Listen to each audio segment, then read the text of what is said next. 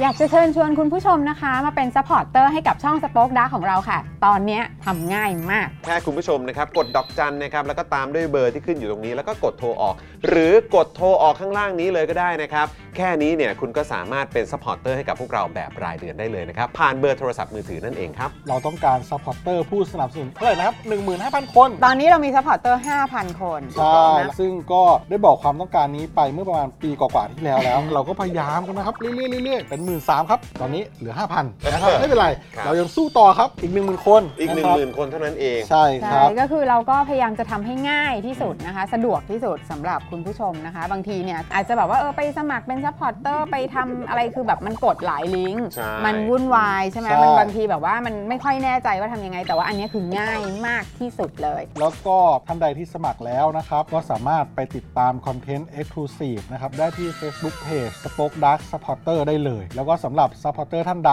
ที่เป็นผู้สนับสนุนอยู่แล้วทาง YouTube หรือ Facebook นะครับ ก็สามารถทักแชทเข้าไป บอกว่าเป็น Supporter อยู่แล้วอยากเข้ากลุ่มลับ Exclusive สำหรับผู้สนับสนุนเท่านั้นนะครับ รีบสมัคร แล้วก็รีบทักแชทกันไปได้เลยนะครับ มากันเยอะๆนะคะ อืมสมัครกันเลยครับผม อีก 1 0,000 คนจะถึงเป้าแล้ว มาสนับสนุนพวกเรากัน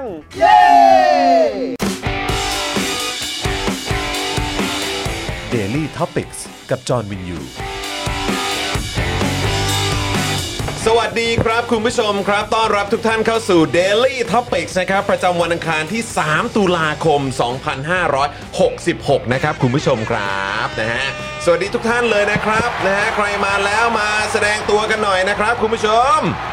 วันนี้มาไวครับ วันนี้มาไวนะครับ ต่อจากนี้เราจะมากันเร็วขึ้นนิดหนึง ใช่แล้ว นะครับ จะได้มีเวลาอยู่กับคุณผู้ชมมากขึ้นด้วย เออนะครับนะจะได้แบบมีช่วงของการขอบคุณผู้สนับสนุนใจดีของเรานะวอร์มอัพนะฮะเอ่อกลุ่มเอ่อเขาเรียกว่าออเดียนของเราด้วยอะไรแบบนี้นะครับนะก็มาก่อนนิดนึงนะฮะจะได้มีเวลาคุยข่าวแล้วก็คุยกับแขกสุดพิเศษของเราได้มากยิ่งขึ้นด้วยนะครับ ครับ นะฮะอ่ะใครมาแล้วนะครับรายงานตัวกันด้วยนะครับ สวัสดีคุณทูเลตนะฮะบอกว่าสวัสดีครับจอปอจอปอนี่น่าจะจอนปาล์มนะนะฮะ ใช่ คุณจิรพัฒน์นะฮะสวัสดีค่ะ คุณแบงค์นะครับดีนะผมเลิกงานก่อนนะไม่งั้นได้วิ่งนะครับน่าจะหมายถึงเหตุการณ์ที่พารากอนตอนนี้หรือเปล่าครับ อ๋อ ใช่ นะฮะตอนนี้เอ่อเท่าที่มีภาพออกมาเนี่ยนะครับคุณผู้ชมครับ ครับ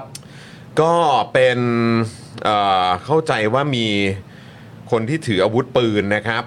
นะฮะเอ่อเหมือนมีคนได้ยินเสียงปืนที่ ใช่ ห้างสรรพสินค้าพารากอนนั่นเองนะครับ ตอน ครับ ประมาณสัก4ี่โมงยีนะครับเกิดเหตุยิงกันที่ห้างพารากอน ครับ นะครับมีคนได้ยินเสียงปืนดังขึ้นประมาณ 4-5 นัดนะครับ อืม เอ่อเท่าที่มีคนบอกเนี่ยบอกว่าอยู่ตรงบริเวณแบบตรง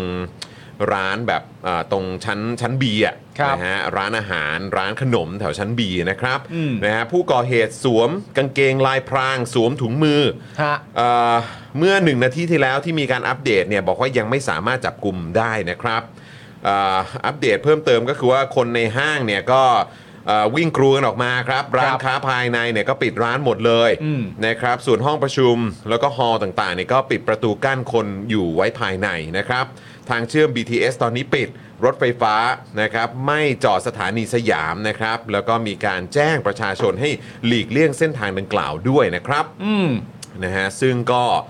เท่าที่ทราบมาตอนนี้เนี่ยเหมือนว่าทางตำรวจ ซึ่งคือจริง ๆ ก็อยู่ใกล้สำนักงานตำรวจแห่งชาตินะ ใช่ นะฮะก็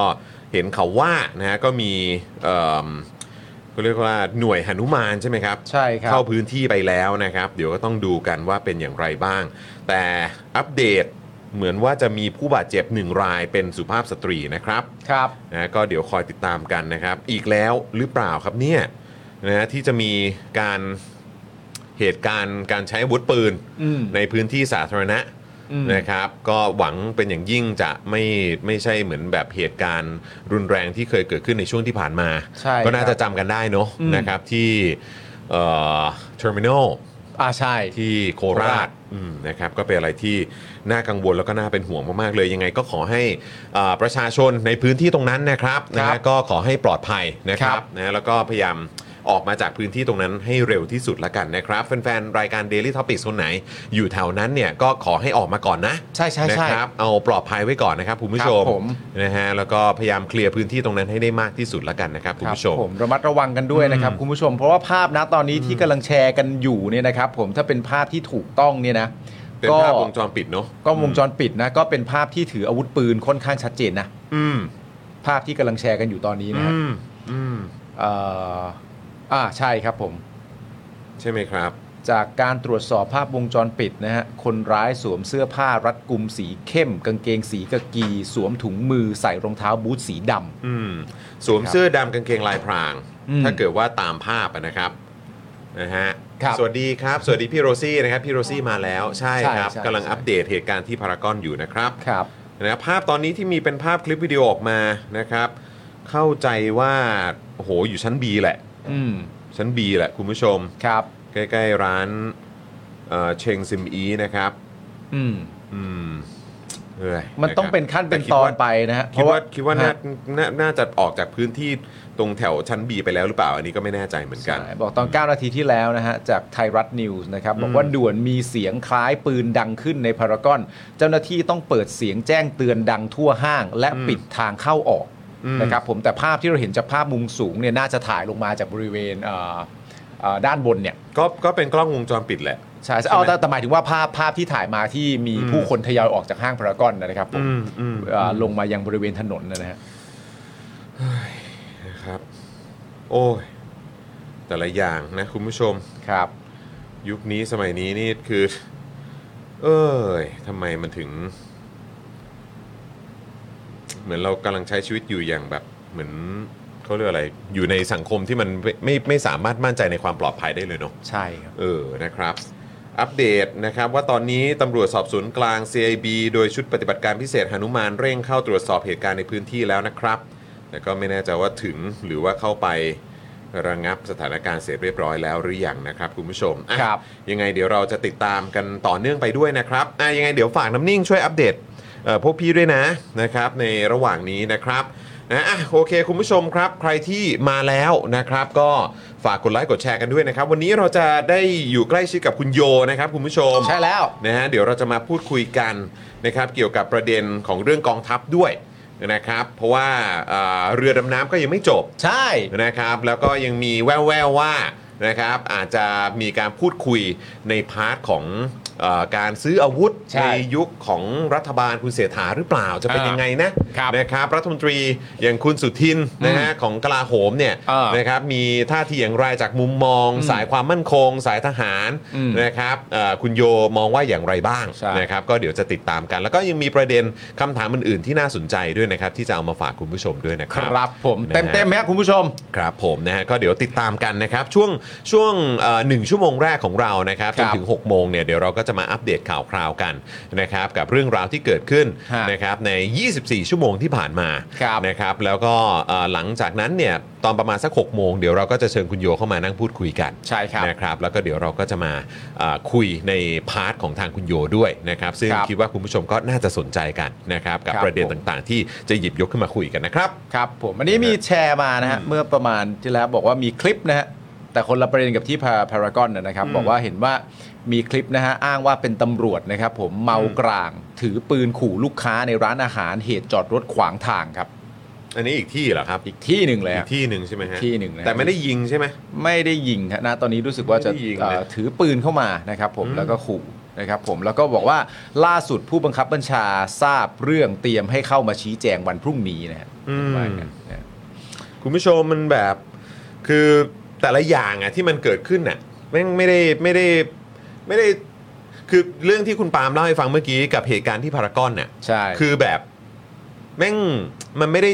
คือมันมันก็เป็นพาร์ทหนึ่งนะคุณผู้ชม ที่มันสะท้อนให้เห็นถึงปัญหาโครงสร้างอะ ม ของประเทศนี้ ใช่ นะครับไม่ว่าจะเป็นเรื่องของประเด็นอาวุธปืนนะครับการสามารถเอ่อเข้าถึงอาวุธปืนได้ ใช่ นะครับซึ่งจำนวนเยอะมากก็เท่าที่เราได้ยินมาก็คือแบบเหมือนปืนเถื่อน ใช่ ก็มีด้วยเหมือนเอ่อมีด้วยเหมือนกันนะครับหรือการที่เจ้าหน้าที่เนี่ยนะครับก็เอ่อเหมือนแบบสามารถพกพาอาวุธอะไรต่างๆ ออกไปได้นะครับหรือ ครับ เข้าถึงอาวุธในคลังแสงได้ ฮะ นะครับแล้วก็นำเอาไปก่อเหตุต่างๆเหล่า ล่านี้ เรื่องพวกนี้มันมันสะท้อนถึงปัญหาเชิงโครงสร้างทั้งหมดอะครับ ครับ นะฮะแล้วก็เรื่องที่คุณปาล์มเล่าให้ฟังเมื่อสักครู่นี้นะครับที่มีตำรวจนะฮะเอาปืนขึ้นมานะครับแล้วก็อ่าเหมือนเขาเรียกว่าอะไรใช้ มีคนจอดรถขวางทาง ใช้ในการข่มขู่อะไรแบบเนี้ยเออมันก็สะท้อนถึงปัญหาเกี่ยวกับโครงสร้าง ที่ประชาชนก็เรียกร้องกันมาอย่างยาวนานนะครับ ใช่ครับ ในเรื่องของการปฏิรูปตำรวจ อืม ปฏิรูปกองทัพนะครับแล้วก็การเมืองไทยนะครับแล้วก็เรื่องของกระบวนการยุติธรรมในประเทศนี้ ครับ นะครับคือมันมันคือเรื่องที่พวกเราก็หยิบยกขึ้นมาเล่าให้คุณผู้ชมฟัง อืม นะฮะทุกๆวันอยู่แล้วแหละ ครั นะ บ ครับแล้วก็คือเรื่องพวกนี้มันก็จะไม่หมดไป อันนี้ผมก็เข้าใจคุณผู้ชมนะครับ เออนะครับว่าบางทีมันก็อาจจะมีความเหนื่อย อืม บางทีมันก็อาจจะมีความเบื่อหน่ายอยู่บ้าง ครับ นะครับกับสิ่งที่มันเกิดขึ้นในประเทศนี้ ใช่ นะครับก็เอ่อตราบใดที่มันยังไม่เปลี่ยนแปลงและเรายังมีพลังนะคุณผู้ชม ใช่ เราก็จะต้องช่วยกัน ครับ ส่งเสียงในเรื่องนี้แล้วก็ต้องไม่หยุดพูดอะคุณผู้ชม อืม นะครับ Daily Topics สป็อคดาร์กนะครับเราก็จะพยายามให้ถึงที่สุดนะครับ อ่า ใน ในการ เอ่อส่งเสียงในเรื่องราวผิดปกติต่าง ๆ เหล่านี้นะครับ สุดที่เราไหวนะฮะ สุดที่เราไหวนะคุณผู้ชมนะฮะคือสุดที่เราไหวนี่เพราะว่าเมื่อสักครู่นี้เพิ่งคุยกับอ่าพ่อหม อ นะครับพ่อหมอเพิ่งอัปเดตเข้ามาเฮ้ยมันเกิดอะไรขึ้น ครับ นะครับมันเกิดเอ่อเรื่องราวอะไรหรือเปล่า อ่า ปัญหาทางเศรษฐกิจนี่มันแบบว่าเอ่อเขาเรียกว่าอะไรนะ แบบถาโถมอีกแล้วหรือเปล่า อ่าน นะครับคุณผู้ชมคืออยากจะให้คุณผู้ชมช่วยกันเช็คนะครับในเรื่องของ Membership กันด้วยนะคุณผู้ชม ใช่ นะฮะเพราะว่าหายไป โอ้โหหลักแบบ 300ถึง500 ท่านเลยนะครับ คุณผู้ชม อ่าน นะฮะสำหรับเมมเบอร์ของ Daily Topics นะครับ อันนี้ นะฮะ อัปเดตล่าสุดนะ ส ฮะ ป็อคดักทีวีนะคุณผู้ชมนะครับ ครับ หายไปโอ้โหเยอะเลย ฮะ นะครับผมก็ไม่แน่ใจว่าเออแบบที่เออพอเราเอารายชื่อให้คุณผู้ชมได้เห็นน่ะ อ่า ตอนต้นน่ะเพื่อเป็นการอวยยศอ่ะ อ่า เออมันอาจจะทำให้อ่าคุณผู้ชมเข้าใจว่า เฮ้ย โอ้โหสบาย แล้ว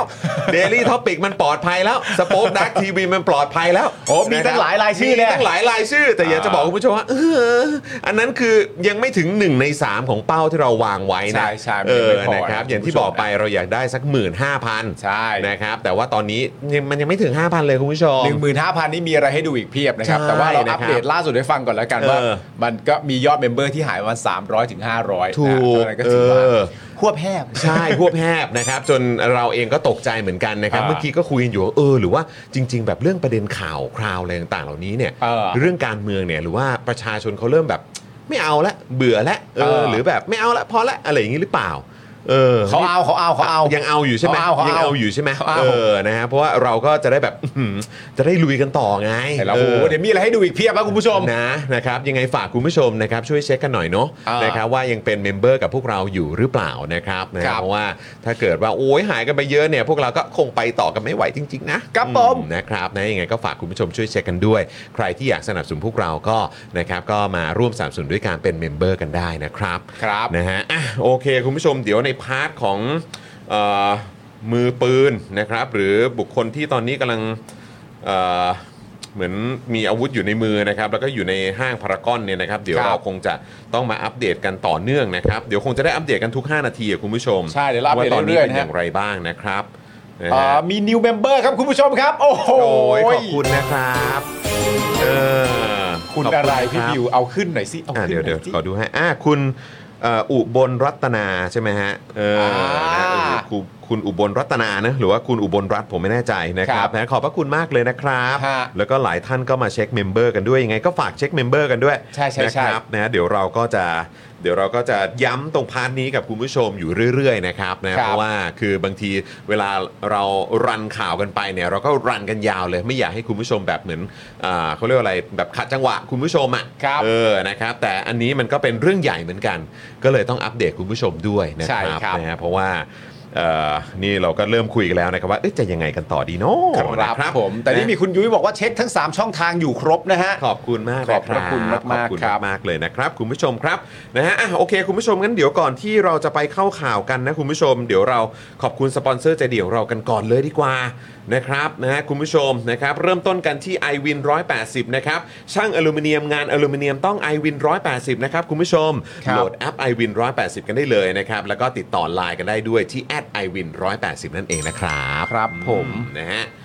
เป็นไงบ้างคุณปาล์ม ว้ายอันนี้มีเหมือนเออลงว่าด่วนประกาศตามหาคนนะครับ บอกว่ารบกวนค่ะ ใครไปพารากอน แล้วเจอผู้หญิงในรูปแจ้งหน่อยได้ไหมคะ พอดีพาคุณแม่ไปทานข้าว แล้วคุณแม่ไม่ได้เอาโทรศัพท์ไป ตอนที่วิ่งหนีแล้วหลงกับคุณแม่ตอนนี้ยังหาคุณแม่ไม่เจอค่ะ อืม อ๋อครับผม ยังไงเดี๋ยวช่วยเช็คกันด้วยนะครับ เดี๋ยวคุณปาล์มรีทวีตก่อนแล้วกันเนาะ ได้ครับได้ครับ นะครับ อ่ะมาที่ข่าวที่สเอ่อมาที่สปอนเซอร์เจ้าที่ 2 ของเราคุณปาล์ม ครับ า ผม เลยครับผม อ่าเจ้าที่ 2 ของเรานะครับคุณผู้ชมครับ ผมศูนย์ศัลยกรรมตกแต่งจินตรักษ์นะครับหมอเชษฐ์จินตรักษ์มือหนึ่งเรื่องการแก้จมูกนะครับแผนกศัลยกรรมจมูกครับศูนย์ศัลยกรรมตกแต่งจินตรักษ์โรงพยาบาลนวเวศ แก้จมูกครั้งสุดท้ายให้สวยคู่คุณตลอดไปครับ สอบถามไปได้เลยนะครับ ที่ Facebook จินตรักษ์ Surgery Medical Center ครับ ครับผมนะครับนะฮะต้องขอขอบคุณหมอเชษฐ์ด้วยนะครับ ครับ นะฮะแล้วก็ต้อนรับเมมเบอร์ใหม่ของเราด้วยนะครับ คุณจิมินี่ด้วยนะครับนะฮะขอบคุณนะครับ ครับผม ณ วันนี้มีคุณผู้ชม เบวย อัปเดตมานะครับ ณเ ผมว่า เจอคุณแม่แล้ว เจอค่ะคุณแม่แล้ว โอเคครับ คุณ ผม จิมมี่ต้อนรับนะครับ ต้อนรับนะครับนะฮะต้อนรับนะครับต้อนรับเมมเบอร์ใหม่ทุก ๆ คนเลยนะครับ ใครที่อยากจะมาเป็นเมมเบอร์กับเรากดปุ่มจอยข้างปุ่ม subscribe ได้เลยนะครับ หรือว่ากดที่แถบสีน้ำเงินข้างบนช่องคอมเมนต์ก็ได้นะครับ คุณผู้ชมครับ ครับผม นะฮะอ่ะมาต่อกันนะครับ กับ OX Clean นะครับ สเปรย์ฆ่าเชื้อที่สามารถฆ่าเชื้อแบคทีเรีย เชื้อไวรัสสาเหตุการเกิดโรคต่างๆ พร้อมยังสามารถขจัดกลิ่นไม่พึงประสงค์ได้อย่างหมดจดอีกด้วยนะครับฉีดได้ทุกพื้นผิวเลยนะครับจะเป็นในรถที่บ้านห้องครัวตู้เสื้อผ้า นะครับขนาด 500 ml นะครับ ขวดละ 500 บาทนะครับ คุณผู้ชม แล้วก็พิเศษด้วยนะครับ ซื้อ 2 ขวดแถม 1 เลยนะครับนะฮะรับฟรีไปอีก 1 ขวดเลยนะครับ ครับ ส่งฟรีทั่วไทย ถ้าเกิดใครสนใจเนี่ยก็โทรไปเลยนะครับ ที่เบอร์ 0909714888 หรือ แอดไลน์ไปก็ได้นะครับ ที่แอดวัสันเบนส์นั่นเองนะครับ ครับผม นะครับขอบคุณคุณบอลด้วยนะครับ บอกว่าโอเคสองช่องอยู่ครบงับอืมคุณจิมินี่บอกว่าสมัครแล้วขอซาววีดหน่อยค่ะ อ่ะพี่นิวซาวี ซาวีดขอบคุณครับ คุณสิงห์ทองก็ช่วยเช็คด้วยนะ ขอบคุณมากเลยนะ ขอบ ครับ คุณมากๆเลยนะครับ ฮอืม อ่ะคุณผู้ชมครับเราต่อกันที่ XP Pen นะครับ XP Pen เมาส์ปากการะดับโปร ราคาเริ่มต้นไม่ถึงพันนะครับ ดูข้อมูลเพิ่มเติมได้เลยที่เพจ XP Pen Thailand ถูกต้องเลยนะครับ ขอบคุณ XP Pen ด้วยนะครับ ครับ นะฮะ ผม และต่อกันนะครับกับนี่เลยไทยปริ้นครับ บริการพิมพ์ฉลากสินค้าบรรจุภัณฑ์และสิ่งพิมพ์อื่นๆราคาถูกส่งฟรีทั่วประเทศนะครับ ด้วยประสบการณ์ด้านงานพิมพ์อย่างยาวนาน พร้อมโรงงานมาตรฐานนะครับ จึงมั่นใจได้เลยนะครับ ว่าจะได้งานพิมพ์สีสวยคมชัด และตรงตามบรีฟแน่นอนนะครับสำหรับแฟนๆ Daily Topics นะครับเมื่อแจ้งโค้ด JKT5 รับส่วนลดไปเลยทันที 5%นะครับดูรายละเอียดเพิ่มเติมได้เลยนะครับทาง thaiprint.co.th นั่นเองนะครับ ครับผมขอบพระคุณไทยปรินท์ ขอบ ด้วย คุณ นะ ไทย ครับ ปรินท์ด้วยนะครับ เราต่อกันที่ธัญญารัตน์ครับคุณผู้ชมครับ ถ้าอยากมีผิวสุขภาพดีนะครับ ต้องเริ่มต้นจากการทำความสะอาดครับ สบู่ธัญญารัตน์นะฮะอุดมไปด้วยส่วนผสมหลักจากใบบัวบก แตงกวาและว่านหางจระเข้ทำความสะอาดผิวได้อย่างล้ำลึกแต่อ่อนโยนไม่ทำลายสุขภาพผิว ลดต้นเหตุของการเกิดสิว และบรรเทาอาการอักเสบของผิวนะครับ ลดความมันส่วนเกินได้ด้วยนะฮะ ใช้ได้ทั้งผิวหน้าและผิวกายเลย 1 ก้อนเนี่ยนะครับ 100 กรัม ราคา 149 บาทนะฮะ แล้วก็แน่นอนนะครับ เรามีโปรสำหรับแฟน ๆ ชาว Daily Topics ด้วยนะครับเอ่อเพียงแค่นะฮะเอ่อ แคปหน้าจอนะครับผมช่วงที่กำลังชมรายการของเราอยู่นะครับผมส่งฟรีตั้งแต่ก้อนแรก แถมตะข่ายตีฟองนะฮะนอกจากนี้ถ้าซื้อ 2 ก้อนเนี่ยลดเพิ่มอีก 5%นะครับผมวิธีการเดียวกันนะแคปหน้าจอช่วงที่กำลังชมรายการเราอยู่นะครับสนใจนะครับติดต่อไปได้เลยที่ Facebook และ IG ธัญญารัตน์ underscore store ครับ ครับผมนะครับ อ่า ขอบคุณธัญรัตน์ด้วยนะครับ ขอบคุณมากๆครับ เอ่อคุณเอสคริสบอกว่ารายงานจากจุฬาตอนนี้มีแต่เสียงรถหวอนะครับ แล้วก็เมื่อสักครู่นี้เท่าที่ทราบเนี่ยเหมือนว่าจะมีทางเอ่อรปภ ครับ เอ่อบาดเจ็บอีกหนึ่งท่านนะครับ ใช่ฮะแล้วตอนนบอกว่าอัปเดตนะครับพารากอนเวลา 17 นาฬิกามีรายงานเบื้องต้นพบผู้บาดเจ็บ 2 ราย จากเหตุในห้างพารากอนอยู่ระหว่างนำตัวส่งโรงพยาบาลครับ อืมโอเคครับผม ครับผม นะฮะอ่ะเอ่อเมื่อกี้คุณทีนิดาบอกว่าสมัครไปแล้วไม่เห็นได้สาวมั่งเลยอ้าวขอซ้ายคุณทีนิดาหน่อย มาเลย ไม่ได้นะ เราจะให้แบบว่า โอ้โห แบบเขาเรียกว่าอะไร เดี๋ยวได้ได้ไม่ครบนี่ไม่ได้นะ แต่คุณ เอ ดิ อ นิดานี้ VIP 6 บวกนะ เวทีหกบวกแล้วครับนะฮะก็ขอบคุณด้วยนะครับนะฮะเอ่อแม้ว่าจะเป็นซาวย้อนหลังก็ตามก็ส่งให้นะครั ได้เลย นะขบคุณ ไม่ต้องห่วง าก นะ นะครับนะอ่ะคุณผู้ชมมาเป็นเมมเบอร์กันเยอะๆนะครับนะฮะคุณผู้ชมนะตอนนี้เรากลับไปอยู่ใต้น้ำอีกแล้วนะคุณผู้ชม ใช่แล้ว นะเดี๋ยวจะหายใจไม่ออกนะอีกนานนี้ เรียกว่าอยู่ในภาวะกั้นหายใจกันอีกแล้ว ก็หายใจก็ โอ้โห จะอยู่ได้อีกนานแค่ไหน ใช่ เดี๋ยวว่ากัน เดี๋ยว นะครับ ว่ากัน นะอ่ะต่อกันนะครับคุณผู้ชมกับผู้สนับสนุนใจดีของเรานะครับ กับกันแดดอีฟนั่นเองนี่อยู่กับผมแล้วนะครับ อยู่ด้านข้างนี้เลยนะครับ คุณผู้ชมครับนะฮะสำหรับกันแดดอีฟกันแดดของคนไทยนะครับนะฮะกันดำกันด้านราคา 390 บาทนะครับ คุณผู้ชมใครกลัวเหนียวเหนอะเนี่ยนะครับไม่ต้องกังวลเลย เพราะว่า e v e s Hybrid Sun Gel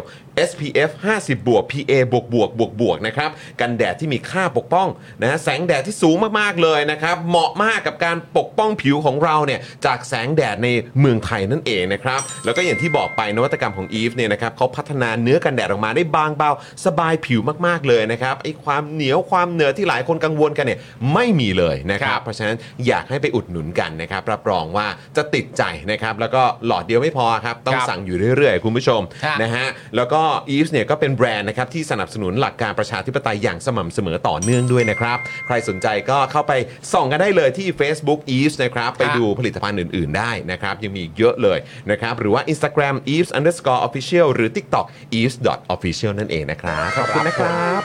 ขอบพระคุณอีฟส์มาก ครับ ๆ ผม นะครับ ขอบคุณครับ คุณผู้ชมครับ เราต่อกันที่แม่หมาดูหมอครับ มาแล้วครับคุณผู้ชม คุณผู้ชมตั้งใจฟังเลยนะคุณผู้ชมนะแม่หมาดูหมอนะครับ ดาวราหูเนี่ยนะครับยังมีวันย้ายครับ แต่คนจันไรเนี่ยไล่ให้ตายก็ไม่ไปครับ โอ้โหโหดมาก ราหูนี่นะครับก็เลยบอกว่า เอองั้นกูไปเองก็ได้ ราหูน้อยใจบอกเอองั้นกูไปเองก็ได้นะครับ ครับ ผม มาเช็คดวงกับแม่หมาดูหมูเฮ้ย เอ้ย แม่หมูดูหมีเฮ้ เฮ้ ย ย แม่หมีดูหมาเฮ้ยแม่หมาดูหมอเฮ้ยถูกแล้วเพื่อน แล้วเพื่อน เออโอ้โหหลายดอกมากเลยเพื่อนเอ้ยเออ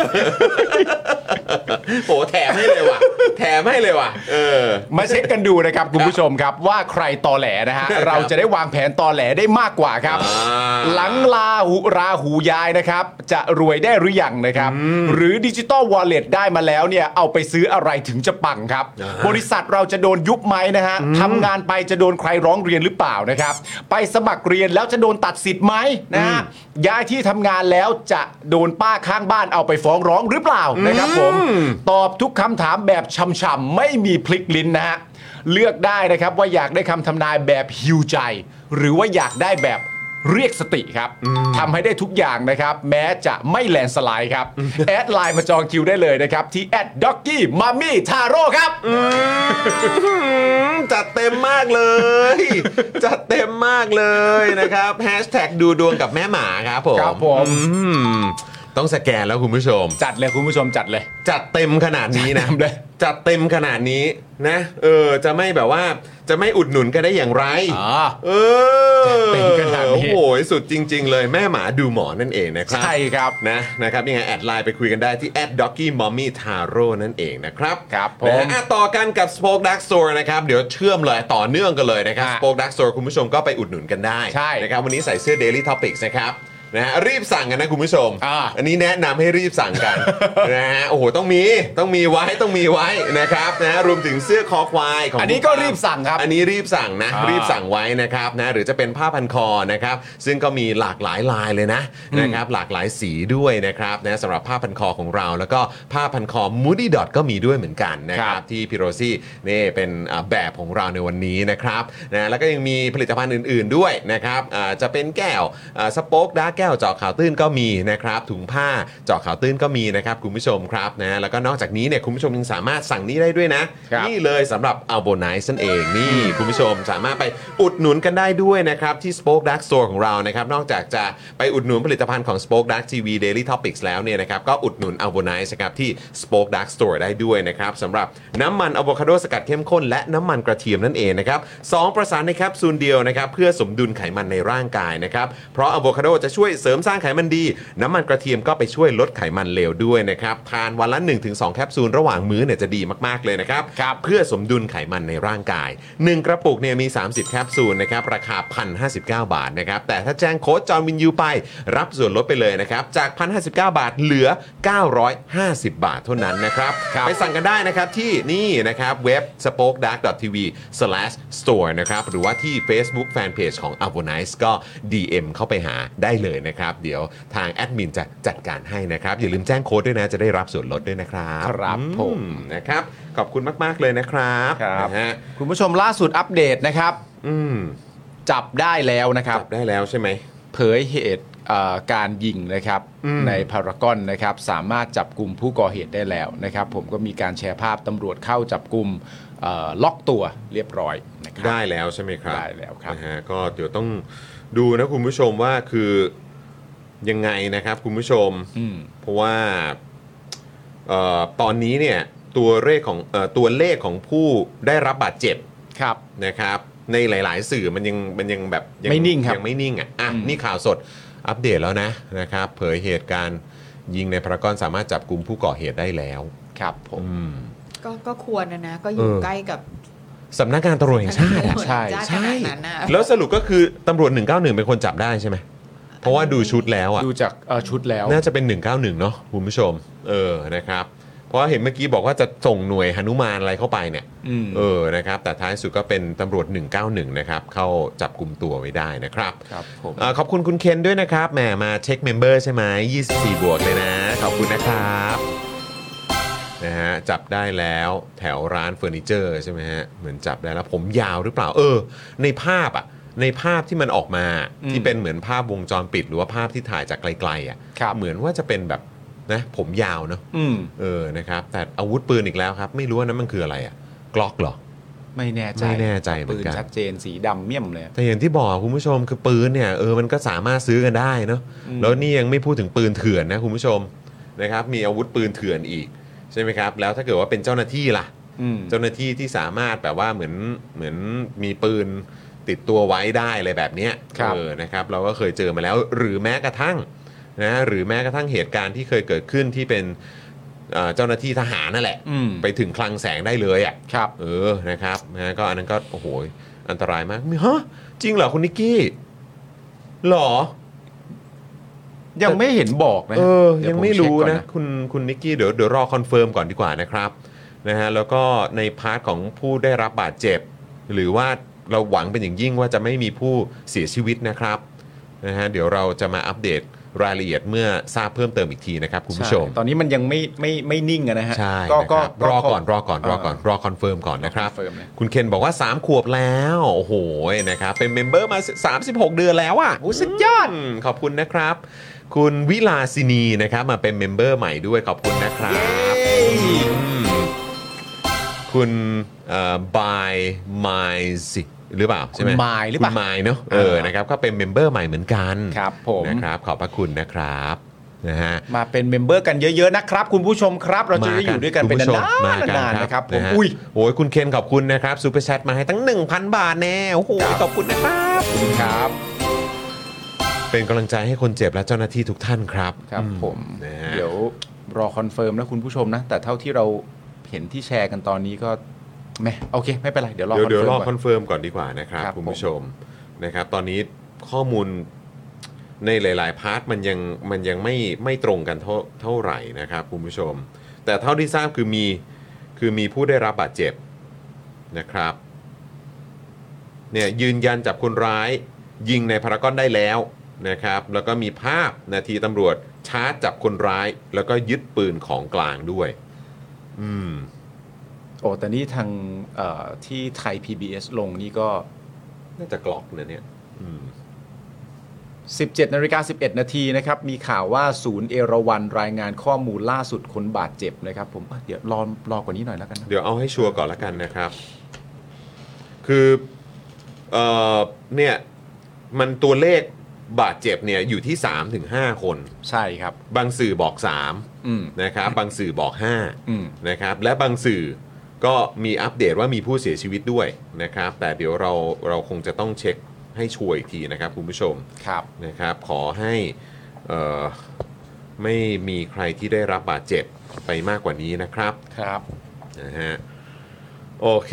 นะครับแล้วก็ขอบคุณคุณนุชชนาธด้วยนะครับ มาเป็นเมมเบอร์ใหม่กับเราด้วยนะครับ ขอบคุณมากนะครับคุณผู้ชม ต้อนรับนะครับคุณนุชนาธนะครับ เข้ามาเสร็จเรียบร้อยนี่ก็คอมเมนต์เข้ามาเยอะ ๆ เลยนะคุณผู้ชม ใช่นะครั นะ บ เดี๋ยววันนี้เราจะได้พูดคุยกับคุณโยจากไทยอาร์มฟอร์ดด้วยนะครับ ถูกต้องครับนะแล้วก็ย้ำอีกครั้งสำหรับคุณผู้ชมที่อาจจะเพิ่งเข้ามานะครับนะเมื่อตอนช่วงต้นรายการเราเพิ่งอัปเดตคุณผู้ชมไปนะครับว่าเราตกใจเหมือนกัน อืม นะครับเพราะว่าเมื่อเอ่อช่วงก่อนเข้ารายการเนี่ยคุยกับพ่อหมอนะครับแล้วก็พ่อหมอบอกเฮ้ยมันเกิดอะไรขึ้น อ่าน นะครับแหมมีเมมเบอร์หลุดไปนะครับเป็นหลักร้อยเลย ใช่ นะครับนะก็แบบเอ๊ะมันเกิดเอ่อปัญหาอะไรหรือเปล่านะครับนะหรือว่าเอ๊ะเอ่อบางท่านอาจจะเข้าใจว่าแบบเอ้ยเออเราโอเคแล้วหรือเปล่านะครับ อ่าน นะแต่ว่าต้องบอกคุณผู้ชมนะจริง ๆ แล้วก็ยัง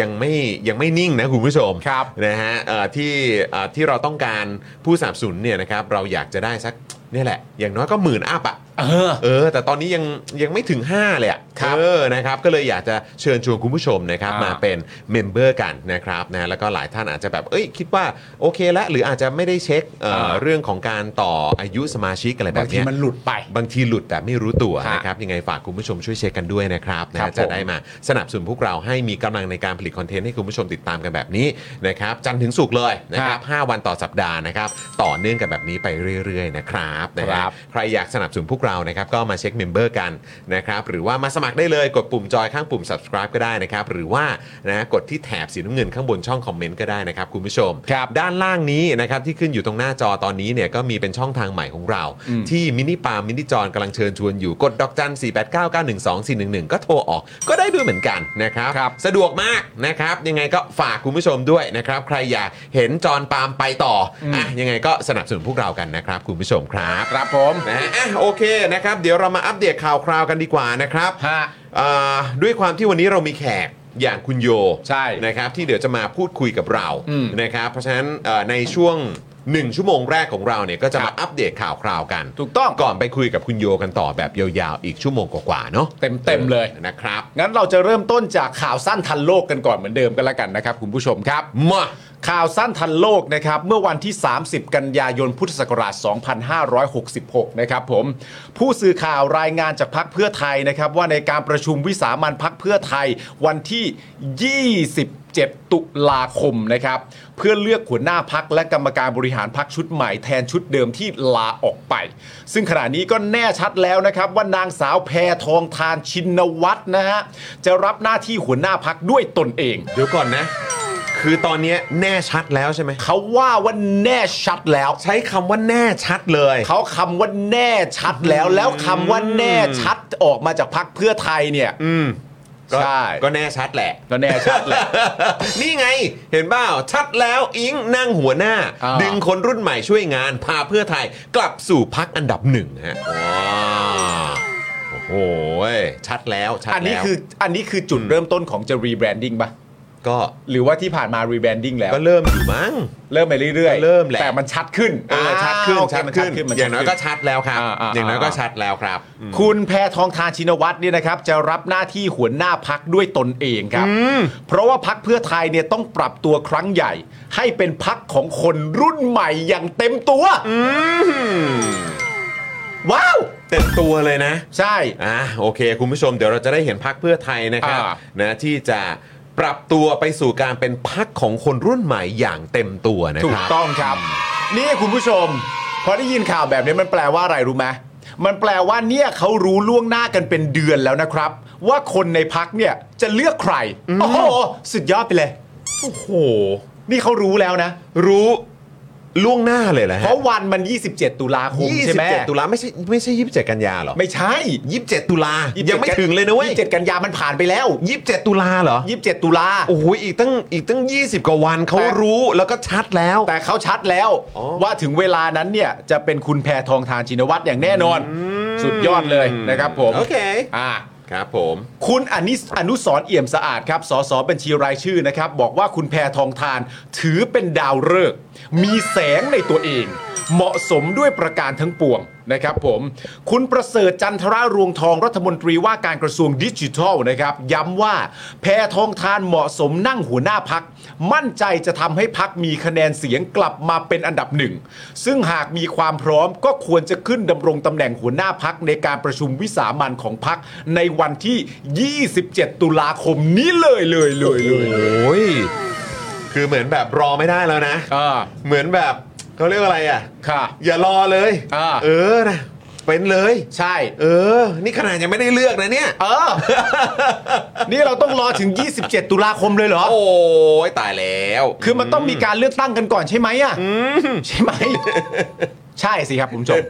มันก็ต้องใช่อยู่แล้วครับ เออ เพราะว่านี่เนี่ยคือพักการเมืองนะครับคุณผู้ชม ใช่ นี่เราเรียกกันว่าพักการเมืองคุณผู้ชม เออใช่ มันไม่ใช่กงสี เออ มันไม่ใช่กิจการครอบครัว มันไม่ใช่ธุรกิจครอบครัวนะฮะ มันไม่ใช่สถาบัน นี่มันคือพักเพื่อไทยนะฮะ นี่มันคือพักการเมืองคุณผู้ชม นอสถาบัน มันคือสถาบัน มันคือสมันคือมันคือสถาบันทางการเมือง พี่ปัก เออ มันมันคือสถาบันทางการเมือง เอ ผม อ ขออภัย ครับผม มันคือสถาบันทางการเมือง อืม มันไม่ใช่กงสี อืม มันไม่ใช่กิจการครอบครัว ครับ มันคือสถาบันการเมือง มันเป็นสถาบันทางการเมืองไม่ใช่เหรอ มันเป็นพรรคการเมืองไม่ใช่เหรอ เข้าใจไหม ออเขาก็ต้องมีการเลือกกันสิครับ เข้าใจไหม อืม นะครับ อ่าโอเค อ่ะ ยังไงก็รอกันหน่อย ใช่ รอนิดนึง รออะไรฮะ มติพัก อ่าม ติพัก เดี๋ยวรอมติพักก่อน มติพัก รอมติพัก รอนะ รออะไร มมติพัก เออ ครับผม แป๊บเดียวรอไม่นานนะ รอนะครับคุณผู้ชมคบ รอมติพักนะ มติพักนะครับ มติพักนี่เป็นเรื่องใหญ่นะ ใช่สิ มติพักนี่ต้องมาจากการเห็นชอบ แล้วก็ร่วมกันพิจารณาแล้วของคนทั้งพักนะ อืม มันถึงจะเรียกว่า ชัดแล้ว หรือว่ามันถึงจะเรียกว่ามันชัดแล้ว ใช่ครับผม อ่ะคุณผู้ชมครับ พูดถึงประเด็นเรื่องมติพักเนี่ยนะครับ ข่าวสั้นทันโลกข่าวต่อไปนี่เราก็ร้อยเรียงมาอย่างดีนะฮะข่าวต่อมาครับ นายแพทย์ทศพรเสรีรักษ์นะครับ ครับ ทวีตเมื่อเช้านี้นะครับ ว่าพักเพื่อไทยไม่เคยมีมติใด ๆ เรื่องหมออ๋องรองประธานสภาครับเคารพในการตัดสินใจของพักก้าวไกลและหมออ๋องครับ นายแพทย์ทศพรเหรอ ในายแพทย์ทศพรก็เพื่อไทยอ่ะเนี่ยคุณผู้ชม พักเพื่อไทยไม่เคยมีมติใดๆในเรื่องหมออ๋องรองประธานสภาครับ เคารพในการตัดสินใจของพรรคก้าวไกลและหมออ๋องครับ ถูกต้องพร้อมกับภาพประกอบเนี่ยเป็นพาดหัวของมติชน พาดหัวเนี่ยเขียนอย่างที่คุณผู้ชมเห็นอยู่นะตอนนี้คือ เพื่อไทยกลับลำไม่ยื่นยัตติแล้ว ส่งองค์กรอิสระสารรัฐธรรมนูญฟันก้าวไกลขับหมออ๋องครับเนี่ยคุณผู้ชม ยังไงอ่ะ นั่นดิคุณผู้ชม เออ คือมีคนเข้ามาแสดงความคิดเห็นกันเพียบเลยนะครับคุณผู้ชมครับ เอออ แล้วก็ประเด็นก็คือว่าหลังจากที่คนทยอยกันเข้ามาแสดงความคิดเห็นกันเพียบ เพราะมันทำให้เกิดความงงงวย ใช่ มันทำให้เกิดว่าตัวคุณหมอเนี่ย โพสต์ในฐานะอะไร ใช่ และ เพราะว่า โพสต์ในฐานะอย่างไร ใช่เพราะคือคือในพาดหัวที่เราเห็นอยู่เนี่ย เออ ก็คือเขียนว่าเพื่อไทยกลับลำไม่ยื่นยติแล้ว อืม ส่งองค์กรอิสระสารรัฐธรรมนูญ ฟันก้าวไกลขับหมออ๋องแทน ครับ อืมครับผม แล้วเมื่อมีคนเข้ามาแสดงความคิดเห็นกันเพียบเลยนะฮะ แล้วก็ไม่ว่าใครจะพูดอะไรนะครับ หมอทศพรก็จะตอบคำเดิมแบบคำเดียวเลยนะฮะ เหมือนกันแทบจะทั้งหมดเลยคือ ผมเข้าประชุมพักทุกสัปดาห์ ไม่เคยมีการหยิบยกเรื่องนี้มาพูดกันในที่ประชุมพัก และไม่เคยมีมติใด ๆ เลยครับ ขอบคุณครับ มีคนเข้ามาถามกันอีกมากมายครับ ไม่ว่าจะเป็นเอ้า แล้วหมอจะพูดแบบนี้ได้ยังไงในเมื่อคนที่ออกมาพูดเนี่ย ก็เป็นเอ่อประธานวิปรัฐบาลนะแต่ไม่ว่าใครจะมาถามอะไรเนี่ยนะครับ หมอทศพรจะยืนยันคำตอบเดิมว่า ผมเข้าประชุมพักทุกสัปดาห์ ไม่เคยมีการหยิบยกเรื่องนี้มาพูดกันในที่ประชุมพัก และไม่เคยมีมติใด ๆ เลย ขอบคุณครับ เหมือนก๊อปปี้เพสตอบแทบจะทุกข้อความเลยคุณผู้ชม อันเนี้ยที่คุณผู้ชมเห็นอยู่เนี่ย ผมเข้าประชุมพักทุกสัปดาห์ ไม่เคยมีการหยิบยกเรื่องนี้มาพูดกันในที่ประชุมพัก เออ และไม่เคยมีมติใด ๆ เลยครับ เออ ขอบคุณครับ ใช่ และสิ่งที่มันทำให้เรางงงวยมากนะคุณผู้ชมนะก็คือว่าเฮ้ย สรุปว่ามันไม่ใช่มติพักหรอกเหรอเนี่ยแต่ประเด็นก็คือว่านี่คนใหญ่คนโตทั้งพักเลยนะ คุณผู้ชมดูหน่อย นั่นดิ ใครพูดบ้างอะ นั่นน่ะสิ ไหนดูสิ ที่ ใคร แน่ๆก็คือมีคุณอดิศรใช่ไหม อ่า ที่แน่ๆก็คือ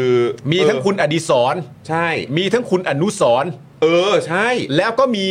เด็ดพี่ เออเด็ดพี่ด้วยนี่ ก็เอา เด็ดพี่ด้วย เออ เออ เราก็เลยเกิดความงงนะฮะ อืม เพราะว่าเท่าที่เราเห็นเนี่ยทั้ง 3 ท่านนี้เนี่ยออกมาประสานเสียงกันเรื่องจะจัดการไอ้พักก้าวไก่การละครเนี่ย อืม เออ ด้วยคำว่ามติพักเพื่อไทย นั่นน่ะสิ พูดมติพักเพื่อไทยกันแบบสะดวกปากเลย อันนี้ดอกเตอรพร้อมพงศ์ อ่า นะฮะจี้กกตยุบก้าวไกลหลังเล่นปาหีขับรองอ๋อง โหสุดยอดเลย อันนี้อันนี้เด็ดพี่ นี่อันนี้คุณอดิศร อันนี้คุณอดีศรอันนี้คือประธานวิปรัฐบาล อืม บอกว่าจ่อยื่นองค์กรอิสระฟันก้าวไกล ปมขับหมออ๋อง อืม ไม่เพียงเท่านี้ฮะ คุณอนุสรณ์ก็มาคุณผู้ชม นะคุณอนุสรณ์ว่าไง จากนี้ไปถนนทุกสายจะมีผู้ไปยื่นทั้งสารรัฐธรรมนูญให้วินิจฉัยคุณสมบัติการดำรงตำแหน่ง ตีความการขับสมาชิกออกจากพักก้าวไกล ชอบด้วยรัฐธรรมนูญหรือไม่ หรือยื่นให้ผู้ตรวจการแผ่นดินวินิจฉัยว่าการกระทำเช่นนี้ขัดจริยธรรมและคุณธรรมทางการเมืองหรือไม่ อืม คุณอนุสรณ์คุณอดีศรณ์เด็ดพี่ อืม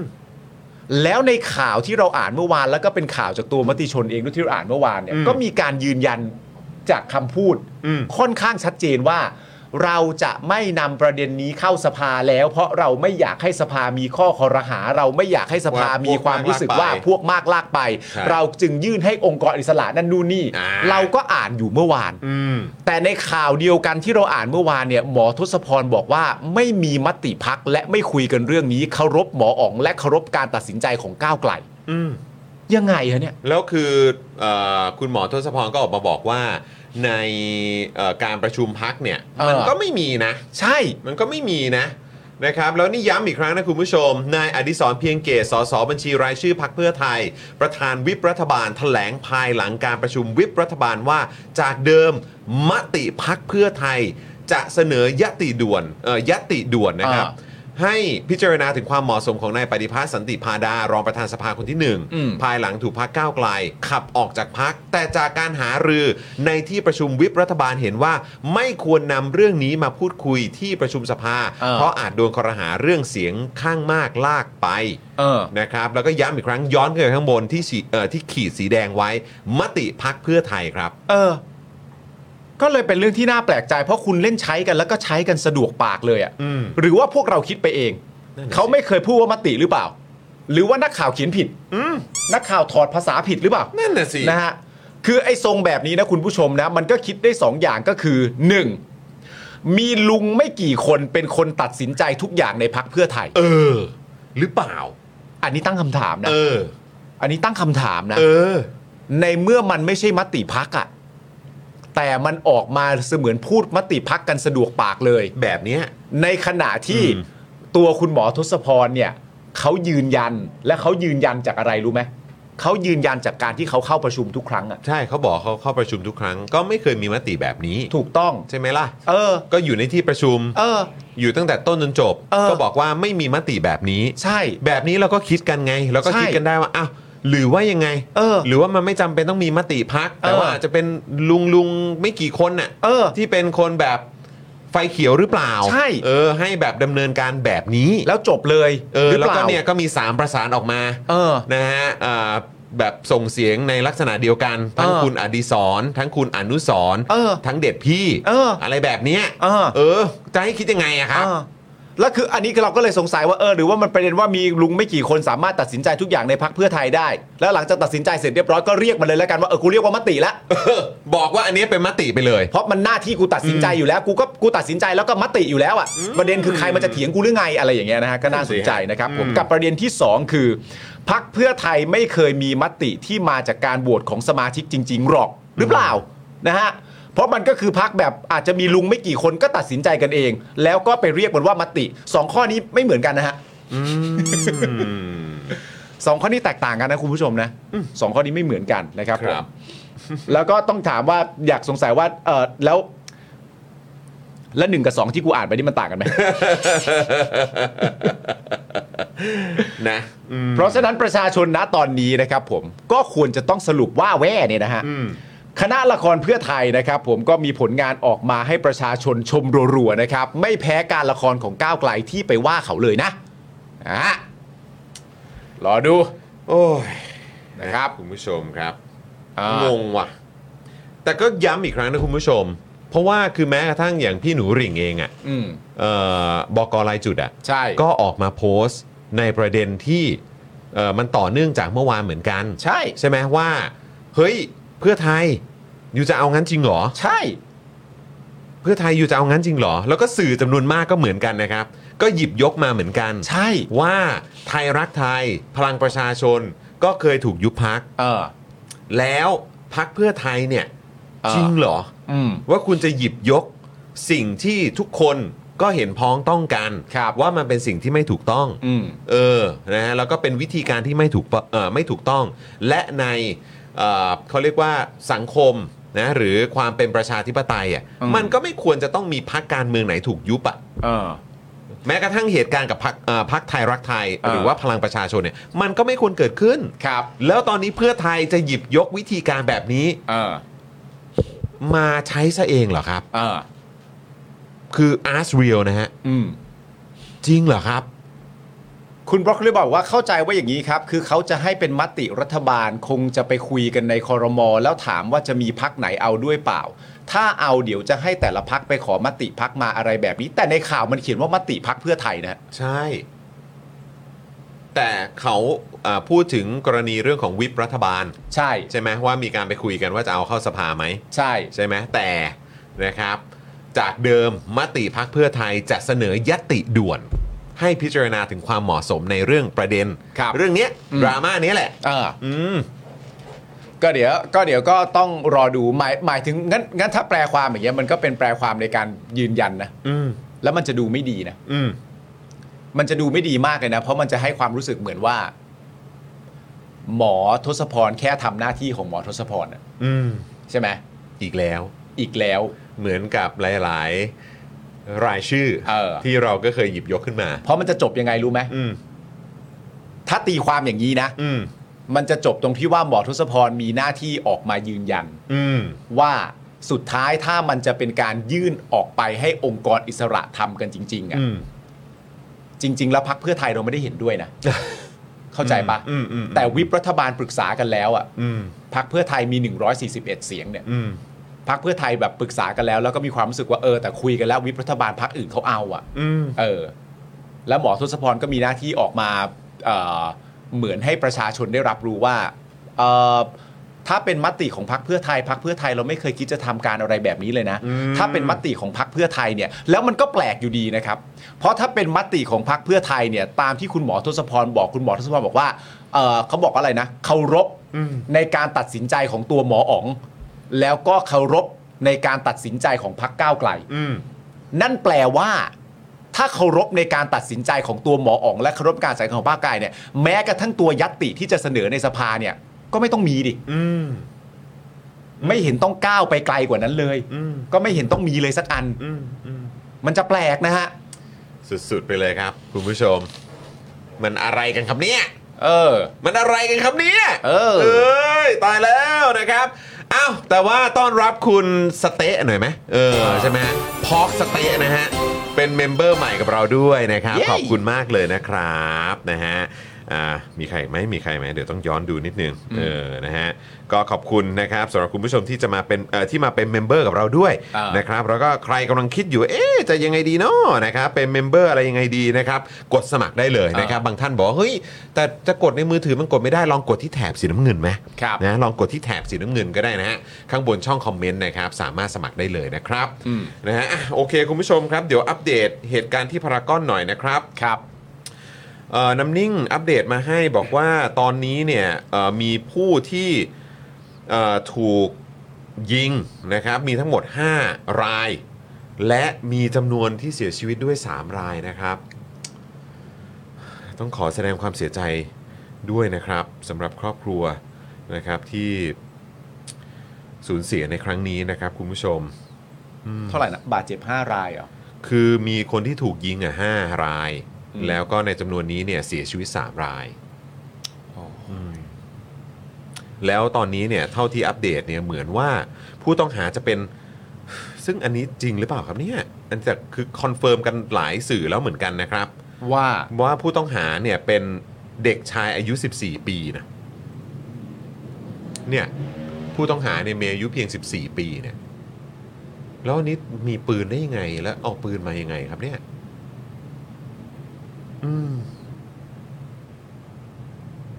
เนี่ยคุณผู้ชม ฮะ ครับเออแล้วเหตุการณ์อันนี้ที่มีที่สามย่านด้วยใช่ไหมฮะพี่ซี่ เหมือนจะมีเหตุแบบมีคนไล่แทงคนอยู่แถวแถวๆสามย่าน โอ้ยอันนี้ของเมื่อวาน นนี้ นะ จะของเมื่อวาน อันนี้ของเมื่อวาน ใช่ไห นะครับ โอเะ อืม แล้วก็อินดอร์ อินดอร์ก็ถล่ม พัง เออ ระทึกหลังคาอินดอร์สเตเดียมหัวหมากถล่มก่อนเปิดแข่งบาสคนพิการ แต่ไม่มีใครได้รับบาดเจ็บใช่ไหม เอ่อไม่มีครับ เข้าใจว่าไม่มีใครได้รับบาดเจ็บ อื ค่ะ มอืมอืมครับผม โห คุณผู้ช เอ่ ม อด้านผู้ว่ากกทกกทได้สั่งให้นักกีฬาทั้ง 10 ชาติออกจากอินดอร์สเตเดียมเบื้องต้นไม่มีรายงานผู้ใดได้รับบาดเจ็บ อืม ครับ แล้วก็เห็นเขาบอกว่าที่พารากอนนี่คือคนที่จับนี่คือเป็นตำรวจแบบตำรวจ คือตำรวจเอ่อเขาเรียกอะไรอ่ะ สายตรวจเหรอครับ อืม คล้ายๆ ใช่ สายตรวจ ก็ ใช่ ก็เป็นสายตรวจ 191 แหละ อืม นะค ค่ะ รับ อาวุธปืน 9 มม กล็อกเห็นไหม เป็นกล็อกอะ กล็อกด้วยครับ อืม นะฮะ เป็นกล็อกนะครับ ยอมวางอาวุธควบคุมตัวได้บริเวณชั้น 3 ของโรงแรมสยามแคมเปนสกี้นี่ไปถึงโรงแรมเลยอะ่ะ ไปถึงโรงแรมสยามแคมเปนสกี้เลยนะ เข้าไปโรงแรมได้ด้วย โอ้ นะครับ นี่มันคือเกิดอะไรขึ้นครับเนี่ยโหยนี่มันจะต้องมีรายละเอียดอะไรเพิ่มเติมตรงนี้อีกอีกเยอะเลยนะครับ เนี่ย อาวุธปืนขนาด มาได้ 9 อย่างไร มม นะ เออ มาได้อย่างไรนะครับคุณผู้ชม โอ้โห อ่ะ เดี๋ยวเราน่าจะได้อัปเดตเพิ่มเติมมากยิ่งขึ้นนะครับคุณผู้ชมครับนะฮะเดี๋ยวเดี๋ยวรอข้อมูลเพิ่มเติมเดี๋ยวเราจะมาอัปเดตกันต่อเนื่องละกันนะครับคุณผู้ชม ครับ สลดใจกับข่าวทุกข่าวเลยค่ะ คุณจิรพัฒน์บอกมานะครับ อืม คุณมิกาบอกว่าต้องใช้ชีวิตกันอย่างหวาดระแวงอะแบบเนี้ยนะครับ คุณปัดบอกว่าวันนี้กรุงเทพอะไรนะครับ วันนี้กรุงเทพดวงตกใช่ไหมเนี่ย อืม นะครับเอ่อประเทศที่กำลังพังก็สภาพแบบนี้แหละคุณเกียร์บอกมานะครับ คุณดีเคบอกว่าต้องไปถามผู้ปกครองว่าทำไม ปล่อยให้ลูกมีปืนในครอบครองนะครับหรือว่าไปได้ปืนมาได้ยังไง อันเนี้ยมันน่าจะเป็น อืม ประเด็นสำคัญเลยนะครับคุณผู้ชม แล้วก็เข้าไปในห้างได้ยังไง ใช่ครับคุณ SJK นะครับได้ยังไงฮะเนี่ยคุณอะไรวานะครับบอกว่าคนละฟิลกับเมื่อวานเลยค่ะ เออ คือเมื่อวานนี้เราแบบ เมื่อวานเรา ฮากันตับยาวๆเลยคุณผู้ชมนะครับ แต่วันนี้เปิดมานี่แต่ละอย่างนี่คือแบบ โอ้โห แล้วก็หุ้นด้วยเนาะเมื่อเช้านี้ป่ะพี่ซีหรือว่าเมื่อช่วงช่วงบ่ายที่ผ่านมาที่เขาอัปเดตกันว่าหุ้นนี่ตกกันหนักเลยอะ ละเนละนาด เลยเนระนาดเลยอะคือมันเละเทะพังไปหมดเลยคุณผู้ชม นะฮะคุณช่างภาพนี่ก็เป็นเมมเบอร์ใหม่ของเรานะพี่บิวเออใส่ซาวไปยัง เออนะครับ นี่ขอบคุณนะครับ เสื้อผ้า Delivery นะ ขอบคุณนะครับนะคุณฮา k คนเจบอกว่าเดี๋ยวบอกติดมาจากเกมอีกชัวร์เลย เออนะครับเอออย่าบอกนะว่าเรียนแบบเกมอืมนะฮะเครื่องตรวจอาวุธในห้างคือใช้ไม่ได้เหรออนะครับอันนี้ก็ไม่รู้ว่าเข้ามาได้ยังไงนะแต่แต่ตามความเข้าใจอ่ะคือเข้าใจว่าแบบแทบจะทุกทางเข้าอ่ะ อืม นจะมีแบบเป็นไอ้เครื่องตรวจเขาเรียกว่าอะไรอ่ะเครื่องตรวจแบบไอ้ metal detector อ่ะ เอ่อ คือจะเป็นทางจอดรถใต้ดินน่ะ เอ่อ ทางขึ้นน่ะ มีหมดแหละ มันก็มีหมดนะ มีหมดแหละ เออ มีมีเพื่อนเป็นตำรวจเคยทดลอง ครับ ก็มันก็ไม่ดัง ก็ไม่ดังด้วยเหรอฮะ ใช่ โอ้โห ครับผม ก็ก็อาจจะมีคนมีปืนอยู่ในห้างทั่วประเทศอ่ะ ก็นั่น เพ นะ ราะยังไงก็เข้าได้อยู่แล้วนะ นั่นนะดิ ใช่ เออ นะคุณผู้ชม นะครับ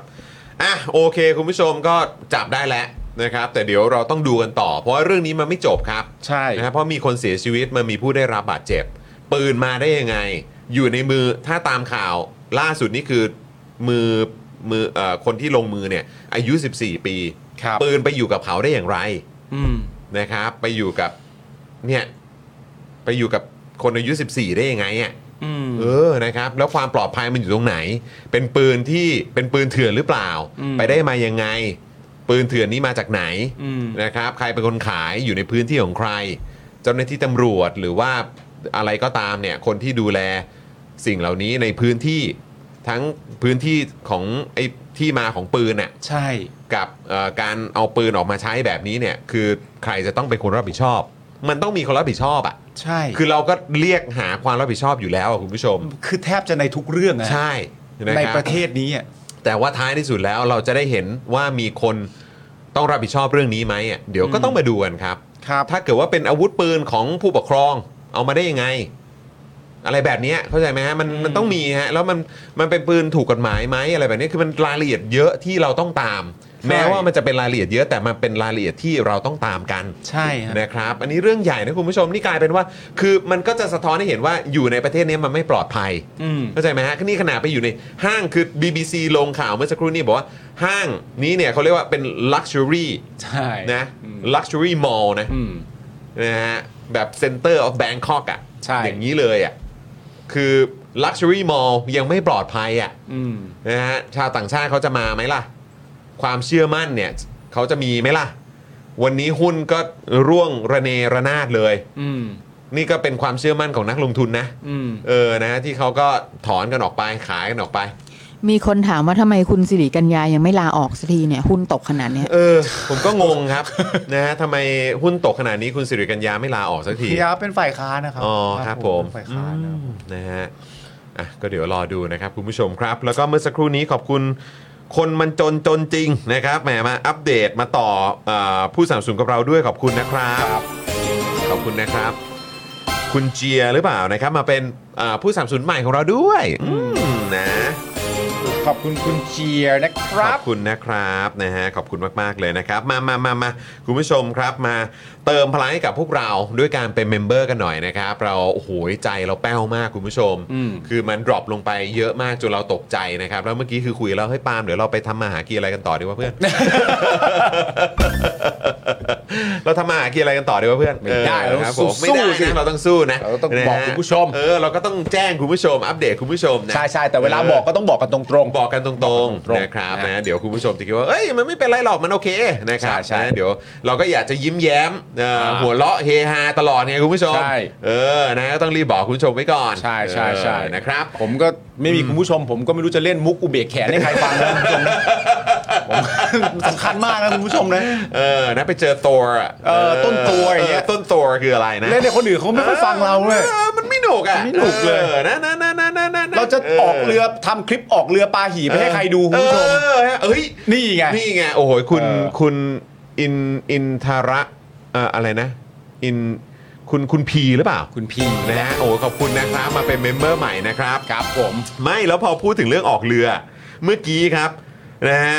เอ่ออัปเดตข่าวมาพลตำรวจเอกสุรเชษฐ์หักพาน รองผบตรยัน ไม่เคยตั้งทนายอนันต์ชัย เป็นทนายความสู้คดี เหตุไม่มีคดีอะไร เป็นเรื่องที่ลูกน้อง 8 คนที่ต้องต่อสู้คดี ยันไม่รู้เรื่องบิ๊กเซอร์ไพรส์ กูอ่านอันเนี้ยครั้งแรกกูแบบ แล้ววันนั้นที่นั่งด้วยกันคืออะไรวะ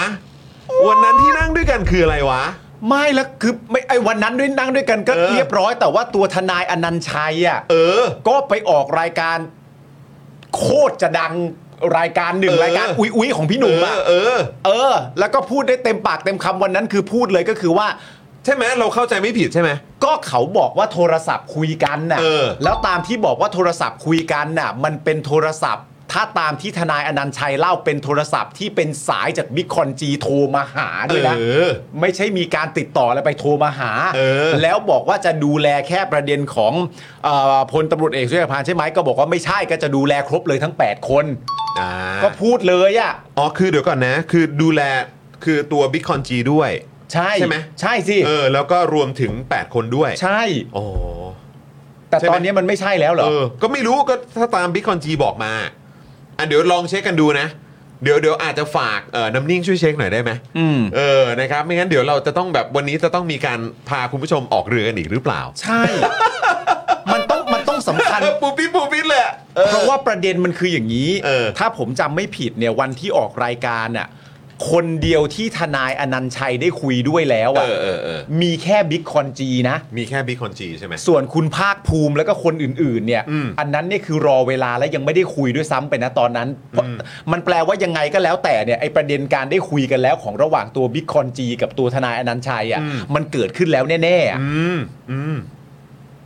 นั่นนะสิ แต่อันนี้คืออัปเดตล่าสุดนะคุณผู้ชม เออ นะครับไม่เคยตั้งทนายอนันต์ชัยเป็นทนายความสู้คดีนะฮะอ่านะครับเพราะว่าบอกว่าไม่มีก็มันไม่มีคดีอะไรอะ่ะมันเป็นเรื่องที่ลูกน้อง 8 คนต้องต่อสู้คดีนะครับแล้วก็ไอ้ประเด็นเรื่องไอ้คำว่า Big Surprise เนี่ยอันนี้ Big คอนจีไม่รู้เรื่องนะ เออนะครับโอเคครับผม ผู้สื่อข่าวโทรไปสอบถามพันตำรวจเอกภาคภูมิพิสมัยนะครับหนึ่งใน 8ตำรวจที่ทนายอนันต์ชัยมาดูแลด้านคดี ได้บอกกับผู้สื่อข่าวสั้น ๆ ว่า เรื่องของทนายความนายเป็นคนจัดการ นายเป็นคนจัดการใช่ไหม นายเป็นคนจัดการให้ ตนเองไม่ขอพูดรายละเอียดตั้งแต่วันตั้งแต่วันที่มีการแถลงข่าวหน้าสำนักงานของทนายอนันต์ชัย ตนก็ไม่ได้พบทนายอนันต์ชัยอีกเลย อืม จากนั้นก็ขออนุญาตวางสายไปเลย เอาเอางั้นเลยเหรอ เช่นเดียวกันกับพลตำรวจตรีนำเกียรติธีระโรจนพงศ์ ครับ หนึ่งใน 8ตำรวจลูกน้องของพลตำรวจเอกสุรเชษฐ์ก็กล่าวว่า ตนเองไม่ได้ใช้ทนายอนันต์ชัยเป็นทนายในการสู้คดี แต่เป็นทนายความของตนเองที่มีอยู่แล้ว อ๋อ สำหรับการต่อสู้คดีนี้ และมีการหารือแนวทางหารเอาแนวทางการต่อสู้คดีกันที่สำนักงานทนายความ แต่ไม่ขอเปิดเผยรายละเอียดว่าเป็นใคร อืมโอเค เออ เอาโอเค ทำไม ปูปีปูปีจริง เอ ๆ อทำไมอยู่ๆก็แบบแกล้งกันแบบนี้ล่ะคะ ก็นั่นแหละถึงบอกไงว่าเอ๊ะหรือว่าท้ายสุดต้องพาออกเลยอีกรอบเนี่ย เออนะฮะแต่เพิ่งเห็นเมื่อกี้ไง อะไรอ่ะ เพิ่งเห็นเมื่อกี้ก็เลยแบบเอ้ายังไงอะฮะยังไงอะฮะ คือคือประเทศ ออ เรานี่ใครพูดอะไรวันไหนก็ได้ใช่ไหม โอ้ ใช่ แล้วคือแบบไอ้พฤติกรรมการรับผิดชอบต่อคำพูดนี่คือแบบแม่งไม่ต้องมีกันแล้วเปล่าวะ เออ คือแบบไม่งั้นคือกูจะยึดถือการรักษาคำพูดหรือว่าการ คือกูพูดหนึ่งมันก็ต้องเป็นหนึ่งสิ มันไม่ใช่หนึ่งแล้วไปเก้าอ่ะ หรือแบบมันหนึ่งไม่มี เออ เออ ไม่เคยพูดหนึ่งมาก่อน เออ เข้าใจป่ะ คือแบบ มันไม่ได้นะเว้ย ไม่แต่ประเด็นที่ แล้วคือ ถ้า คือ เออ สื่อเองก็ต้องตามจี้นะเว้ยว่าแบบอ่ะแล้ววันนั้นคืออะไร คุณพูดแบบนี้คืออะไร คือขอโทษพี่ๆสื่อคือเข้าใจว่าแบบงานหนักงานยุ่ง นะไอ้เรื่องเอาเลตต้งเลตติ้งเนี่ยมันก็สำคัญหรือว่า เอออ อะไรต่างๆเหล่านี้แต่แบบไม่ได้นะไม่งั้นเดี๋ยวเราจะปวดหัวแล้วก็เจอแต่ความแบบ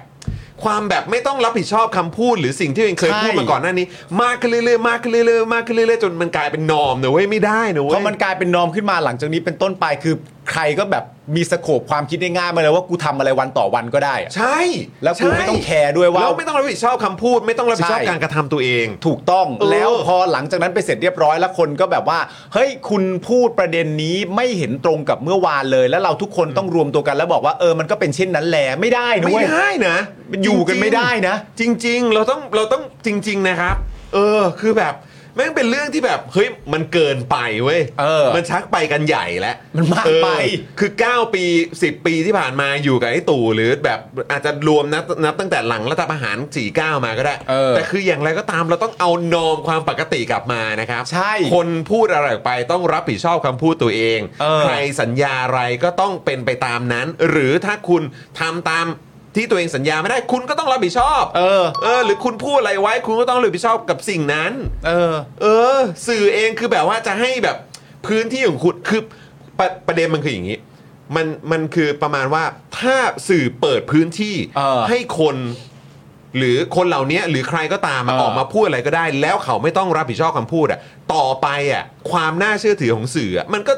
มันก็จะลดลงไปด้วยนะ ใช่ ก็คือคนจะมีความรู้สึกว่ากูไม่ต้องดูข่าวก็ได้ เออ ราะท้ายสุดแล้วแม่งก็ตอแหลกันหมดแหละ เออ แล้วแม่งก็ไม่เคยต้องรับผิดชอบอะไรกันเลยสักอย่าง เออ เพราะ แม่งก็พูดได้เพราะสื่อเนี่ยเดี๋ยวยังไงก็วิ่งไปสัมภาษณ์แม่ง ใช่ เออ แล้วก็แบบเดี๋ยวจะมีพื้นที่ให้คนพวกนี้มันพูดอะไรของมันก็ได้ แล้วมันก็ไม่ต้องรับผิดชอบคำพูดอะไรของพวกมันเลย ใช่ ใช่ไหมฮะก็เลยแบบเฮ้ยไม่ได้นะครับ สื่อไม่ได้นะครับ เออ จริง อันเนี้ยต้องแบบต้องวอร์เลยเพราะว่าถ้าคือผมจำได้ว่าผมได้ยินกับหูตัวเองอะที่ผมยังมาบอกคุณเลยใช่ไหมว่าประเด็นแล้วก็องศาที่ทางฝั่งของบิ๊กคอนจีจะเล่นอะ ๆ เออ คือมันคือเป็นประเด็นเรื่องข้อมูลและเอกสารต่างๆ นานาเหล่าเนี้ย อืมอืม มันออกมาได้ มัน อ หลุ ย่างดไร มาได้ยังไง มัหลุดมาได้อย่างไร มันหลุดมาได้ และ ยังไง หลาย ๆ อันมันเป็น ใช่ ข้อมูล ใช่ ส่วนตัว ครับ มั คนรับ มีประเด็นนี้ที่จำเป็นจะต้องดูแลกันอยู่ส่วนผิดถูกเรื่องเส้นทางการเงินนะว่ากันไป อืมอืม ก็ต่อสู้ไปตามคดีแต่มีมุมนี้อยู่ แล้วสุดท้ายแล้วบิ๊กไอตัวบิ๊กคอนจีจะบอกว่าไม่ต้องตั้งทนายอะไรไม่ได้มีคดีอะไรมันเฮ้ย เออ คือแม่งอย่างนี้ได้เลยเหรอวะ แต่อันเนี้ยผมวอนจริง ๆ นะ เออ ผมวอนจริง ๆ นะ ผมวอนแบบว่า คือวอนส่วนตัวไปยังพี่หนุ่มกัญชัยอ่ะว่าผมอยากให้พี่หนุ่มกัญชัยทำเอพิโซดเนี้ยซ้ำอ่ะ พี่ขยี้หน่อยพี่ หลังจากอันที่แล้วที่ เออ เอ่อผมจำได้ว่าเอพิโซดนั้นเป็นทนายอนันต์ชัยกับรองแต้ม อืม ในประเด็นเรื่องนี้แหละ ประเด็นเรื่องบิ๊กคอนจีเนี่ยแหละ ประเด็นเนี้ยการเข้าตรวจสอบที่บ้านบ็อกเซอร์อะไรต่างๆนานาก็ว่าไป ผมจำได้ว่ามันเป็นอย่างนั้นน่ะแล้วผมก็เลยมีความรู้สึกว่าพอเรื่องราวมันออกมาเป็นลักษณะนี้ผมมีความรู้สึกว่าอันนี้ต้องเป็นอีกแบบว่า อีกอีกหนึ่งเอพิโซดของของของพี่หนุ่มอะเนอะ อืม มันต้องแบบเหมือนจัดซ้ำแบบ จัดซ้ำแบบพาร์ททูก็ได้อะนะฮะ ใช่ครับ คือคุณผู้ชมจำภาพนี้ได้ไหมพี่เบียวเอาขึ้นหน่อย คือจริง ๆ มันก็คือเออคือภาพที่อัปเดตล่าสุดว่าบิ๊กโจ๊กไม่ได้ตั้งคุณอนันต์ชัยอะ อืม แต่คือภาพเนี้ยภาพเนี้ยเดี๋ยวให้พี่เบียวเอาขึ้นหน่อย เออ ที่เป็นภาพที่เขานั่งด้วยกันน่ะ คือผมเห็นผมก็เข้าใจว่าอย่างนั้น เออ เข้าใจไหมพี่บิวมีปะเอ สัก อ ครู่ค่ะ อ่า ครับ โอ ครั เค บครับ เดี๋ยวเดี๋ยวเอาขึ้นให้ดูน้องเอ่อน้ำนิ่งส่งเข้ามาให้นะครับเนี่ยคุณผู้ชมจำภาพนี้ได้ใช่ไหมจำภาพนี้ได้ใช่ไหมเออ คือแบบนี่แหละ มันคือภาพที่จริง ๆ แล้วก็แบบอ๋อโอเคอ่ะหรือว่าไม่หรือว่ายังไง หรือว่าวันนั้นไม่ใช่ของบิ๊กคอนจีแต่ตั้งมาให้ลูกน้อง อันนี้เราก็ไม่รู้ แต่ถ้าอย่างนั้นน่ะแล้วทนายอนันต์ชัยมาทำไม เออ ถ้าเกิดว่าไม่ใช่ไม่ใช่แบบทนายของของใครเลยอ่ะ แล้วมันก็มีประโยคที่น่าแปลกจากพันตำรวจเอกภาคภูมิที่บอกว่าเรื่องของทนายความนายเป็นคนจัดการให้ อืม หรือมันแปลว่า เรื่องของทนายความนายเป็นคนจัดการให้ก็คือว่ามันเป็นเรื่องที่บิ๊กคอนจีจัดการให้ แต่ว่าตำรวจแต่ละคนถ้ามีทนายเป็นของตัวเองเขาก็ไม่เอา อืม หรือเปล่าวะคืออย่างนี้ป่ะคือยังไง เออ เนี่ยแหละคุณผู้ชมเรื่องเนี้ยมันต้องตาม เออ จริง ๆ มันไม่ได้นะเว้ย แล้วคือเหมือนแบบทุกอย่างแบบปล่อยให้เรื่องแบบงงงงวยงวยๆอะไรต่าง ๆ เหล่านี้แล้วจริง ๆ แล้วแม่งสตาร์ทขึ้นมาจากการที่ว่ามีหน่วยหน่วยแบบหน่วยแบบติดอาวุธอ่ะเข้าไปค้นบ้านที่รองผอบตรอยู่อ่ะ อืม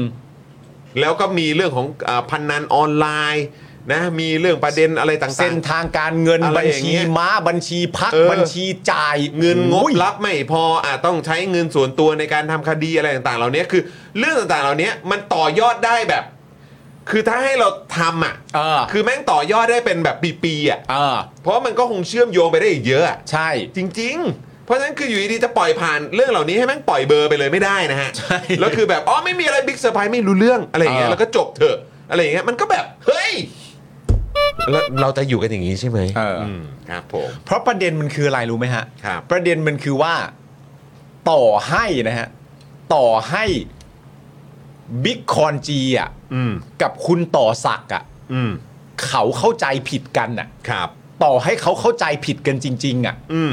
แต่ว่าประเด็นที่เคยพูดไว้ว่ามีข้อมูลเยอะแยะมากมาย ถ้าเปิดขึ้นมาจะตายกันทั้งสตชเนี่ย ให้เขาดีกันอีก 14 ล้านครั้งเนี่ย อืม ไอ้เรื่องนี้ก็ไม่ได้หายไปนะฮะ ถูกต้องครับ เพราะคำพูดนี้มาจากปากของรองผอบอตร แล้วเป็นหนึ่งที่จะเข้าชิงเป็นผบตรด้วย อืม อาวุโสอันดับสองนะ หลั จำกันได้ จาก ไหม ที่มีเหตุการณ์ เจ้าหน้าที่ตำรวจ อาวุธครบมือ เออ เข้าตรวจนะฮะบ้านที่ ใช่ รองผอบอตร อยู่ณเวลานั้นน่ะ อืม คือแบบ โอ้โหยเข้าใจป่ะ คือแม่งแบบคือแม้กระทั่งแค่ประเด็นเนี้ย อ่า แม่งยังเป็นแบบพล็อตแบบเอาไปทำเป็นหนังได้เลยอ่ะ ใช่ เข้าใจไหมฮะทำเป็นซีรีส์เน็ตฟลิกได้เลยอ่ะ เออ เออ เพราะฉะนั้นคือแบบ เฮ้ย กูข้ามเรื่องนี้ไปแม่งก็ไม่ได้ป่าวะ จ อ๋อ ริงๆนะ จบแล้วเอาสรุปไม่ใช่เหรอ อ๋อง่ายอย่างนั้นเลย โอเค ครับผมนะฮะ เดี๋ยวรอดูเดี๋ยวรอดู อ่ะนะแล้วก็ขอบคุณคุณเชนนะครับนะมาเป็นเมมเบอร์ใหม่ของเรานะครับ คุณ for friend ก็ซูเปอร์แชทเข้ามานะครับนะฮะคุณเอ่อแล้วก็ส่งกำลังใจให้กับพวกเราด้วย ขอบคุคณรับ นะครับนะฮะคุณ MTBB ก็มาเป็นเมมเบอร์ใหม่ คุณคัมบรีด้วย คุณชัยกรด้วยนะครับ คุณเอ่อพี่ภูด้วยนะครับ ขอบคุณมาก ๆ เลยนะครับอ้าวกดเลขแปดรัวๆนะครับ ให้กับเมมเบอร์ใหม่ของเราทุก ๆ ท่านด้วยนะครับ คุณผู้ชม ครับผม นะอย่าลืมต้อนรับนะฮะสมาชิกใหม่ของพวกเรากันด้วยนะครับนะแล้วก็มาร่วมพูดคุยกันคุณผู้ชม ถ้าอยากสนับสนุนพวกเราก็มาเป็นเมมเบอร์กันเยอะๆนะครับคุณผู้ชมครับ ครับผม นะฮะอ่ะคุณผู้ชมครับ เดี๋ยวก่อนที่เราจะไปเจอคุณโยนะครับ ขอแวะเข้าอันนี้แป๊บหนึ่งได้ไหม ครับ ขอนิดนึง คือ นิดเดียวเลย อ่าน นะครับประเด็นนะครับเกี่ยวกับเอ่อเรื่องของที่คุณภูมิทำอ่ะ เขาต้องรับผิดชอบใช่ไหม ใช่ใช่ใช่ใช่ นพาร์ทของการตั้งคณะกรรมการ ศึกษาแนวทางการทำประชามติในการแก้รัฐธรรมนูญน่ะ ใช่ นะครับตอนนี้นะคุณผู้ชมรายชื่อออกมาแล้วนะครับ 35 รายชื่อนะครับอ่าคุณภูมิทำย้ำด้วยนะ ว่าต้องทำให้เสร็จใน 4 ปีนะครับทำอะไรให้เสร็จอ่ะ 4 ปีอ่ะ เอ่อแนวทาง การทำประชามติ นั่นน่ะสิ นะฮะเอ่อเดี๋ยวเราจะดูคลิปก่อนไหมพี่ซีหรือว่าเราจะไปที่เนื้อหาก่อน เนื้อหาก่อนเลยค่ะ โอเคนะครับ หลังจากใช้เวลากว่า 2 สัปดาห์นะครับคุณผู้ชม ใช้เวลาตั้ง 2 วีคเลยนะฮะ เออ 2วีคนะครับ 14 วันนะคุณผู้ชมนะนะฮะสองสัปดาห์ในการตั้งคณะกรรมการเพื่อพิจารณาศึกษาแนวทาง ในการทำประชามติ เพื่อแก้ไขปัญหาความเห็นที่แตกต่าง ในเรื่องรัฐธรรมนูญปี 60 นะครับ ฮะ ล่าสุดครับวันนี้ครับ เศรษฐาทวีสินครับ นายกนะฮะของเออคนที่ 30นะฮะของไทยเราเนี่ย ได้เซ็นเห็นชอบรายชื่อคณะกรรมการ 35 ชื่อ ตามที่ภูมิธรรมเวชยชัยนะครับดะเอ่อในฐานะประธานคณะกรรมการเป็นผู้เสนอนะครับ35 รายชื่อด้วยกัน ครับ ประธานเนี่ยก็คือคุณภูมิธรรมนะครับรองประธานคนที่หนึ่งนะฮะก็คือคุณชูศักดิ์สิรินิน อ่า จากพรรคเพื่อไทย อ่าน นะครับรองประธานคนที่สองเนี่ยคือกิตติพงศ์กิตตยารักษ์นะครับซึ่งคนนี้เนี่ยเป็นอดีตปลัดกระทรวงยุติธรรม ครับ นะครับสามเออสี่นะครับ คุณนิกรจำนงครับ จริง ๆ ชื่อนี้ก็ได้ยินอยู่เยอะ ครับ นะครับ ในพาร์ทเกี่ยวเรื่องของร่างรัฐธรรมนูญนั่นแหละ อืม นะครับพักชาติไทยพัฒนาครับนะนี่เป็นกรรมการแล้วก็เป็นโคศกด้วยนะ เป็นโฆษกของคณะนี้เลย ของคณะนี้นะครับ เออ เอ่อมีคุณพันตำรวจเอกเอ่อทวีสอดส่องนะครับอันนี้รัฐมนตรียุติธรรมจากประชาชาติ ชื่อนี้ก็คุ้นครับ พิชิตชื่นบานค โอ้ รับ แน่นอนฮะ อันนี้เป็นตัวแทนที่ปรึกษานายกนะครับ แล้วก็เป็นอดีตทนายความนะฮะของเออคุณทักษิณด้วย ใช่ นะครับเอ่อแล้วก็ยังมีคุณชัชวานขำเกษมนะครับ ครับ เป็นตัวแทนของทหารครับ เออ ซึ่งเราก็งงมากครับ ว่าทำไมต้องมีทหารนะครับ ครับ นะฮะถ้าทหารจะต้องเกี่ยวเนี่ยทำไมไม่เป็นรัฐมนตรีว่าการกระทรวงกลาโหมอะครับ เออ หรือว่ายังไงหรือว่ายุ่งกับการผัดกะเพราอยู่หรือเปล่า ผมก็ไม่แน่ใจทำไมอะฮะทำไมต้องมีพลเอก ชัชวานขำเกษม เป็นตัวแทนทหารด้วยฮะ คือยังไงถ้าถ้าผัดกะเพราเออแล้วหัวมันจะเหม็นห้ามเข้า มันจะ เออ เหม็นจัด มีพลตำรวจเอกสุเทพ เดชรักษา ซึ่งเป็นอดีตรองผบตร เพื่ออะไร ก็เออ นั่นแหละก็เพื่ออะไรอะ เพื่ออะไรอ่ะ งง อ่าง งเหมือนกัน อ่า พลตำรวจเอก วินัยทองสองอดีตรองผบตร อันนี้ก็เป็นตัวแทนตำรวจเหมือนกัน เพื่ออะไร นั่นน่ะสิ งง คืออะไรครับ ฮะ คือต้องถามความเห็นตำรวจทหารเรื่องการทำประชามติเหรอครับ กะ กับ งงฮะ นี่ฮะ จานิวก็มาครับ อาจารย์นิวมา ศิรวิทย์นะฮะเสรีที่วัดครับจานิว สมาชิกพักเพื่อไทย ครับ นะครับก็ดีใจกับจานิวด้วยนะครับ แล้วก็หวังว่าจะจับคนที่ตีหัวได้ในเร็ววันนี้นะครับ ครับผม นะฮะเอ่อวิรัตเอ่อวรศิศิรินเอ่อวรสศิรินโทษคทีรับ ครับ จากเสรีรวมไทย อืม สุประชัยใจสมุทร อันนี้จากพักภูมิใจไทยแน่นอนคุณผู้ มา ชมค ด้วย รับ ครับผม อ่า เอ่อวิภูแถลงพัฒนภูมิไทย อันนี้ก็เป็นอดีตสสของพักเพื่อไทยครับ ครับผม เพื่ออะไรฮะเนี่ยพักเพื่อไทยมีสสไม่พอใช้เหรอครับงงมาก ต้องมาเยอะ ก็มาด้วยนะครับ ฮะ วิเชียนชุบไทยสงฆ์นายกสภาทนายความ อ่า วัฒนาเตียงกูล เป็นอดีตทนายความของคุณทักษิณครับ ครับผม นี่เราต้องมีอดีตทนายของของคุณทักษิณถึง 2 คนเลยแหละครับ ในคณะนี้อะครับ เอาอ่านชื่อคณะใหม่ โอ้ยบ้า มันชื่อคณะอะไรนะ อะไรวะเนี่ย คณะแก้ไขปัญหาความเห็นที่แตกต่างในเรื่องรัฐธรรมนูญ ครับ อ๋อ อ๋อ คณะกรรมการเพื่อพิจารณาศึกษาแนวทางในการทำประชามติ เพื่ออะไรครับ เพื่อแก้ไขปัญหาความเห็นแตกต่างในเรื่องรัฐธรรมนูญปี 2560 อะไรวะเนี่ย อ๋อ เอาทนายอดีตทนายคุณทักษิณต้องเอา 2 คนเลย ครั ฮะ บ อ๋อ โอเค คุณยุทธพรอิสระชัยนะครับ อาจารย์คณะรัฐศาสตร์มสุโขทัย ครับ ภัยบูลย์นิติตะวันครับ จากพลังประชารัฐครับผม แล้วมาบีตรงไหนอ่ะที่ผมมาอยู่ตรงเนี้ยอืมครับผม 35รายชื่อนี่เออผิดตรงไหนอะ มีผมผิดตรงไหนอะ ครับผม เออ นะฮะพงเทพเทพการจนาครับ อันนี้เป็นอดีตรองนายกในรัฐบาลยิ่งลักษณ์นะครับ โอ้โหนี่เชิญคนได้หลากหลายมากเลยนะครับเนี่ย โอ้โห นะฮะมีความหลากหลายมากเลยในหมู่คณะนี้ โอ้โหรู้สึกว่าคณะนี้นี่แบบ ไม่ไม่รู้ใครเป็นใครเลย นะฮะ คุณผู้ชม อ่า นี่อันนี้คือรายชื่อมาถึงอันดับที่ 18 จาก 35 นะ ใช่ โอ้ยดูลิสต์สิครับ ครับ มัหลา ผ ก ม หลายเหลือเกินตำรวจ ทหาร อดีตทนายความคุณทักษิณถึง 2 ครับ นะครับนะฮะอดีตสมาชิกเอ่อเขาเรียกว่าอะไร อดีตสสพักเพื่อไทย ใช่ เออ นะครับ มีเอ่อสมาชิกพรรคเพื่อไทย อ่า ไรแบบเนี้ยนะครับอุ้ยมากันเต็มเลย มีคุณไพบูลย์ด้วยนะฮะ ครับ นะครับ เดี๋ยวผมต่อให้ละกันนะครับ ต่ ผ อ ม เลยครับ ทีละคนครับ อันดับที่ 19 นะครับผมนายพรสัน อืม เลี้ยงบุญเลิศชัยครับ อาจารย์เหมา อาจารย์เหมาจะไปกำหมัดใน อา นั้น จาร ห ย์ ป เห ล่ มาจะไปกำหมัดนะฮะอา อา จา จาร รย์ ย์ เหมา คณะนิติศาสตร์จุฬานะครับ โอเค ผมคุณผู้ชมหลายคนบอกว่าเดี๋ยวส่งอาจารย์เหมาไว้เป็นนัตชา ครับ นะฮะ อืมนะฮะ ต่อกันที่นายประวิทย์รัตนเพียรครับ อดีตกกตและรัฐมนตรีว่าการกระทรวงวิทยาศาสตร์ และเทคโนโลยี ในรัฐบาลคุณทักษิณนะครับ ครับผม นะครับผมนะมาคุณทักษิณนะฮะ ครับ ต่อไปก็คือคุณนพดลปัทมะครับ อันนี้จากพักอะไรนะฮะเพื่อไทยครับผมโอ้สุดยอดฮะ นะครับผม แล้วคุณผู้ชมอันดับที่ 22 เลขนี้จำไว้ให้แม่นยำนะครับผม นายธนกรวังบุญคงชนะนะฮะ จากพักรวมไทยสร้างชาตินะครับ นี่ ผม เขาตั้งใจให้อยู่ 22ไหมเนี่ย เออว่ะ 22 พฤษภา57 หรือเปล่า เขากะเขากะ มา ให้ เป็นมาเป็นตัวแทนของคนลงมือหาให้อันดับ 22 เลยนะเว้ยให้อันดับ 22 เลยนะเว้ย มาเป็นตัวแทนของคนลงมื เอ อ อมันเป็นตัวแทนของคนลงมือ มึงคิดได้ไงวะ อันดับที่สองเดิมมาอย่างนี้เลย ครับผม เย้นะครับ กูมาแล้ว เอ จำ อ กูได้ไหม ซึ่งอันนี้ เลข22ด้วยนะ อันนี้นี่ไม่แปลกอะไรนะ เพราะว่าพี่ ครับ แดกเนี่ยเป็นปาร์ตี้ลิสต์เลยนะเว้ย ครับผม เออนะครับผม อืมใช่ใช่คุณคุณกั๊กคุณจวนคุณจวน อ่าคุณจวนฮะ เออนะฮะ ต่อไปครับอันดับที่ 23 ครับ นายธงชัยวัยบุญญา ครับ นะครับ ผมประธานสหภาพแรงงานรัฐวิสาหกิจการประปาส่วนภูมิภาค อันนี้คืออะไรอะอันนี้ทำไมฮะนะโอเค ยี่สี่นี่ก็เป็นชื่อที่คุ้นคุ้นเคยเหมือนกันนะ ถูกต้องครับ เออ 24 นี่คือนายเทวันลิปตาพันลบครับ ลิปตาพันลบนะฮะ ที่ปรึกษานายกนะครับ หัวหน้าพักชาติพัฒนากล้านะฮะ ผม อันดับที่ 25 นะครับ ชื่อนี้นะครับ ชื่อที่พี่หนูหริ่งไม่เคยจำได้นะครับ ครับ นายเดชอิดขาวทองจากพักประชาธิปัตย์ครับ โอ้โหย ครับผม อันดับที่ 26 นะครับ นายถากรตันทสิทธิ์จากพักไทยสร้างไทยครับ อันดับที่ 27 นะครับ นายชาติพงศ์จิรพันธ์ครับ อดีตรองอายการสูงสุดเป็นตัวแทนอายการครับ ครับ อันดับที่28 นะครับ นายชนะโรธเทียนธนวัฒน์นะครับผมณตอนนี้ที่เรากำลังตามหาอยู่ยังไม่พบข้อมูลว่าทำงานด้านใด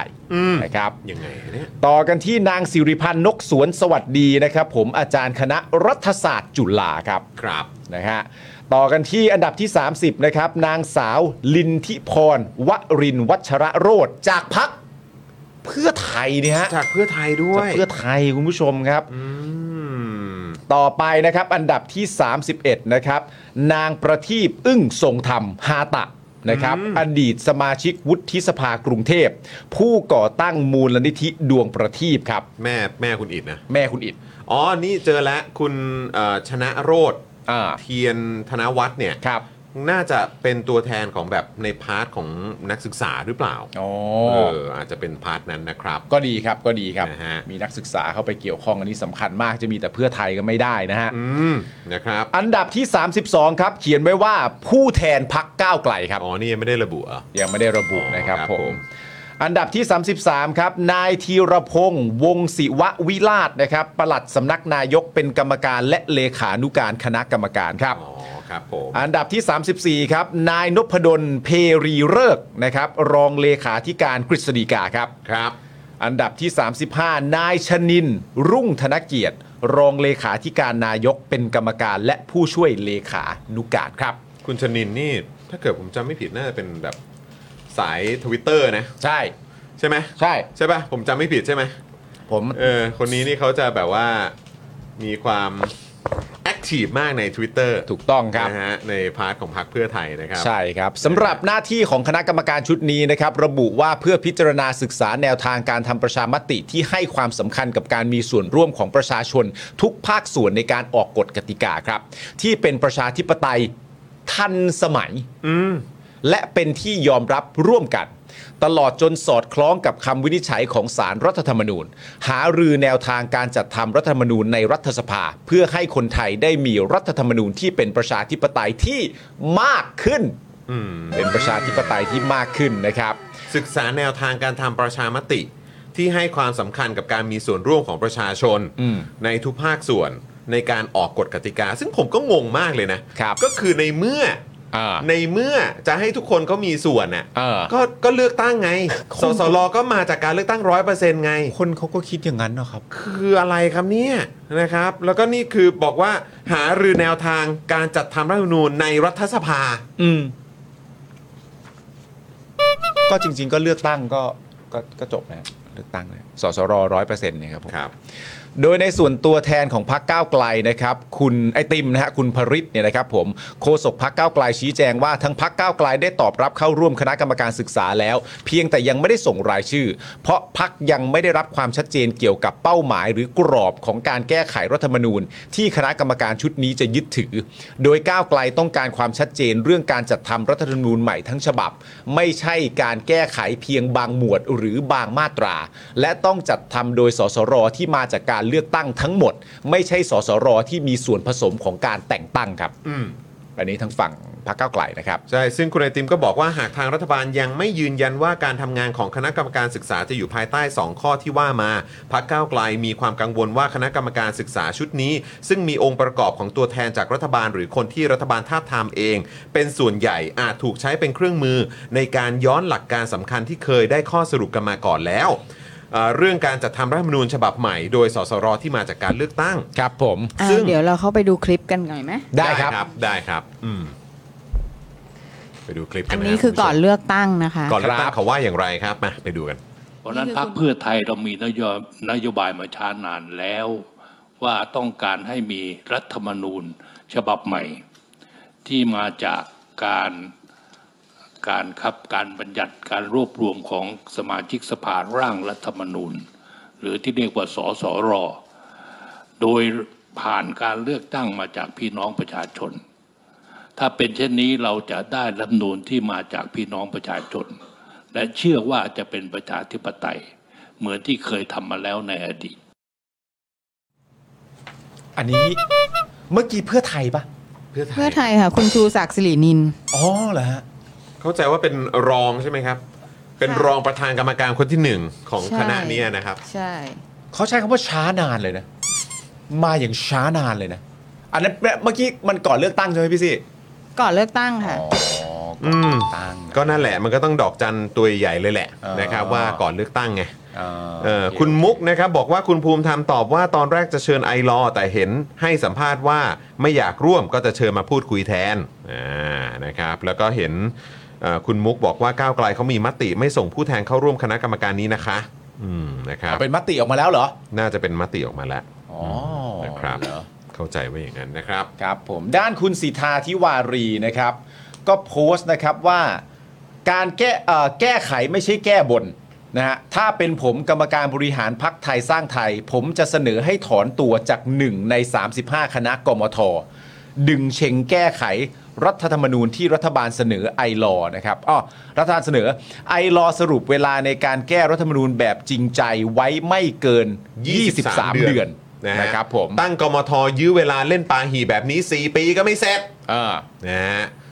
เออพี่ปุ่นก็บอกว่าถ้าผมเป็นกรรมการบริหารไทยสร้างไทยนะเออนะจะเสนอให้ถอนตัวเลย จากหนึ่งใน 35 คณะกมทนี้ อืม นะครับ ครับ ผม ผมซึ่งของไทยสร้างไทยนี่เข้าใจว่าเป็นคุณถากรใช่ไหม ใช่คุณถากรได้เข้า เออครับ ไปอ่ะดูประเด็นที่คุณถากันบ้างนะฮะ คุณถานี่ก็ได้แสดงความเห็นนะครับ ว่าบางรายชื่อในคณะกรรมการศึกษาประชามติเป็นปัญหาจริง เช่นภัยบูลย์นิติตะวัน เคยเป็นคณะกรรมการมา 3 ชุดนะครับ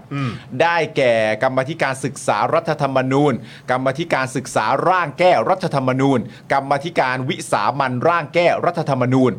มีบทบาทคัดค้าน เตะทวง การร่างรัฐธรรมนูญใหม่ แถมยื่นสารรัฐธรรมนูญ เพื่อคว่ำการแก้ไขรัฐธรรมนูญ ใครตามการเมืองมาตลอดน่าจะรู้ฤทธิเดชดีนะครับ ทั้งนี้ 35 รายชื่อนะครับไม่มีชื่อของกลุ่มประชาชนร่างรัฐธรรมนูญ หรือคอนฟอร์นะครับที่รวบรวมรายชื่อเมื่อปลายเดือนสิงหาคมกว่า 2 0 0 0 0 0 ชื่อนะฮะเพื่อจัดทำประชามติให้มีการทำรัฐธรรมนูญใหม่ทั้งฉบับ และสมาชิกสภาร่างรัฐธรรมนูญที่มาจากการเลือกตั้ง 100%นะครับแต่เห็นเมื่อสักครู่คุณมุกก็บอกมาใช่ไหมว่าจะแบบขอคำปรึกษาเฉยๆนะไม่ได้เข้าร่วมนะฮะ ใช่ครับผม ขณะที่คุณภูมิธรรมนะครับแถลงว่าคณะกรรมการชุดนี้เนี่ยจะมีการนัดประชุมนัดแรกนะครับในวันจันทร์ที่ 9 ตุลาคมนะครับเพื่อวางกรอบการทำงาน และคาดว่าภายใน 3-4 เดือนจะมีข้อสรุปเรื่องการทำประชามติ โดยจะเปิดเวทีรับฟังความเห็นใน 3 ประเด็นครับคำถามคืออย่างนี้คำถามคือ กระบวนการการแก้ไขและจัดทำรัฐธรรมนูญฉบับใหม่ ควรทำแบบใด เช่น ตั้งสสรหรือไม่ นี่คือตัวเองและตัวเองก็พูดในนามพักนะ ว่าสสรเนี่ยต้องมีคำถามที่หนึ่งจากเรานะครับ อยากให้ตอบจริง ๆ เลยนะฮะ 9 ตุลาคมเนี่ยนะครับผม 2 ครับ หากมีกระบวนการการจัดทำประชามตินะครับ เพื่อจัดทำรัฐธรรมนูญฉบับใหม่ จะต้องทำประชามติกี่ครั้ง เพื่อลดงบประมาณในการดำเนินการ ยกตัวอย่างนะครับ ถ้าดูเร็วๆ อาจทำ4ถึง5ครั้ง แต่หากปรับให้เหลือทำสองครั้ง จะใช้งบ 5,000ถึง8,000 ล้านบาท ซึ่งจะช่วยลดค่าใช้จ่ายในการดำเนินการนะครับ 3ครับคำถามในการทำประชามติครั้งแรกควรจะเป็นอย่างไรจะให้ครอบคลุมแค่ไหนครับ โดยคุณภูมิธรรมเนี่ยก็ย้ำด้วยนะครับว่าจะไม่มีการแก้ไขหมวด 1 หมวด 2 และพระราชอำนาจต่างๆ แต่ที่เหลือจะถูกแก้ไขให้มีความเป็นประชาธิปไตยมากขึ้น โดยคาดว่าจะเสร็จภายใน 3-4 ปี เป็น 3-4 ปีแล้วเนอะ 3-4ถึง4ปีแล้วนะครับคุณผู้ชม เออ 3-4ถึง4ปีแล้วนะครับ เออ นี่กลายเป็นว่าเวลาขยับเป็น 3-4 ปีแล้วนะครับ อืม แล้วก็ย้ำจังเลยครับ ว่าจะไม่มีการแก้ไขหมวด 1 หมวด 2 และพระราชอำนาจต่างๆ ก็รู้แล้วว่าคุณน่ะก็จะไม่ยุ่งจะไม่อะไรพวกนี้ แต่ในเมื่อการร่างรัฐธรรมนูญฉบับใหม่เนี่ย เออ ถ้ามันมาจากสสรอ่ะจากการเลือกตั้งร้อยเปอร์เซ็นต์น่ะเขาก็ต้องมาดูกันรายละเอียดตั้งแต่ต้นจนจบใช่ไหมล่ะ อืม เออ แล้วก็คือก็พูดย้ำอยู่นั่นน่ะ ว่าอันนี้ก็จะไม่แตะไม่แตะรู้แล้ว รู้แล้วจ้า ดูแล้วจ้า ดูแล้วจ้านะครับ ก็ถามคุณผู้ชมหน่อยครับคุณผู้ชม อืม นะคำว่าแก้รัฐธรรมนูญให้มีความเป็นประชาธิปไตยมากขึ้นเนี่ย อืม ที่เราเอาขึ้นจอเมื่อสักครู่นี้เนี่ย อืม นะฮะเนี่ยตรงเนี้ยตรงเนี้ย อ่าม ากขึ้นเนี่ยนะฮะคือมันคืออะไรอะครับ อ่า นะฮะ คือมันโอเคที่จะได้รัฐธรรมนูญที่เป็นประชาธิปไตยมากขึ้น เป็นเผด็จการน้อยลงอะไรแบบนี้เหรอครับ อืมนะฮะ นี่คือพวกเราอะ30 กว่าล้านคนน่ะ เออ ที่ออกมาเลือกตั้งกันน่ะคุณผู้ชม เยอะที่สุดเป็นประวัติการน่ะเราออกมาเลือกตั้งกัน เพื่อให้ได้แบบนี้เหรอครับ ใช่ เพื่อให้ได้แค่ว่าเป็นรัฐธรรมนูญฉบับใหม่ที่มีความเป็นประชาธิปไตยมากขึ้น ตอนนั้นที่แบบออกไปเลือกตั้งสมมติว่าออกไปกาพักเพื่อไทยอ่ะ อืม คิดแล้วจริง ๆ ใช่ไหมว่าเราเลือกตั้งมาเพื่อสมมติว่าเพื่อไทยได้เป็นรัฐบาล แล้วเพื่อไทยจะทำประมาณนี้อะ อืม คิดอย่างนั้นกันจริงๆเหรอ คือถามจริงครับ คือเราต้องการรัฐธรรมนูญที่เป็นประชาธิปไตยมากขึ้น เหรอฮะ อืม แล้วก็เป็นเป็นเผด็จการน้อยลง อืม เหรอ เฮ้ยออกมากันเยอะมากเลยนะเว้ย คุณ แล้ว ผู้ชม เพื่อ เห็น ไทย เปล่า พูดก่อนเลือกตั้งว่ายังไง ใช่ คนเขาก็เชื่อไง ใช่ นั่นคือเครดิตของคุณไง แล้ว เออ คือตอนนี้คุณก็ว่าอย่างเงี้ยนะ เออ และคนที่บอกว่ารัฐธรรมนูญปี 60 เนี่ย เป็นรัฐธรรมนูญที่ดีแล้วเนี่ย คุณผู้ชมก็สามารถชี้หน้าได้เรียงตัวเลยนะว่ามันเป็นใครกันบ้างเวลามันออกมาพูดอะ เออ แล้วมันก็ชัดเจนในคาแรคเตอร์อยู่แล้วว่าก็ใช่สิ อืม มึงก็ต้องชอบอยู่แล้วสิ อืม แล้วมันไม่ใช่ฝากฝั่งประชาธิปไตยแน่ๆครับ แล้วถึงเวลาจะแก้มันเนี่ยนะฮะคุณผู้ชม มากขึ้นอย่างเงี้ยเหรอ อืม คือแล้วนี่คือคำพูดจากพรรคเพื่อไทยเหรอครับ เออ นี่คือคำพูดจากพรรคเพื่อไทยเหรอครับ ว่าจะแก้รัฐธรรมนูญให้เป็นประชาธิปไตยมากขึ้นน่ะ ใช่ เฮ้ยคุณต้องคุณคุณไม่อายเหรอ ไม่แล้วจะบิดไปไม่ได้นะ เพราะว่าในความเป็นจริงนะตอนแรกเนี่ยไม่ต้องเอาตอนนี้ก็ได้ ตัวตนคุณจริง ๆ นะตอนแรกคุณก็ไม่ได้พูดอย่างนี้อ่ะ ใช่ มันไม่ได้ เนี่ย มันไม่ได้ครับ การแก้รัฐธรรมนูญผลักดันให้ประเทศเป็นประชาธิปไตย ขจัดการสืบทอดอำนาจเผด็จการสร้างความเป็นธรรมให้ประชาชน จัดทำรัฐธรรมนูญฉบับประชาชน โดยคงรูปแบบการปกครองระบอบประชาธิปไตยอันมีพระมหากษัตริย์เป็นประมุขโดยสภาร่างรัฐธรรมนูญ ที่มาจากการเลือกตั้งของประชาชน และผ่านขั้นตอนการออกเสียงลงประชามติโดยประชาชน เขาไปเลือกเขาก็ไปเลือกกันอย่างเงี้ยนะ คือไอ้อันที่มันไม่มีคาว่ามากขึ้นเนี่ยมันคือก่อนใช่ไหมฮะพี่ซี่มันคือก่อนการเลือก ใช่ ตั้ง ค่ะ ใช่ไหมฮ ก่อนเลือกตั้งเป็นอย่างนั้น แต่พอหลังเลือกตั้งกลายเป็นว่าเอาแค่ประชาธิปไตยมากขึ้นก็พอเหรอ เติมคำว่ามากขึ้นเข้าไป ก็ใช่ไง อืม คือเติมมาแต่ความหมายมันลดไง คือจริง ๆ นะ คือคุณต้องมีความละอายบ้างนะ เพื่อไทย จริง อืม ๆ มีความละอายบ้าง นะ รู้ว่าผ่านอะไรมาเยอะกว่าจะได้เป็นรัฐบาลกว่าจะได้นายกเนี่ย เข้าใจ แต่พอย้อนกลับมาถึงจุดนี้เนี่ย อย่างน้อยเรื่องที่มันเกี่ยวข้องกับคนทุกคนในประเทศเนี้ยคุณต้องมีความละอาย คุณต้องมีความเกรงใจ คุณต้องมีความเห็นหัวประชาชนบ้าง ผมรู้คุณมีความจำเป็น คุณอาจจะอ้างความจำเป็นอะไรของคุณ คุณก็อ้างไปเถอะ อืม แต่เรื่องแบบเนี้ยโหมันไม่ได้จริงๆว่ะจริงๆ คือเรื่องเนี้ยจะอ้างความจำเป็นว่าอะไรอ่ะ เออ เพราะรัฐธรรมนูญมันเป็นเรื่องของคนทุกคนในประเทศนี้ อืม แล้วเสียงส่วนใหญ่เขาก็คือ 30 กว่าล้านคนออกมาก็เพื่อที่จะให้ประเทศนี้มันเป็นประชาธิปไตยอ่ะ อืม แล้วเส้นทางอันดับหนึ่ง หรือว่าในพาร์ทแรก ๆ เลยก็คือการมีรัฐธรรมนูญฉบับใหม่ ใช่ แล้วอยู่ดีๆคุณจะมาบอกว่าอ๋อก็เป็นรัฐธรรมนูญฉบับใหม่ที่มีความเป็นประชาธิปไตยมากขึ้น เออ คือแบบอันนี้มันไม่ได้เว้ย เพราะก่อนเลือกตั้งคุณก็ไม่ได้พูดอย่างนี้ แล้วพอมาถึงตอนนี้คุณคุณคุณพูดอย่างนี้ได้หน้าตาเฉย มันก็มันก็ไม่ได้แล้วลิสต์ของคุณน่ะรายชื่อ เนี่ยไอ้กรรมการประชามติอะไรของคุณเนี่ยก็คือแบบอะไรวะเนี่ย อืม ศึกษาไปแล้วเท่าไหร่ก็ไม่รู้กี่รอบแล้วก็ไม่รู้ 3 รอบไหม ใช่ แล้วจะเอาอะไรอีก แล้วนี่คือเปลี่ยนไทม์ไลน์อีกจากเดิมเท่าไหร่นะฮะสองปีปะ อืม หรือเออเนี่ยแหละ แต่คืออยู่ดีๆ ก็3-4ถึง4ปีขึ้นมายังไงวันเนี้ย แล้วเอาจริงๆนะพอเป็นณ แบบ ตอนนี้ที่มันเกิดขึ้นมาพอเป็น 3-4 ปีนะ ผมเชื่อเลยว่าคนแม่งตีความ 4 แน่ สี่อยู่แล้วล่ะครับ 4 แน่ แต่ผมมันมีความรู้สึกว่าเกิน อืม อยู่แล้ว คือจริงคือผมมีความรู้สึกว่าประเด็นมันคืออย่างนี้ครับ ว่ามันจะมันจะไปมันจะไปซ้ำตัวเองครับ แล้วมันจะหนีต่อไปไม่พ้นเพราะว่าในประเด็นเรื่องการแก้รัฐธรรมนูญเนี่ยมันก็เป็นข้ออ้างใช่ไหมฮะเหมือนที่คุณเป๋าบอกว่ามันเป็นบาร์เดียวที่สามารถโหนได้อยู่ แล้วก็ยังได้รับความชอบธรรม แต่ว่าประชาชนเขาในส่วนหนึ่งเขาก็ส่งเสียงมาตลอดเวลาว่า คุณอ้างว่าเหล่านี้มันเป็นวิกฤตอะ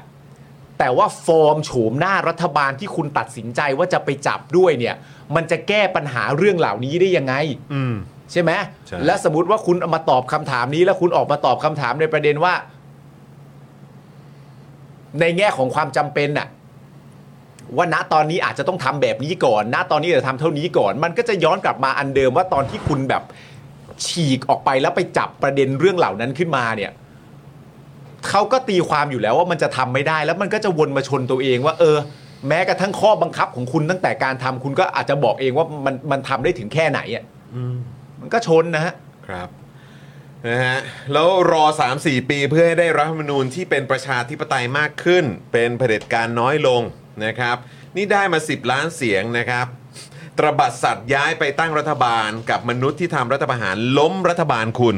กดขี่ข่มเหงประชาชนที่เลือกคุณ ที่สู้เพื่อคุณ เพื่อที่จะทำแบบนี้กับประชาชนเหรอครับเนี่ย ครับ ก็นั่นแหละครับ และนี่คือพักเพื่อไทย ครับผม ในปัจจุบันนะครับ ฮะ นี่คือพักเพื่อไทยในปัจจุบันนะครับคุณผู้ชม ฮ่า อ่ะโอเคครับคุณผู้ชมครับนะฮะอันนี้ก็คือประเด็นข่าวของเราในช่วงนี้นะครับ โอ้โห เราต้อนรับแขกของเราเลยดีกว่า โอ้โหเซอร์ไพร เชิญครับ ส์ เชิญครับ มากๆเลยนะครับ สวัสดีครับมาแล้ว สวัสดีครับคุณโยครับ สวัสดีคุณโยครับโอ้โหแล้วคุณโยก็ใส่เสื้อของควายมาด้วย โอ้ยตายแล้ว อยากอยากคุมทีมวันนี้ โอ้โหสุดยอดเลยคุณโย ประทับใจจริงๆเลย ขอบพ อะ ระคุณครับขอบพระคุณครับ มาทุกวันได้ไหม โอ้โห ใส่เสื้อข้อความเลย โอ้ย ก็ ตายแล้ว ก็แหนแหมไหนๆมาที่นี่เราก็ต้องนะนิดหน่อย คือพอดีชอบ ขณรับ เห็นเห็นแล้วเขาควายแล้วเราก็ อ่า ที่ผ่านมาก็เห็นเขาพิมพ์พิมพ์ๆกันคอควายคอควายก็ไม่รู้เขาแปลว่าอะไรนะ อ๋อใช่ เออก็ก็ก็ชอบดี ใช่ จัดให้เหรอ โดยโดยมาก จั เขา ดให้ แปล เหรอ ว่าเขาแปลว่า อ่า คิดถึงอะ อ่ะ อ๋อ คิดถึคิดถึง ง คิดถึงนะ คงจะอย่างนั้น คือคือคืออะไรคือแบบนี้นะ คือ รับ ต้องบอกคุณโยก่อนเลยว่า วันนี้แบบเป็นเกียรติมากๆนะครับผม ครับผม ก็ขอบคุณคุณโย ยินมามดีาก ก ๆที่ ครับ ที่มารายการเราเพราะว่าต้องบอกเลยว่าทุกครั้งที่เรามีโอกาสได้โฟนอิน อ่าใช่ พูดคุยกับ ใช่ คุณโยอะไรอย่างเงี้ย ครั นะ บ คุณผู้ชมในรายการรวมถึงตัวพิธีกรเองเนี่ยก็จะเอ่อชอบมาก เนื่องจากว่าอะไรที่เราไม่เคยรู้เนี่ยเราก็ได้รู้ทั้งทั้งในแง่ของแบบ ไม่ว่าจะเป็นตัวดีเทล เออ หรือว่า ใช่ รายละเอียดของมัน ใช่ รวมถึง ใช่ใช่ใช่ รูปแบบในการอธิบายแต่ละอย่างของคุณโยด้วยอ่ะมันออกมาแบบ เคลียร์ครับ มา แบบมันออกมาแบบทำให้เคลียร์แต่ว่ามันมันเป็นความเคลียร์ในแง่ของการแบบเคลียร์แล้วอุทานว่าเชี่ยอะไรเงี้ยประมาณทรงมันจะประมาณนี้มันจะประมาณ เอางั้นเลยใช่ไหม เออมันแบบหูเฮ้ยเหรอหูเชี่ย นี่นี่นี่เป็นสิ่งคที่รับ ผ ผม ม ได้ยินแล้วดีใจสุดในชีวิตแล้ว เอ้ยจริงๆครับคือคนที่อยู่ทางบ้านเขาก็อย่างอย่างที่บ้านเนี่ยเขาจะแบบว่ามีแบบเหมือนแบบอะไรแบบตบเข่าฉากอะ เออ เออมันคืออย่างนี้เลยอธิบอืมเห็นภาพเลย เออมันเชี่ยอย่างนี้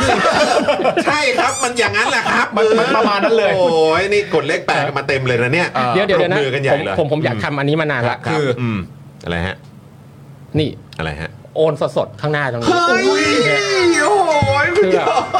คือคืออยากอยากทำมานานละ โอ้ยขอบคุณครับ ขอบคุณคุณโยครับขอบคุณมากเลยครับ วันนี้ยังคุยกันอยู่เลย ว่าคุณโยผมว่าเป็นเอ่อ subscriber เออ ของเอ่อ Time Force นะฮะ เออาอ่อันนี้ ตามข่าวอยู่ คืนครับคืนคืน เออโอ้ยขอบคุณครับขอบคุณครับ โอ้โห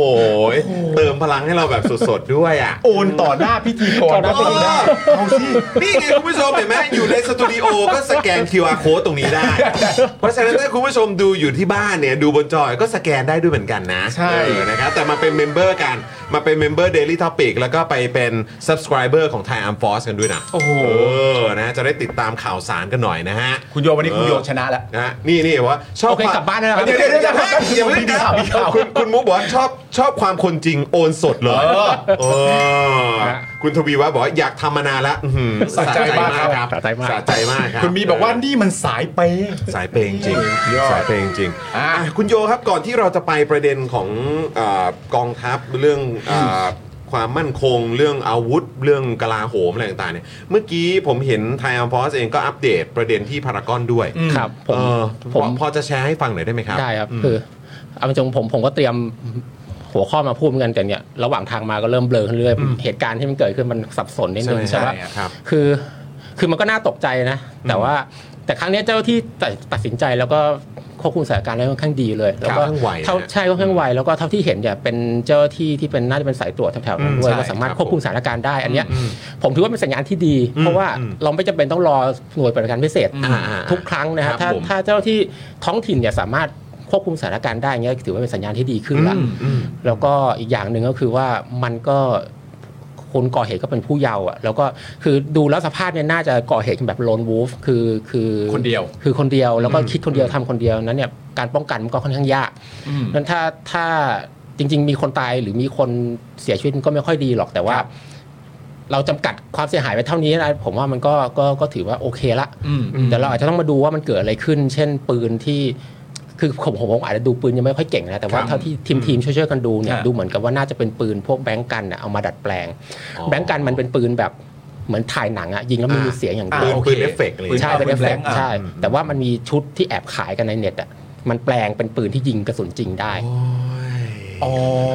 คือเอามาดัดแปลงต่ออี เอา ก ดัด ที แปล นึ ง ง ถอยนิดนึง ซึ่งถ้าเป็นกรณีเนี้ยมันก็จะคนละเคสกับเรื่องปืนเถื่อนไม่เถื่อน อ่า อะไรละ โอเคโอเค มันก็จะแบบ อันนี้ก็เป็นอีกเรื่องหนึ่ง อีกเรื่องหนึ่งเลย อีก อะ เรื่องหนึ่งอะ อีกมุมหนึ่งเลย ซึ่งอันนี้ยังยังไม่แน่ใจนะเพราะ ครับครับ เห็นเห็นแต่รูป ต้องรอยืนยันก่อน เรายืนยันก่ต้ออนงรอยืนยันก่อน แต่ว่าโดยรวมแล้วมันเป็นความความน่าเศร้าใจหลาย ๆ อย่าง แล้วก็แล้วก็ผมอาจจะต้องมาดูด้วยว่าเด็กเขามีพฤติกรรมอะไรมาก่อนหน้านี้หรือเปล่าหรืออะไรประมาณเนี้ยเพอดูแล้ว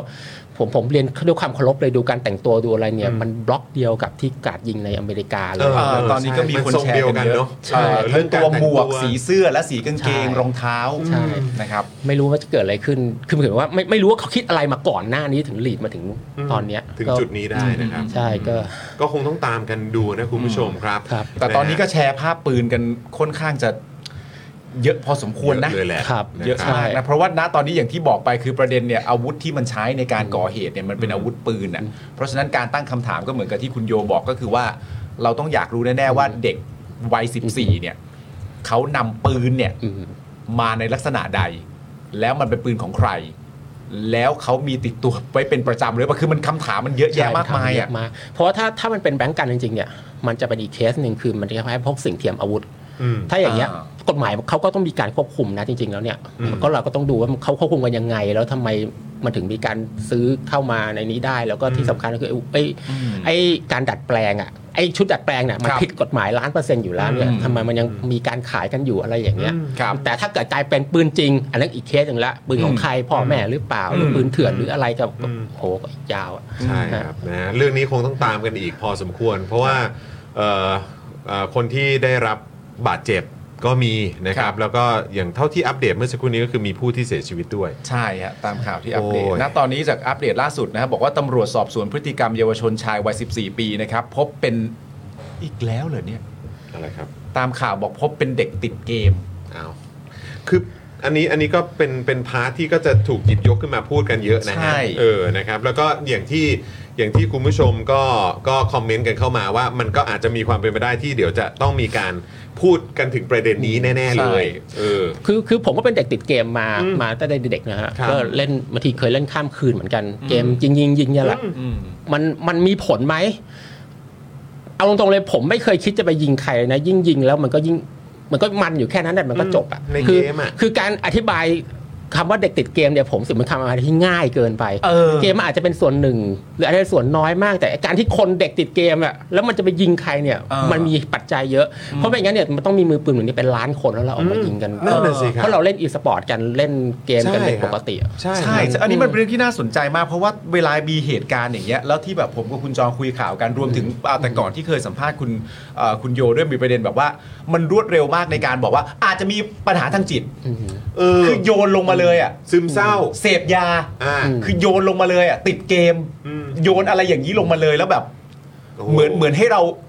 เหมือนให้เราหาเหตุผลกันเพียงพอแค่นี้แล้วแบบว่า แค่นี้พอ เอ ใช่ อ เออ อ อ ย่างอย่างผมเนี่ยเข้าเข้าอีกเคสนะผมผมผมก็รักษาโรคซึมเศร้ามาหลายปี อันนี้หายละเนี่ย อ่า ผมก็ยังไม่เห็นจะอยากจะไปยิงใครเลย คือคือมันมันอธิบายง่ายเกินไปแล้วพออธิบายง่ายเกินไปอย่างเงี้ยมันปิดปัญหาที่แท้จริงอ่ะมันเป็นสาเหตุที่แท้จริงอ่ะ เออ มัน จริง คือ ใช่เลย สังคมไทยควรจะเลิก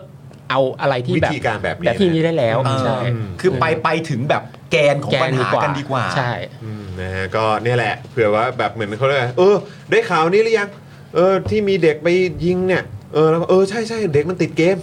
แม่งจบเลย ล้วก็ อะ อ่ ไม่ โค ไม่ แล้วก็ จะไม่เจอปัญหาเลย ออ อะ เดี๋ยวเรากินอะไรกันต่อดี คือแบบแม่งเหมือน เออ ข้ามเรื่องได้ง่ายมากอะแต่จริง ๆ คือมันมีรายละเอียดมากกว่านั้น อย่างที่คุณโยบอก เฮ้ย ถ้ามันเป็นเอ่อมีการเอ่อเป็นปืนแบล็งก์แต่ว่ามีการดัดแปลง เออ เออแล้วออนไลน์คือมันยังไงไปหามาจากไหนตำรวจ เออ ไซเบอร์เขาได้ทำอะไรบ้างในช่วงที่ผ่านมา เออ เออเรื่องของข้อมูลอะไรต่างๆ อะไรแบบนี้มีการตรวจสอบกันไหม เออ เอ่อกระทรวงดีมีการดูพวกเว็บพวกอะไรต่างๆ เหล่านี้บ้างไหม อืม อะไรแบบนี้ใช่ไหมฮะมันก็ ใช่ จะมีรายละเอียดพวกนี้ด้วยเหมือนกัน หรือว่าถ้าเป็นปืนเถื่อน อืม มันจะเป็นยังไงใครรับผิดชอบ ถูก มาได้ยังไง นี่ ปืนของผู้ปกครองปืนของพ่อแม่ปืนของอะไรอย่างนี้หรือเปล่า ใช่ อะไรแบบนี้มันก็จะมีรายละเอียดพวกนี้ด้วย เราเพิ่งมีพบตรคนใหม่ด้วย อืม นะฮะ นะครับ เขาบอกว่าณตอนนี้เนี่ยอยู่ระหว่างติดต่อกับผู้ปกครองเพื่อหามูลเหตุจูงใจที่แท้จริงนะครับ โอ้ นี่ๆๆ นะครับ ติดเฮเดไม่เห็นอยากจะรู้สึกปลูกผักจริงๆเลย เออติดเฮเดไม่เห็นจะอยากเอ่อจะรู้สึกอยากปลูกผักจริง ๆ เลยค่ะ อ๋อเออ คุณบุ๊กก็บอกมา เออ นั่นน่ะสิ คือมันก็มีเยอะไหมครับ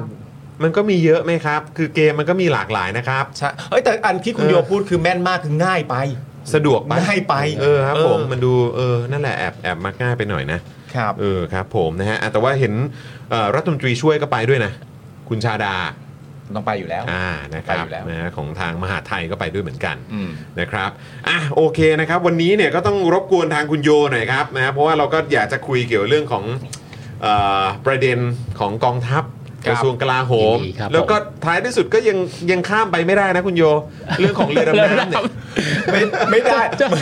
จะบอกที่ผมขอนินทาเลยนะ ผม คือ ผมทำเพจเนี้ยกับเพื่อนๆมา 14 ปีแล้ว เออ ตั้งแต่ต้นๆเนี่ย เออ ผมก็ตั้งเพจเนี่ยแล้วก็เขียนเรื่องนี้มา เออ คิดว่ามันจะจบหลายรอบแล้ว เรื่องเรือดำน้ำ เรื่ เหร อง อ ดำน้ำ นอกจากมันจะยังไม่จบแล้วมันยังหาทางออกไม่ได้ คือแบบเฮ้ย สี่ปีแล้ว 14 ปีแล้วอ่ะคือแบบ นี่มันอะไรกันเนี่ยคือแบบ ทำไมมันไม่มันไม่จบสักทีวะ เหมือนเหมือนถ้าแบบประชุมประชุมในแบบกลุ่มคนทำงานของคุณโยว่า เออ เออเรื่องนี้ก็รีบเขียนทุกอย่างให้มันชัดเจนนะ เราได้นานสุดประมาณปีนึ งอ่ะอุ้ย สิบสี่ปี นี่จะนี่จะเป็นแบบจะเป็นจะเข้าวัยรุ่นแล้วนะฮะ ใช่ แล้วแม่งขยันหาประเด็น ใช่ เพิ่มไปด้วย คือคือพวกผมอะเวลาคุยคุยเราจะคุยกันก่อนเขียนทุกอันใช่ไหม อ่า เอาพุ่งโดยหลังหลังหลังเรือดำน้ำเราไม่คุยกันแล้วแบบอ้าวประเด็นนี้ไม่รู้จะเขียนอะไรแล้วอะก็เออก็เขียนไปมันเป็นแพทเทิร์นแล้วอะว่าเดี๋ยวต้องเขียนอย่างนี้อย่างนี้เพราะมันเกิดซ้ำๆซ้ำๆซ้ำๆอีกรอบมันเป็น อ่า สองปีแล้วเนี่ยยิ่งเรื่อง อ่า เครื่องเรือยนต์เรือดำน้ำเนี่ย เดา สอง ทาง ปีแล้วอะ ได้แล้ว แต่ประเด็นคือเรื่องมันไม่จบ ไม่จบ มันหา มันไม่จบ มันจบไม่ได้ ซึ่งซึ่งคือก่อนหน้านี้มันก็มีประเด็นที่บอกว่าเอ่อทางนายกเนี่ย ก็จะไปคุยกับทางเยอรมัน อืม ใช่ นะฮะว่าเออแบบขอซื้อเครื่องได้ไหมอะไรแบบนี้แล้วเราแต่เราอะในฐานะที่ ไม่ใช่ผู้เชี่ยวชาญหรืออย่างนี้ เออ ก็รู้สึกอยู่แล้ว เออ ว่ามันจะเป็นไปได้เหรอวะ ก็เขาไม่ขายให้จีน เออ แล้วแล้วก็เห็นคุณโยบอกว่าเขาก็ไม่ผลิตแล้วป่ะฮะ เท่า ใช่ไหม เท่าที่ เท่าที่ คือ ทราบใช่ไหม ผมอะไปถามผู้ผลิตมาในงานที่มาเลเซีย อืม ไปถามเขาตรงๆแล้วว่าเครื่อง MPU 396 เนี่ย เออ ถ้าจะซื้อเนี่ยจะเป็นยังไง เขาบอกอ๋อเรา discontinue แล้ว เพราะเราจะเปลี่ยนเป็นซีรีส์ 4,000 MTU 4,000 เออฮะ ผมก็อ้าว ก็เอ้ยเลิกผลิตแล้วไม่ไม่คุยกับใครแล้วนี่ก็ไปซื้อมันก็ต้อง ปิด ซื้อ ปิดลายการ ปิด ผลิต ปิดรายการผลิตไปแล้ว ปิดลายการผลิต ใช่ แล้ว ดังนั้นเนี่ย และอีกอย่างหนึ่งก็คือ โอเค คือผมว่านายกไปคุยกับเยอรมันเนี่ย เป็นเรื่องที่ดีนะ อืม อย่างน้อย แกจะได้ไปยินกับได้ยินกับหูอะ อืม ว่าเยอรมันอะเขาตัดสินใจเงี้ยเพราะอะไร อืม แกจะได้เลิกคิดสักทีว่าแกจะไปกล่อมเยอรมันให้ขายให้ได้ อืม เพราะมันเป็นไปไม่ได้ อืม หูเราต้องให้เขาได้ยินกับหูตัวเอง ไม่เพราะ แล้วเราเราไป อะ ทางเอ็นดูซะแล้วอ่ะ โอ้โห เราไปทางเอ็นดูซะแล้วอ่ะไปฟังกับหูตัวเองนะอย่างเงี้ยเหรอ คือเราอ่ะ เราก็แบบว่าเหมือนจะใช้ว่าพยายามหาคำอธิบาย เออ จำได้ใช่ไหม เออ ที่เราบอกว่า อ๋อ สงสัยนายกอ่ะ จะไปถามแบบนี้เพื่อให้ทหารอ่ะเขาเออหรือว่าให้ทางจีนหรืออะไรก็ตามได้เห็นแล้ว เราได้พยายามถึงที่สุดแล้ว เออ เออแล้วเครื่องก็ไม่ได้จริง เออ แล้วแบบนี้ต้องยกเลิกไหม เออ ต้องยกเลิกสัญญาไหม เออ แต่ว่าในขณะเดียวกันคุณป่ะ ผม คุณ ก็บอก คุณ ว่า บอกว่า นอาจจะเป็นอีกแง่หนึ่งก็คือว่าคุณบอกว่าเพคุณบอกว่าเป็นเป็นเจสเจอร์ เออ ความพยายามให้ทหารเห็น อ่าและจีนเห็น และจีนเห็น เออ แต่ของผมเนี่ย ผมมองว่าเป็นเจสเจอร์ที่ทำให้ประชาชนเห็น เออ ว่าเห็นไหมล่ะว่าของเยอรมันไม่ได้จริงๆมึงก็จบด้วยจีนได้ปะวะอย่างเงี้ยมันก็มองคนละมุมกันเพื่อนมองคนละมุมกัน ซึ่งถ้าถามคุณโยคุณโยคิดว่าเป็นทางไหน เออ ผมผมเลิกทางนี้ คุณเศรษฐาครับ ผมได้พยายามช่วยคุณเศรษฐาแล้วนะครับ เห็นไหมเออพักเพื่อไทยครับ ใช่แต่ป เรา ระเด็นนี้ แบกทั้งหลายครับให้รู้ไว้ซะ แต่ประเด็นที่สำคัญมากก็คือว่าแม้คุณจรจะวิเคราะห์อย่างนั้นอ่ะแต่ให้คุณจรเลือกมันก็เลือกทางนี้ แต่กูก็แบบว่าเอ้ย เมืองสู้ เดี๋ยวเดี๋ยวจะหาว่าเราคิดกันอยู่ใน echo chamber อ่าเข้าใจเข้าใจ กูต้องแบบไปเวอื่น ใช่คือคือผมว่าคุณเศรษฐาแกไม่ได้โง่หรอกแกเป็นนักธุรกิจบริหารนั่นแหละ ใช่ใช่ แกรู้แล้วมันคืออะไรแต่ว่าของนี้มันเหมือนต้องเล่นละคร นิดนึง เดี๋ยวพูดพูดคำว่าละครมันหยาบกว่าตอนเนี้ย ไม่อยากไม่อยากไม่อยาก นต้งมีการมีการพยายามให้ให้เห็นถึงการ เออแสดงความพยายาเออมแสดง หน่ ค อ วาย ม ว่า พยายาม เราพยายาม นิดนึง หาทางออกแล้วนะ ถ้าวันเนี้ย อ่า ทุบโต๊ะมาปุ๊บจะเอาเครื่องจีนเนี่ยก็อย่าว่ากันเลย อืม ใช่ใช่ใช่เพราะว่าจริง ๆ หลาย ๆ คนที่แบบเอ่อแบบเชียร์หนัก ๆ เนี่ยก็มักจะให้คำอธิบายง่าย ๆ ว่าก็ดีกว่าไม่ทำอะไรเลยไม่ใช่หรืออ ม อะไรอย่างเงี้ยนะครับ นะ ผ ฮะ มแต่ว่าหลาย ๆ คนก็คอมเมนต์ว่าเออแต่บางอันมันก็มีค่าเท่ากับไม่ทำอะไรเลยเลยนะอะไรอย่างเงี้ยก็มันหลากความความเห็นมันหลากหลาย คือ หลากหลาย ผมก็เข้าใจว่าแบบแหมทางทางอัมฟอสก็พูดเรื่องนี้มา 14 ปีแล้ว แต่เราจะใช้พูดต่อไง ขอขออีกนิดขออีกนิดเดียวละกัน ขออีกนิดเดียวละกันก่อน อ่า จะไปทออบ้างละเออนะฮะก็คือเอ่อพลเรือเอกเอ่ออดุงพันเอี่ยม อ่าฮะ ใช่ไหมฮะได้ให้สัมภาษณ์เรื่องเรือดำน้ำภายหลังรับตำแหน่งผู้บัญชาการฐานเรือคนใหม่ อืม นะครับว่าอีกแล้วครับ ขอศึกษารายละเอียดครับ ครับ นะฮะก็คือต้องเขาต้องไปศึกษาอีกครั้งหนึ่ง อืม เมื่อถามว่ากองทัพเรือพร้อมจะใช้เครื่องยนต์ของจีน หรือพร้อมจะให้ยกเลิกหรือเปลี่ยนแปลงเรื่องเรือดำน้ำหรือไม่พลเรือเอกอดุงเนี่ยก็ตอบว่ายังไม่ขอตอบขอไปศึกษาก่อนนะและขอให้เป็นไปตามที่พลเรือเอกเชิงชายพบทรคนก่อนดำเนินการไว้ แล้วพอถามว่ามีแผนรองรับหรือไม่กรณีที่รัฐบาลตัดสินใจ เรือดำน้ำไปอีกทางหนึ่ง อืม พลเรือเอกอดุงเนี่ยก็ตอบว่าการตัดสินใจของรัฐบาล หรือกองทัพเรือคือตัดสินใจ เพื่อผลประโยชน์ของกองทัพเรือและประเทศชาติจะเป็นการตัดสินใจที่ดีที่สุด ซึ่งอันนี้ก็คล้าย ก็ฟังดู กับที่ ดีเลยแหละ ทางอ่าคุณโยก็คาดว่าเขาก็น่าจะตอบอย่าง ตอบอย่างนี้แหละ อ่า เราก็น่าจะเตรียมไว้ประมาณนี้แหละ มัน เออ มันหล่อที่สุดแล้วในการตอบ หลอกอันนี้ไม่มีอีกแล้ว คือคือเป็นผมผมก็ต้องพูดอย่างนี้แหละเออ ใช่ใช่ ใช่ เพราะว่าถ้ามันถ้ามันจบด้วยประเทศชาติประชาชนผลประโยชน์ต่อประเทศมันก็ มันก็ มันก็มันก็แจกที่จอนทำมาคุณผู้ชมนะ ใช่เพราะไม่ใช่รับตำแหน่งใหม่แล้วบอกว่าจีนเงียบ มันไม่ได้อะมันไม่ได้ ไม่ อะ ได้ ไม่ ไม่ ได้ ได้ ไม่ได้ โอ้แหมผมก็นึกว่าแหมพอพอรับตำแหน่งใหม่ปุ๊บแล้วเออก็อยู่ต่อจนเกษียณอ่ะ ไม่ได้ไม่ได้ไม่ได้ ก็จะก็จะเอาเงี้ยเออ เออ แบบโหแล้วโหคนจริงอะไรอย่างงี้หรือเปล่าแต่ว่าอ๋ออันนี้ก็คือแบบ ไม่แต่เดี๋ยวนี้คนประชาชนมันก็ไม่แคร์คนจริง ด้วยไงประชาชนแบบคนจริงกูก็ด่ามาเยอะแล้ว แต่มันจะเท่มากถ้าคุณโยทำแบบว่า นี่ จีน แต่ว่า ไม่ไม่พอพอพอพอพอรู้สึกว่าจะเอาเงี้ย ไม่ไม่ จะเอาเงี้ยเออ เถียงกูได้ คบ หรือเปล่า ผมอ่ะเพราะฉะนั้นก็อ่ากองทัพเรือก็คงจะนะกับเรื่องราวของเรือดำน้ำไปพักใหญ่เขาจะไม่แทนด้วยเรือแบบอื่นนะเรือเรือเรืออะไรนะเรือเรือเรือฟริเกตอะไรอย่างงี้หรือเปล่าเออหรือว่ายังไง ผมผมอ่านใจกองทัพเรือครับว่า คือเรือดำน้ำมันก็เป็นคำสาปอันหนึ่งของกองทัพเรือเหมือนกันเพราะว่าตั้งแต่สงครามโลกครั้งที่สองจบไปเนี่ยแล้วปลดเรือดำน้ำชุดสุดท้ายของไทยไปเนี่ย ฮะ หกสิบกว่าปีแล้วกองทัพเรือพยายามมาเจ็ดแปดรอบแล้วล้มเหลวตลอด ครับ แล้วครั้งนี้มันใกล้ที่สุดใกล้ใกล้ที่สุดแบบมันมัน แค่เอื้อมแค่เอื้อม แต่มันก็ใกล้ตกเหวนะ เออนั่นน่ะสิครับ ไม่รู้เป็นไร เออ แต่ว่าแต่ว่า ผมคิดว่ากองทัพเรือจะคว้ามาให้ได้ก่อนสักลำหนึ่งก็ยังดี อะไรก็ได้ตอนเนี้ยให้มันดำลงไปในน้ำได้เขาได้เขาก็เอาละ เพราะเพราะอะไรอ่ะ เพราะผมเชื่อว่ากลัวว่าเขาเขาผมคิดในใจลึกๆว่ากลัวเขาน่าจะกลัวว่าถ้ายกเลิกตอนนี้ไปอ่ะไม่น่าจะได้ซื้อใหม่ คืออารมณ์ว่า โอ้ ถ้าพลาดโอกาสนี้เนี่ยก็คงจะคือคงไม่ต้องพูดถึงเรื่องนี้ไปอีกยาว ไป อะ ยาวใครจะ อืม ก็คิดดูสิปัญหาอย่างเงี้ยใครจะกล้าอนุมัติ นั่น ซื้ถูน่ะสิอก ครับ ถูก ใช่ไหมฮะ ถูกถูก ดังนั้นเนี่ยมันจะเกิดปัญหาอะไรขึ้นไม่รู้แหละเอามาก่อนเอามาจอดโชว์ปัก เออ ธงไว้ก่อน แล้วก็ในอนาคตค่อยว่าไปดำได้ไม่ได้เดี๋ยวค่อยว่ากันใหม่เดี๋ยวคนก็ลืมเดี๋ยวก็ไปลองหัดใช้กันก่อนก็ได้ลำนึงอะไรก็ว่าไปน แต่ ก็ ถ้าไม่มีเครื่องยนต์มันไม่ได้แน่ๆมันไปไหนไม่ได้แน่ๆนะครับ ไม่ อันเนี้ยเขาแก้ปัญหาแล้ว คือ เพราะเขาสรุปแล้วว่าจะเอาเครื่องจีน อ่ะอืม เขาพูดเหรอ เขาเคาะแล้วเหรอ ใช่เพราะในในในทรอเองนะเขาเขา อ๋อ สรุป คือข้างในเขาคุยกัน ใช่เพราะว่าผอผบท เอาเหอะ ท่านที่แล้วอ่ะก็คือเซ็นยอมรับเครื่องจีนแล้วแล้วก็เสนอขึ้นกลาโหมแล้ว อ่ ครั้งที่แล้วก็คือพลเรือเอกเชิงชาย เชิงชาย เชิ ใช่ งชายก็จะเอ่อท่านท่านเชิงชายเนี่ยเออ เออ ก็ ท่านเชิ คืองจะ ชาย เอาจะเอาเครื่องจีน เข้าใจแล้ว เพราะฉะนั้นถ้าสรุปว่าพลเรือเอกเชิงชายเคาะแล้วเสนอแล้ว แล้วณตอนนี้คนใหม่ก็คือพลเรือเอกอดุงบอกว่า ขอให้เป็นไปตามที่พลเรือเอกเชิงชายผบทรคนก่อนดำเนินการ มันก็แปลว่า เอา เอา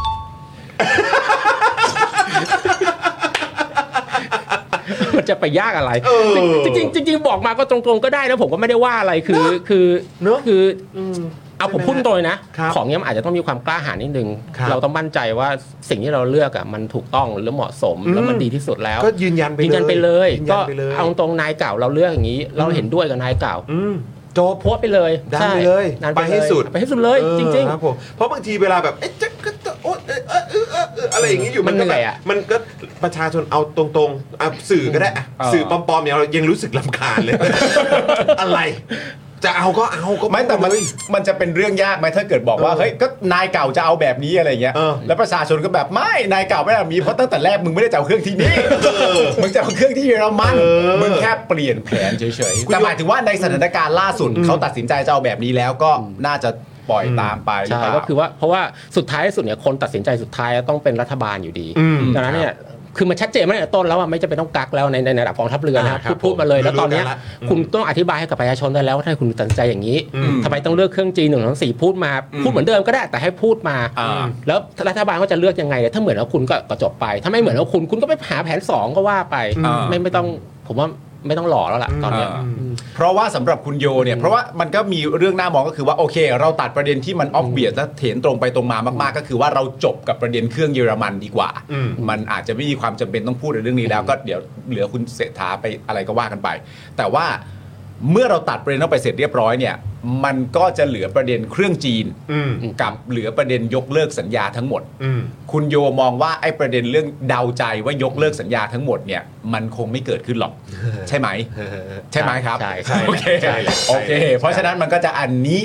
แต่อันนี้เนี่ย ถ้าจะอันนี้แล้วก็ไม่ต้องเก๊ๆกันกังๆ อืม อันนี้แล้วก็ชัดเจนก็ตร ยั ง น ไป มา ตร เล ง ย มา ยั ยั นมาเลย คือหมายความว่าถ้าคนจะยกเลิกสัญญาก็ต้องเป็นรัฐบาลไทย ใช่ เพราะว่ามันเป็นสัญญา G2G อ่าโอเคโอเคนะครับเพราะฉะนั้นก็คือคราวนี้เหมือนอารมณ์ว่ากองทัพเรือก็ยื่นขึ้นไปแล้ว ว่าประมาณนี้ละกันคนตัดสินใจท้ายสุดก็อยู่ที่คอรมอแล้ว ครมใช่ อ่ะโอเคนะครับ แล้ว ก็ ค เดี๋ น ย จะเข้าคุกก็ครมนะถ้าถ้าจะ ก็ เด คนอะไร ตัดสินใจ คนตัดสินใจ คนตัดสินใจ ใช่ รับรอง ใช่ เอ้าแต่เขาไม่ใช่เขาอะไรนะเขาเขาไม่ใช่นิติบุคคลไหมเหรอใช่ไหมฮะพี่ซี่ คอรมอไม่ใช่นิติบุคคล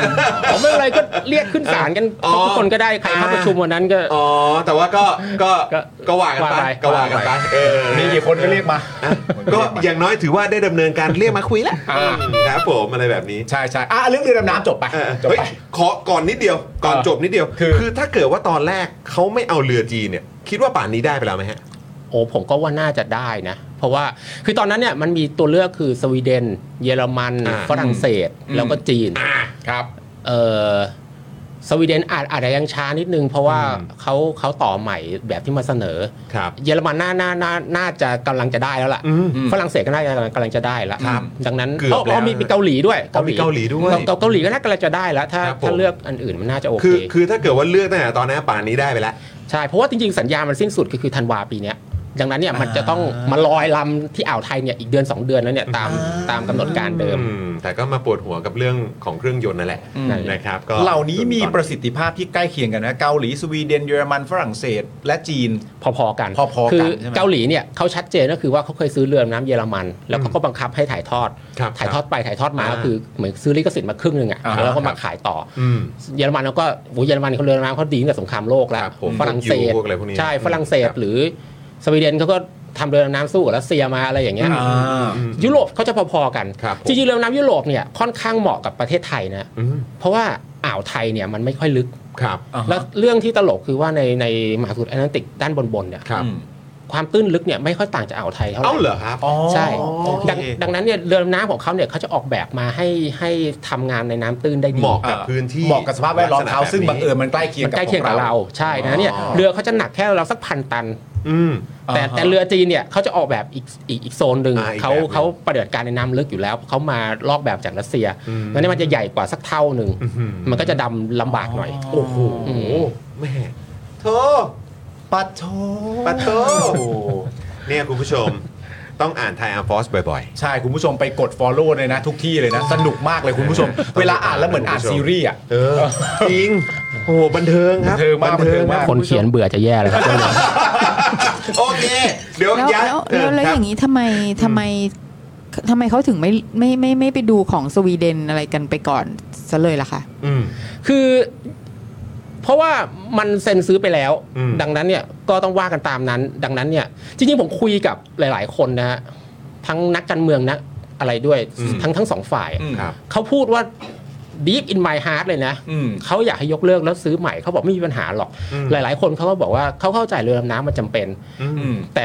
มันไม่ควรจะต้องเละแบบเนี้ยพูดตรง อืม ๆดังนั้นก็ถ้าคุณคิดว่ามันเละแบบเนี้ยก็รีเซ็ตแล้วเริ่มใหม่ แล้วจีนเข้ามาใหม่ก็ได้ แล้วเสนอเครื่องจีนมาใหม่เลยอะ อืม ให้มันเริ่มต้น ออ เดียวกันใหม่ คุณมีอะไรอันล่าสุดที่มันเหมาะสมตรงกับราคาที่เราอยากได้มาพร้อมเครื่องอะไรต่างๆกันานะถ้ามันดีก็ว่า ก็ กัน ว่ากัน ให ให ม่ ม่ อีกอันก็ได้ ใช่แล้วแล้วผมเชื่อว่าจริง ๆ แล้วเนี่ย คนที่ให้งบประมาณอย่างนักการเมืองเนี่ยเขาเขาเขาเก็ตนะฮะว่าประเทศไทยมันก็ควรมีเรือดำน้ำแหละ แต่แค่ดีลมันควรจะดีกว่านี้ เช่นควรจะมีการถ่ายทอดเทคโนโลยี ควรจะมีการช่วยอุตสาหกรรมไทยบ้างสเปคอะไรมันก็ควรจะเหมาะสมกว่านี้ แต่ตอนเนี้ยตัดเรื่องทุกอย่างไปอะเอาแค่เครื่องยนต์มันไม่ตรงสเปคแค่นี้ก็เหนื่อยแล้วอะมันก็ไม่รู้จะไม่รู้จะดันต่อไปทำไม ใช่แล้วก็ความรู้สึกของประชาชนที่ ใช่ มองเนี่ย ใช่ มันก็มันก็เหมือนแบบมันเนกาทีฟไปแล้วอ่ะ อืม มันเป็นลบไป อ่า แล้ว ใช่ใช่มันเป็นมันเป็นเรื่องความเชื่อมั่นนะ คือถ้าเกิด ค ว่าว ม รี ชื่อน เซ็ต นตัว ไปใหม่เลย มันก็ยังแบบอาจจะอ้าวโอเคไอ้เรื่องปัญหาเก่าก็คือเราพอแล้วนะ เออเหมือน แต่า เหมือน สตท เริ่มใหม่กับรัฐบาลนี้ เอออะไรแบบนี้นะครับ รัฐบาลนี้ก็น่าไว้ใจซะด้วยนะครับคุณผู้ชมติดตาม กันดู เอางั้นงั้นขอแวะมาเอ่อบนฟ้านิดนึงได้ไหมฮะ เอ้ยได้ดิ ทออไหมฮะ ทออนี่เขาแจงเหตุชะลอแผนซื้ออาวุธงบปี 67 นะครับ แต่ว่าตั้งเป้างบปี 68 นะฮะ ซื้อเครื่องบินรบทดแทน F16 ที่ปลดประจำการครับ พลอากาศเอกพันธุ์พักดีพัฒนกุลนะฮะผู้บัญชาการทหารอากาศนะฮะ ให้สัมภาษณ์กับมติชนถึงแผนการจัดซื้อเครื่องบินทดแทน F16 ที่เตรียมปลดระวางภายหลังสหรัฐอเมริกาไม่ขาย F35 ให้ไทยนะคุณผู้ชมนะว่า หลังได้จดหมายจากสหรัฐ ทออได้พิจารณาว่าจะจัดหาเครื่องบินชนิดใดเพื่อทดแทน ได้มีการพูดคุยว่าสถานการณ์ของประเทศ ประกอบกับสถานการณ์เศรษฐกิจเนี่ยทออก็คำนึงตรงนี้ด้วยนะครับผมอ่าพลอากาศเอกพันพักดีนะครับ กล่าวว่าสำหรับในปี 67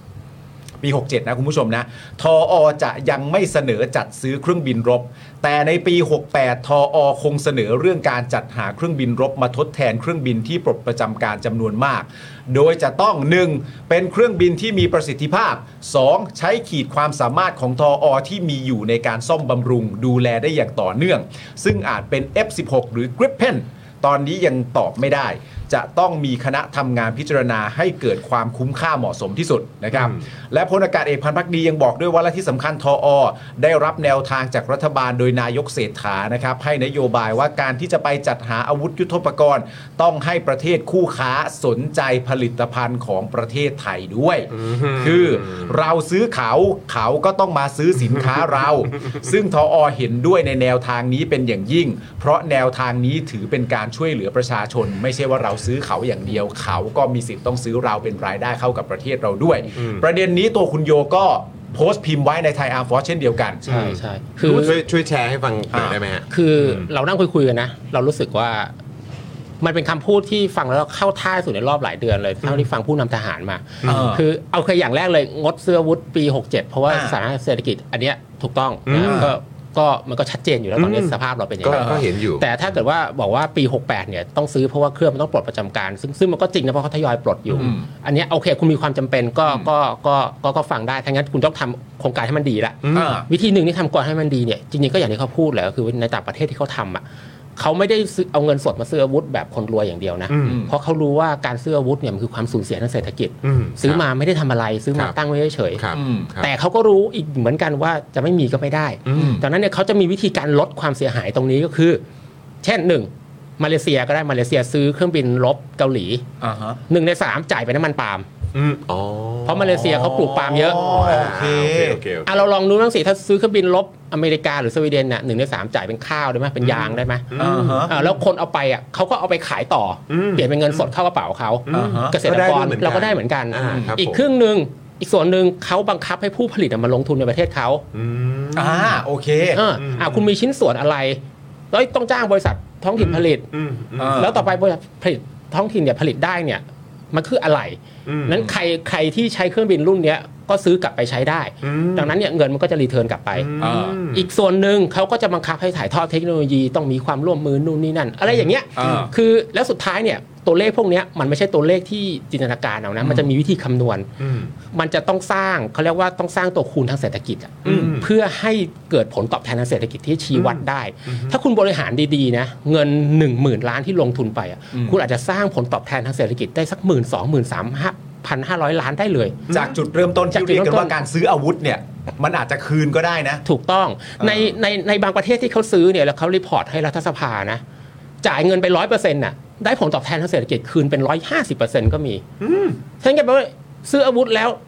ประเทศชาติก็ได้ประโยชน์ประชาชนก็ได้ประโยชน์กองทัพก็ได้ประโยชน์ก็ได้ประโยชน์ทุกคนอ่ะ อ่า ถ้าแบบได้แฮปปี้ผมไม่มีปัญหา เออ แต่ถ้าซื้ออาวุธแล้วเอาเงินสดไปแล้วฉันเอาอาวุธไปอย่างเดียวแบบฉันรวยอย่างเงี้ยอันนี้ อ่า ผมไม่เห็นด้วยหรอกให้ตายยังไงผมก็ไม่เห็นด้วยเศรษฐกิจ อ่า สภาพอย่างเงี้ย เราไม่ควรจะหนี้สาธารณะก็เป็นอย่างเงี้ย อืม แล้วการซื้อแบบเนี้ยมันผมไม่พูดคำนิ้มหยาบไปมันคือการซื้อแบบโง่ๆอ่ะมันคือการซื้อแบบ อ่า ตู้ตู้ๆสมัยโบราณมันไม่ใช่การซื้อแบบใช้สมองอ่ะ อืมอืม เออโอเค เออ เข้าใจ ใช่ไหม ซึ่ง การใช้ สมัยนี้เขาดูกันออกห เขา มด ดู แล้ว ก็เอา อะ บนแล้ว อ่า ใช่ แล้วแถวเนี้ยเขาทำกันอย่างนี้ทั้งนั้น อินโดมาเล ครับ สิงคโปร์สิงคโปร์คือมีแต่เราไม่ทำแล้วเราก็ไปบอกว่าเฮ้ยใครไม่มีกรอกแลกสินค้าเกษตรมีอะไรก็ก็เพราะคุณ อืม อดอดอดกันอยู่แค่เนี้ย เออ คุณก็แบบ เออเอ เอ อ อไม่ไม่ไปดูโลกเขาอย่างเงี้ย เออ ทั้งนี้ผู้ผลิตเขาก็ดีๆจะให้นะ เพราะเขา อ่ารู้ รู้ว่าไปขายใครที่ไหนเนี่ยทุกคนเรียกร้องกันหมด เขามีแพ็กเกจเลยเสนอเลยคุณอยากได้การตอบแทนอะไรอยากขายไก่สด โอ้มีเป็น ขายอะไร แพ็กเกจเลยเหรอฮะ ใช่ใช่ใช่ ไม่ ไม่ มั มัน นไกลขนาดนี้ มั เลย เข้าไปกันไกล มันคือเรื่องที่เอาตรงๆเราอ่ะอ่ะผมคนนึงแล้วกันในฐานะประชาชนคนไทยอ่ะไม่เคยจินตนาการได้ว่าเหมือนกองกองทัพไทยอ่ะจะสามารถเพิ่มมูลค่าทางเศรษฐกิจให้กับประเทศได้อะ เออเข้าใจ ไม่เคยจินตนาการได้เลยว่า ใช่ กองทัพไทยจะเป็นเหล่าไหนก็ตามอ่ะ เออ จะสามารถเพิ่มมูลค่าทางเศรษฐกิจ เออ หรือแบบดึงเอาเม็ดเงินอะไรต่างๆ กลับมาสู่ประเทศชาติได้อะไม่เคยรู้สึก เพราะเพราะว่าอะไรรู้ไหมกองทัพก็คิดแต่ว่านี่งบฉันฉันจะใช้อย่างเงี้ยของฉันนะ อืม แล้วมันก็จะเป็นรูปแบบการใช้ที่เก่าก่อนมาก ถูกต้อง โบราณมาก วิ ว่า ธี แบ กา บ รแบบนี้ ฉันได้เงินมาแล้ว ฉันชอบอันนี้ ฉันก็เอาเงินไปให้แก จบกัน จบกันใช่ ซึ่งเขาไม่ทำกัน ซึ่งเขาไม่ทำกัน แบบนี้ อย่างนี้ อ๋อ เพราะว่าต่างประเทศอ่ะเขาก็จะให้กองทัพเลือกไปแล้วสเปคอะไรใช้งานไงก็ว่าไป อ่า อีกฝั่งหนึ่งก็จะให้หน่วยงานราชการอื่นนะมาเจรจาผลตอบแทนทางเศรษฐกิจ ให้ดิว แล้วเข้ามาชั่งน้ำหนักกันใครชนะคอรมอเลือก อ๋อ เนี่ย แล้วมันก็จะตรวจสอบได้ด้วย โอ้แน่น มี อน การแข่งขันโปร่งใสด้วย แน่นอน เพราะว่าตอนเนี้ยถ้าเป็นแบบเนี้ยในในปัจจุบันเนี้ยเขาไม่ได้แข่งเรื่องประสิทธิภาพอาวุธเดียวนะเขาจะแข่งกันว่าใครอะไปคุยกับบริษัทโลคอลได้มากกว่ากัน อ่าฮะ ใครอะจะให้ดีล อืม ให้ดีลกับบริษัทโลคอลได้มากกว่ากันเนี่ย อืม บอกว่าเนี่ยเดี๋ยวตั้งโรงงานผลิตชิ้นส่วนในรัฐเนี้ย อืม ในจังหวัดเนี้ย อืม สร้างงาน 500ตำแหน่งสนใจไหม อืม สนใจซื้อเครื่องบินผมสิ อ๋อ หรือว่า โเค หรือว่าหรือว่า ไม่ใช่แค่เรื่องลดราคาเท่านั้นแหละ ไม่ใช่ ไม่ใช่ เออแต่มันเป็นแพ็กเกจต่อยอดอะไรให้คุณได้บ้าง ถู แพ็กเกจ ใช่ สร้างงานสร้างรายได้ ถูกต้อง โอ้โห หรือว่าอยากซื้อเรือดำน้ำผมใช่ไหมเดี๋ยว เออ ผมซื้อข้าวไทยละหนึ่งล้านตัน สนใจไหมสนใจซื้อเรือดำน้ำผม อะไรอย่างเงี้ยเขา ข้าว ทำกัน ไท อย ย่าง เรา นี้ ก็ได้ส่งออกด้วย ถูก เกษตรกรก็ ก็ขายข้าวได้ รัฐบาลก็พลีสกองทัพได้กองทัพก็มีเรือดำน้ำใช้ อืม คือเขาทำกันอย่างนี้ ไม่แล้วฟังดูแบบนี้ก็แฮปปี้กันทุกฝ่ายนะ ไม่แต่เมื่อกี้ตอนคุณโยพูดอะกูกำลังจะพูดไปแต่กูกลัวมันจะแรงว่าแต่มันเป็นประเทศที่เจริญแล้วใช่ไหมล่ะอะไรอย่างเงี้ยแต่ว่าแต่ว่ามัน ประเทศที่เป็นประชาธิปไตย แล้วอ๋อโอเค ออ๋อโอ้โหโอ้ยตายตายแต่ว่าคือจริง ๆ ก็ไม่ใช่แค่ประเทศที่เป็นประชาธิปไตยนะถ้าอย่างเมื่อกี้ที่คุณโยบอกก็คืออย่างสิงคโปร์เอง เออ ใช่ไหมฮะคือเขาก็มีวิธีการดีลของ แต่ เขา เขาก็ ได้ เอา ด้วยหมืนน เศรษฐกิจไง สิงคโปร์เนี่ยยิ่งหนัก เออ เลย เขา เออ มีรัฐวิสาหกิจผลิตอาวุธในตลาดหุ้นเลยอ่ะ อืม โว้ว คือจะอะไรก็ตามบังคับอะจะวิ่งผ่านรัฐวิสาหกิจเนี่ย เออ คือขอ ฟิกเลย อย่างอย่างเรือดำน้ำที่เขาซื้อนะเขา ครับ เขาร่วมกับสวีเดนเป็นล็อตแรก แล้วพอเป็นซื้อซื้อซื้อเรือมือสองแล้วก็ขอแบบขอวิจัยร่วมเลย อ่าฮะ แล้วก็ขอผลิตเอ่ออุปกรณ์ร่วม พอล็อตหลังที่มารีเพลสล็อตแรกเนี่ยพอดีเยอรมันชนะ ขอต่อร่วมเลย อื้อหือ ก็คือต่อจากเยอรมันเนี่ยส่งคนไปต่อเลย อ่า ก็คือได้ทั้งเทคโนโลยีของสวีเดนด้วย อืม แล้วก็ แล้วก็ ต่อเนื่องกับของเยอรมัน เยอรมัน ด้ว ด้วยย โอ้ อ่าหรือหรืออ้าวเรือดำน้ำเหมือนกันหรืออย่างอินโดนีเซียเอ่อซื้อเรือดำน้ำเกาหลีหกลำบังคับถ่ายทอดเทคโนโลยีเหมือนกัน อืม ว่า อ่าฮะ อีกสองลำสุดท้ายจะต้องต่อที่เอ่ออินโดนีเซีย อ่า แล้วตอนหลังเขาเปลี่ยนไปซื้อซื้อเพิ่ม ซื้อเรือดำน้ำฝรั่งเศสเพิ่มก็บังคับอย่างนี้เหมือนกันถ่ายทอดเทคโนโลยีต่อในอู่ในประเทศ อืม ต้องจ้างอู่ในประเทศอะทำไงก็ได้อะคุณคุณคุณต้องมาจ้างอู่ในประเทศสุดท้ายเนี่ยไอ้เลเบอร์คอสที่ลงไปเนี่ย ซึ่งมันเป็นคอสหนักมากของการต่อเรือดำน้ำเนี่ย อ่ามั มันก็จ้างค ก็ นอินโด ก็อยู่ในประเทศอะ ใช่ อ่า แล้วสุด ครับผม ท้ายจริง ๆ มันก็จะเป็นเหมือนเกาหลีอะซึ่งต่อไปต่อมาเอาเฮ้ยกูต่อไปแล้วเว้ยเฮ้ยต่อขายดีกว่า อ่ากลายเป็นเป็นเป็นเศรษฐกิจหรือยุทโธปกรณ์ที่เริ่มจากเราบ้างแล้วแหละ ถูกใช่แต่ประ แล้ว เทศ ที ไท นี้ ย เราเป็นคนขายแล้วหลังจากนั้นไปเราขายแล้วใครจะมาทำแพ็กเกจอะไรกับเรา เราก็จะเป็นตัวกำหนดบ้างแล้วว่า อ่ะ เรา ถูกต้องถูกต้อง แต่ประเทศไทยเราไปพูดอย่างนี้กับทหารบางคนสิเขาจะบอก ไม่ใช่เรื่องของผม เป็นเรื่องของรัฐบาลเหรอ เรื่องของใครไม่รู้ไม่ใช่เรื่อง เอ ของผม อ ก็ผมมีหน้าที่ป้องกันประเทศก็ เออ ได้เงินมาผมก็ใช้ก็แล้วไงเกี่ยวอะไรกับเศรษฐกิจไม่เกี่ยวกับผม ซึ่งซึ่งเอ่ออันล่าสุดที่พลอากาศเอกพันพักดีพูดเนี่ย เอาอย่างแรกก่อนประเด็นเรื่องเอ่อสำหรับปี 67 ไม่ได้เสนอจัดซื้อเครื่องบินรบ อันเนี้ยคุณโยเห็นด้วย อ่ะเห็นด้วย แล้วไปจัดกันที่ปี 68 อันนี้ก็เห็นด้วยมันจะเหมาะสมกว่าถ้าจะเป็นแบบนั้น ใช่เพราะว่าเศรษฐกิจมันมันแย่อย่างน้อยชิดไปสักปีหนึ่งเรารอดูสภาพก่อนจะเป็นยังไง เดี๋ยวก็เตรียมการไว้ก่อน อืมใช่ เตรียมการไว้ก่ ใช่เตรียม อ การ น โอเค ถ้าเกิดว่าดีมันก็จะเป็นช่วงเวลาที่เหมาะสมมากขึ้น มากขึ้น อ่าฮะ แล้วจริงๆตอน อ่า ตอนเนี้ยมันมันดีอย่างเงี้ยแล้วว่าถ้าเกิดให้เวลาสักปีนึงเนี่ยให้ผู้ผลิตเขาวิ่ง อืม ในการที่จะพูดคุยกับบริษัทเอกชนในประเทศนะ อืม หรืออ ม คุยกับ หาดีลที่ดี หา ที่สุดดีลที่ดีที่สุด อ่า แล้วคุณไปแข่งกันเลยอ่าซื้อเครื่องบินอเมริกัน ซื้อยาง ซื้อเครื่องบินสวีเดนซื้อข้าว เครื่องอะไรก็ได้ลำไยอะไรบ้าบอคอแตกอะไรก็ได้ อืม แล้วให้เราให้ประชาชนโหวตสิ อ่า อืม ใครใครก็ชอบแบบเนี้ย อืม อืม จริงๆอะชอบที่คุณโยพูดมาเมื่อกี้มากเลยนะว่า คือเวลาที่คุณจะซื้อมา อืม อย่างน้อยๆ คุณต้องคำนึงไว้ด้วยว่าเวลาที่คุณซื้อมาโดยมากแล้วอ่ะมัน อืม ซื้อมาไว้เฉยๆนั่นแหละ ม ใช่ไหมไม่ว่าคุณจะบอกประชาชนอย่างไรก็แล้วแต่ ใช่ แต่คุณต้องสำนึกไว้ด้วยว่า ใช่ ประชาชนเขาก็รู้จริง ๆ ว่าโดยมากคุณ ใช่ ซื้อมามันไว้เฉยๆ ใช่ไม่ยีิบเก้าบินมายังไม่ขึ้นเลยนั่น เฉยจริงว่ะโอ้โหเป็นเฉยจริงว่ะ อันนั้นเขาเข้ามายูเทิร์นเออ โอเคโอเคโอเค นี่พยายามช่วยครับพยายามช่วย คุณโยไม่เก็ตประเด็นเรื่องจะงอยอีกแล้ว ประเด็นเรื่องจะงอย และและแต่ประเด็นก็คือว่าเอ่อเท่าที่เราอ่านคำพูดของพลอากาศเอกพันธ์พักดีเนี่ย ที่คุณโยบอกว่ามันเป็นการพูดที่ดูดีที่สุดในรอบหลายปีแล้วอะ่ะ กับสิ่งที่คุณโยอธิบายมาว่าณตอนนี้ต่างชาติประเทศที่เขาเอ่อเจริญแล้วสามารถดูแลเศรษฐกิจได้เขาทำกันลักษณะนี้เนี่ยไอ้คำพูดของพลเอกพันธ์พักดีมันมันมันดูมีแนวโน้มไปในทางอย่างนั้นเหรอ ไปไปให้อย่างนั้นคือ เพราะว่ามันก็เหมือนคือจริงๆเขาก็ถูกรัฐบาลบังคับด้วยแหละเพราะว่าทั้ง อืม คุณคุณเศรษฐาแล้วก็ อืม คุณสุทินเนี่ยเขาก็พูดอยู่ว่า อืม ว่าเขาอยากจะให้มีการแลกสินค้าเกษตรอะไรอย่างเงี้ย อ่า เพราะว่า ใช่ จริงๆถ้าเราจำได้นะเอ่อรัฐบาลคุณทักษิณตั้งแต่ไทยรักไทยเนี่ยเป็นรัฐบาลแรกที่ทำดีลนี้สำเร็จนะฮะ อืม ก็คือแลกสินค้าเกษตรผมจำไม่ได้แล้วคืออะไรกับปืนใหญ่อังกฤษ ตอนนั้นก็คือซื้อปืนใหญ่อังกฤษ แล้วอังกฤษก็ซื้อสินค้าเกษตรเราแลกกันเลยแบบหนึ่งต่อหนึ่ง อืม แล้วมันสำเร็จแล้วอันหนึ่งตอนนั้นก็เกิดฟุ้งเลยมีไอเดีย อ่ามั่ มั่งจะเอาข้าวแลกเรือฟริเกต เอาลำไยแลกรถเกราะ เหรอ เอาไก่สดแลกเครื่องบินรบคือแบบ อ่า โอ้เพียบเลย แล้วพอ นั่นคือแบบ no no fiat money เลย โอ้ แบบ ตอน เป็น อัน สิ นั้น นคือ ค้าเลย เป็นสินค้าเลยคือแลก อ๋อเหรอ แลกล้วนๆเลย ซึ่งมันฮาร์ดคอร์มากอ่ะ เออ รัฐประหาร 49 มาปุ๊บ ทุกอย่างยกเลิก แต่ยังไม่แต่ยังไม่แต่ยังไม่แต่ยังไม่แต่ยังไม่ พอกูได้ยินคำนี้กูก็มาอีกแล้ว เออครับผม กูก็มาอีกแล้ว กูนึกถึงหน้าหน้าคนเหล่านั้นบนโต๊ะเลยอ่ะเออครับผมนะเออแหมเรียงเรียงเรียงรายอย่างแบบว่า เรียงรายเลย ชัดเจนมากเลย เออ เราเป็นรัฐาที่แปด หลายปัด เอาที่ปัด เอ โท อ ษที โอ้โห โอเค แหมถ้ามันเกิดขึ้นก็น่าสนใจเนอะว่าจะเป็นอย่างไร ใช่ ใช่ แล้วแล้วจะบอกตรงๆถ้ามันเกิดขึ้นได้อย่างนี้จริงๆอ่ะ ผมก็จะไม่ต่อต้านเท่านี้หรอกนี่ก็พูดตรงๆ เพราะว่าเศรษฐกิจมันแย่ คุณไม่ใช่จะซื้ออาวุธมาอย่างเดียว แต่ถ้าคุณทำอย่างนี้ได้ ก็ก็ถือว่าถ้าถ้าคุณเศรษฐาทำได้คุณถึงทำได้ก็ถือเป็นเครดิตของแกนะก็โอเค มอืมอืม แต่มันก็ชัดเจนนะฮะว่าอย่างที่คุณโยบอกว่าเฮ้ยทุกวันนี้คนเขาดูออกกันหมดแล้ว ใช่ จริง มันจะมีคำพูดเอ่อของใครต่อใครหลายคนทั้งตัวทหารเองด้วย ทั้งตัวคุณโยเองด้วย จริง ๆ มันก็เป็นคำถามที่ง่ายๆนะแต่ถ้าคุณโยช่วยอธิบายได้ก็จะดีมากเพราะผมเชื่อว่าก็มีประชาชนส่วนหนึ่งที่เอ่อเนื่องจากเครดิตความไม่ไว้วางใจที่เกิดขึ้นต่อการกระทำของทหารทุกทุกทุกอย่างที่เกิดขึ้นนะตอนนี้เนี่ยเวลาเราพูด เวลาเราพูดออกมาในแง่ของยุทธปกรณ์เช่นเรือดำน้ำจะไม่มีมันก็ไม่ได้หรอกไอ้เครื่องบินมันจะไม่มีมันก็ไม่ได้หรอก อืม คุณโยสามารถอธิบายให้เข้าใจได้ไหมว่าไอ้คำว่าไม่มีมันก็ไม่ได้หรอกเนี่ย เหตุและผลของมันคืออะไร มันเป็นการพูดที่เขาอาจจะติดมาในการอธิบายตั้งแต่ 20 30 ปีแล้วมันก็เป็นความมั่นคงอ่ะมันก็ต้องเหมือนมียามเฝ้าบ้านก็ต้องมีเครื่องมือให้ยามมีกระบอง มีปืนมีกุญแจมือให้ยามอะไรประมาณเนี้ยซึ่งซึ่งซึ่งตั้งแต่ผมก็บอกว่าคุณพูดอย่างเงี้ยร้อยครั้งก็ถูกร้อยครั้งไม่ไม่ไม่ไม่ใช่ความไม่ใช่ผิดหรอก อืม แต่ถ้าคุณมียามมากเกินไปอะตอนนี้เงินเดือนคุณยังไม่พอจะจ่ายค่ายามอ่ะ อืม มันมันก็ไม่ไหวมะ อืม แล้วประเทศไทยมันก็เหมือนบ้านหลังหนึ่งมันไม่ใช่ความมั่นคงคือจ้างยามอย่างเดียว มันต้องตัดตัดหญ้าทำสวนจ่ายค่าน้ำค่าไฟอะไรด้วยแล้วถ้ามันไม่พออ่ะ ๆ อืม แต่ น่าจะ สิ่งแรก ยังไง ที่เขาจะตัดอ่ะเขาก็คือต้องตัดค่ายามก่อน ครับ แล้วก็ดูแลกันเองก่อน อืม พยายามไปคุยกับเพื่อนบ้านก่อนคุยกันดีๆอย่าเอ้ยอย่าเพิ่งทะเลาะกันนะตอนนี้ เออ แยกกันทั้งคู่ เอออ อะไรอย่างเงี้ย อืม ดังนั้นเนี่ยการจริงๆ แล้วการทำที่มีดีลพวกเศรษฐกิจทั้งหลายพวกเนี้ยมันเป็นทางออกของกองทัพต่างประเทศนะ อืม เพราะว่าต่างประเทศเนี่ยประชาชนเขาก็เจอ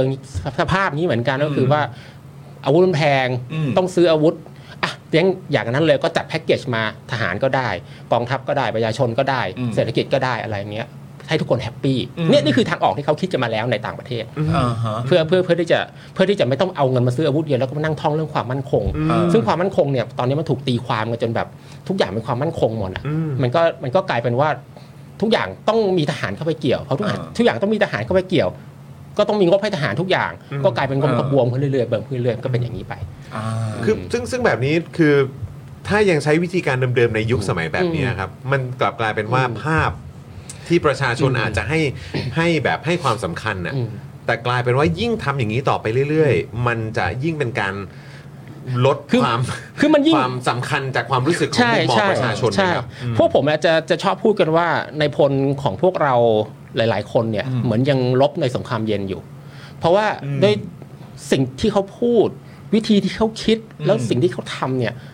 หลับตานึก 30 ปีที่แล้วอ่ะมันเด๊ะๆเลยอ่ะ มันคือยุคนั้น เหมือนยุคยุคนั้นใช่ แต่ยุคนี้มันยุคนี้แล้วอ่ะ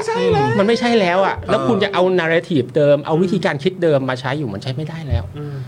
แล้วเวลาอธิบายกับประชาชนก็ยังคงอธิบายกับประชาชนเหมือนเดิมว่าก็มั่นคงไงก็ต้องมีก็มั่นคงไงก็ต้องมี มันไม่ใช่วิธีนี้แล้ว เขาไม่คุยกันอย่างนี้แล้ว ใช่ คือคือคือคุณโยคิดว่ามันเป็นเพราะอะไรครับทำไมเขาถึงยังมี mindset ที่ยังอยู่ในยุคสงครามเย็น ทั้งทั้งที่จริง ๆ แล้วก็แบบ คือเวลามันผ่านไปเยอะ เขาก็น่าจะมีงบประมาณอะไรต่างๆ ที่ทำให้เขาได้ได้ได้ออกไปเห็นอะไรต่างๆ บ้างเหมือนกัน แต่ทำไม mindset เขาอยู่อย่างนั้นมันอยู่เพราะเรื่องของทัศนคติความคิดความเชื่ออ ม หรือมันเกี่ยวข้องกับเรื่องของอ่ะถ้าใช้คำแบบที่มันเบสิกที่สุดก็คือผลประโยชน์ ผมผมว่ามันประกอบด้วยหลาย ๆ อย่างนะฮะ อืม คือกองทัพเนี่ยมันเป็นสังคมปิด ครับ เขาเขาเขาถูกปลูกฝังเขาถูกฝึกมาตั้งแต่แบบอายุ 16 17อะเข้าสู่กองทัพโรงเรียนในสิบเรียนในร้อยเนี่ยแล้วเขาก็อยู่อย่างนั้นมาตลอด มีระบบการคือกองทัพเป็นระเป็นที่ทำงานที่มีระบบการฝึกแล้วการอบรมที่ดีมากที่สุด อือฮึ แห่งหนึ่งของโลกนะฮะ เพราะว่าคุณจะเลื่อนตำแหน่งทุกครั้ง คุณจะต้องรู้เลยคุณต้องไปอบรมอะไร เรียนอะไรหลักสูตรอะไร แล้วในการเรียนหลักสูตรครั้งเนี้ยเขาจะสอนในสิ่งที่เขาต้องการอ่ะ แล้วก็สามารถที่จะผลิตคนที่เขาต้องการออกมาได้ ซึ่งไอ้บล็อกพวกเนี้ยมันเป็นบล็อกที่มีประสิทธิภาพ ถ้าคุณอัปเดตบล็อกเสมอ อืม แต่กองทัพไทยเนี่ยมันไม่ค่อยได้อัปเดตไง อ่าฮะ เพราะ คือก็ไม่รู้อ่ะ เพราะไม่อยากอัปเดต อาจจะเป็นไปได้นะ คือเอาเอาเอาเป็นว่าอย่างนี้ ตอนตอนตอนเวลาพูดแล้วคุณคุณปาล์มจะทริกเกอร์เพราะตอนเวลาก่อนรัฐประหารนะ ใจเย็นไหมใจเย็นไหมใจเย็นไหมฟังคุณโยก่อน โอเคโอเคโอเค ฟังคุณโยก่อน อธิบายอธิบายอธิบาย เอาอย่าดมไหม เอาไม่เป็นไรเอา คือ เอาเอา คือเวลากองกองทัพก่อนรัฐประหารเนี่ยกองทัพจะบอกว่าเนี่ยต้องมาเพื่อปกป้องเอ่อราชบัลลังก์ปกป้องประเทศชาติอะไรอย่างเงี้ย คอร์รัปชัน แก้อะไร ลองไปดูที่เขาสอนในเรียนเสนาธิการ เราจะเห็นอิเลเมนต์บางอย่างอะ อืม ที่ทำให้เขาคิดแบบนั้นแล้วเขาก็พูดแบบนั้นออกมา อืม ซึ่งมันอาจจะดูเข้าท่าตอนที่ลบกับเวียดนาม ลบกับคอมมิวนิสต์ อืม แต่ฟังตอนนี้มันไม่เข้าท่าแล้วแต่ตำราพวกนั้นมันไม่อัปเดต แล้ว เออ ความความความที่เขาปลูกฝังกันมาอย่างเข้มแข็งอะรุ่นพี่พูดแล้วรุ่นน้องก็พูดก็พูดต่อต่อๆไปเรื่อยแล้วมันก็เลยไม่ไม่ถูกแคร็กสักที เออ ความความความคิดของเขาก็เลยไม่เปลี่ยนสักที แล้วประกอบกับ ยิ่งเขาเขาสอบเข้าโรงเรียนเตรียมทหาร สอบเข้าโรงเรียนในสิบมาเนี่ย อืม เขาแข่งกับคนจำนวนเยอะมากนะฮะ อืม เขาก็ถือเป็นคนเก่งในระดับหนึ่ง มันก็เหมือนว่าคนเรามีอีโก้อะฉันก็เก่งคนหนึ่งอะจะมาฟังคนอื่นทำไมกูยูนพลเรือนอยู่เป็นรู้เรื่องอะไร ฉันเป็นทหารมาถูกฝึกมาจบในร้อยต่างประเทศมา อืม ดังนั้นฉันคิดฉันพูดมันก็ถูกต้องอยู่แล้วความมั่นคงคือต้องมาจากฉัน มันก็อาจจะเป็นอย่างนั้นไป เขาอาจจะลืมลืมดูไปว่า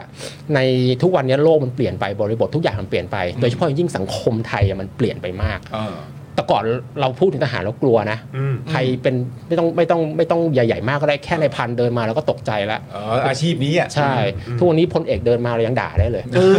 มันมันเปลี่ยนไม่หมดแล้วอะ อ่า แต่เขายังเปลี่ยนไม่ทัน อ่า แล้วก็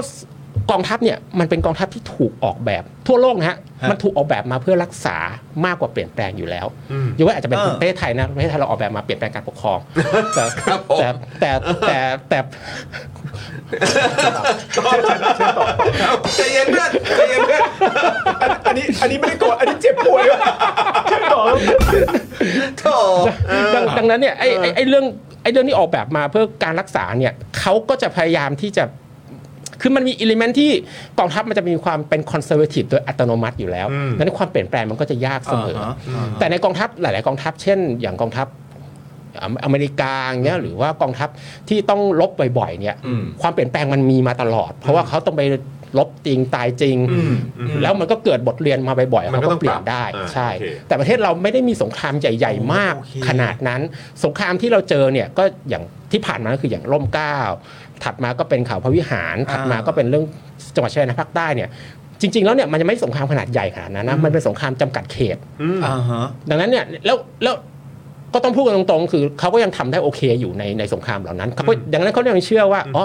ฉันทำอย่างเงี้ยมันก็โอเคแล้ว เออ โอเค คือณเวลานั้นฉันก็ยังรู้สึกว่าเอ้ยฉันก็ทำได้ดีนี่แล้วจะเปลี่ยนทำไม จะเป็นทำไม มันมันก็มีเรื่องที่น่าสนใจ เช่นแบบว่าเออพอพอพอมันไม่ได้อัปเดตอ่ะนั่นแปลว่าใครก็ตามที่ที่เหมือนแบบเติบโตขึ้นมาในในสายเนี่ยเหมือนเลื่อนขั้นไปเรื่อยๆอ่ะนั่นแปลว่าเขาก็หมายถึงว่าเขาต้องเก่งในไออันที่ไม่อัปเดตอย่างเงี้ย อืม แล้วก็โตไปเรื่อยๆ โต โต ไป ไปเรื่อยๆ เรื่อยๆ ในแพทที่ ใช่ มันไม่ได้อัปเดตอย่างเงี้ย ใช่ ไปเรื่อยๆอ่ะแต่ว่าจริงๆ เมื่อกี้ฟังคุณโยแล้วฟังคุณจอแล้วคิดประเด็นหนึ่งว่า หรือเขามีความรู้สึกว่าความสำคัญของการไม่อัปเดตอ่ะคือว่าถ้าเกิดว่าอัปเดตแล้วจะแพ้ ในความหมายว่าถ้าเกิดว่าอัปเดตแล้วมันจะเข้าใจประชาชนมากขึ้นอะเข้าใจปะเข้าใจที่พูดปะหมายถึงว่าถ้าประชาชนเสนอความคิดเห็นไปแบบนี้ ในแพทที่มันอัปเดตแล้วว่านี่คือประเทศของเรา ภาวะสงครามประเทศเราเป็นแบบนี้ ความใกล้ชิดระหว่างอะไรต่างๆนานาเป็นแบบนี้ แล้วเขาเกิดไปเข้าใจขึ้นมา มันจะยากต่อการปกครองนะ มากกว่าแบบว่าแพทเทิร์นความคิดที่แบบว่า ไม่มึงไม่เข้าใจ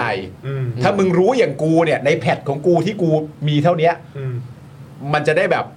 สร้างระยะความแข็งแกร่งว่าแบบมันเป็นแค่ประชาชนที่ไม่เข้าใจเราอะยิ่งอัปเดตไปเข้าใจประชาชนมากขึ้นปกครองยากทำไม่ได้หรอก มันตอนนี้มัน พูดพูดแล้วฟังคล้ายๆอันเนี้ย คล้ายๆคุณโย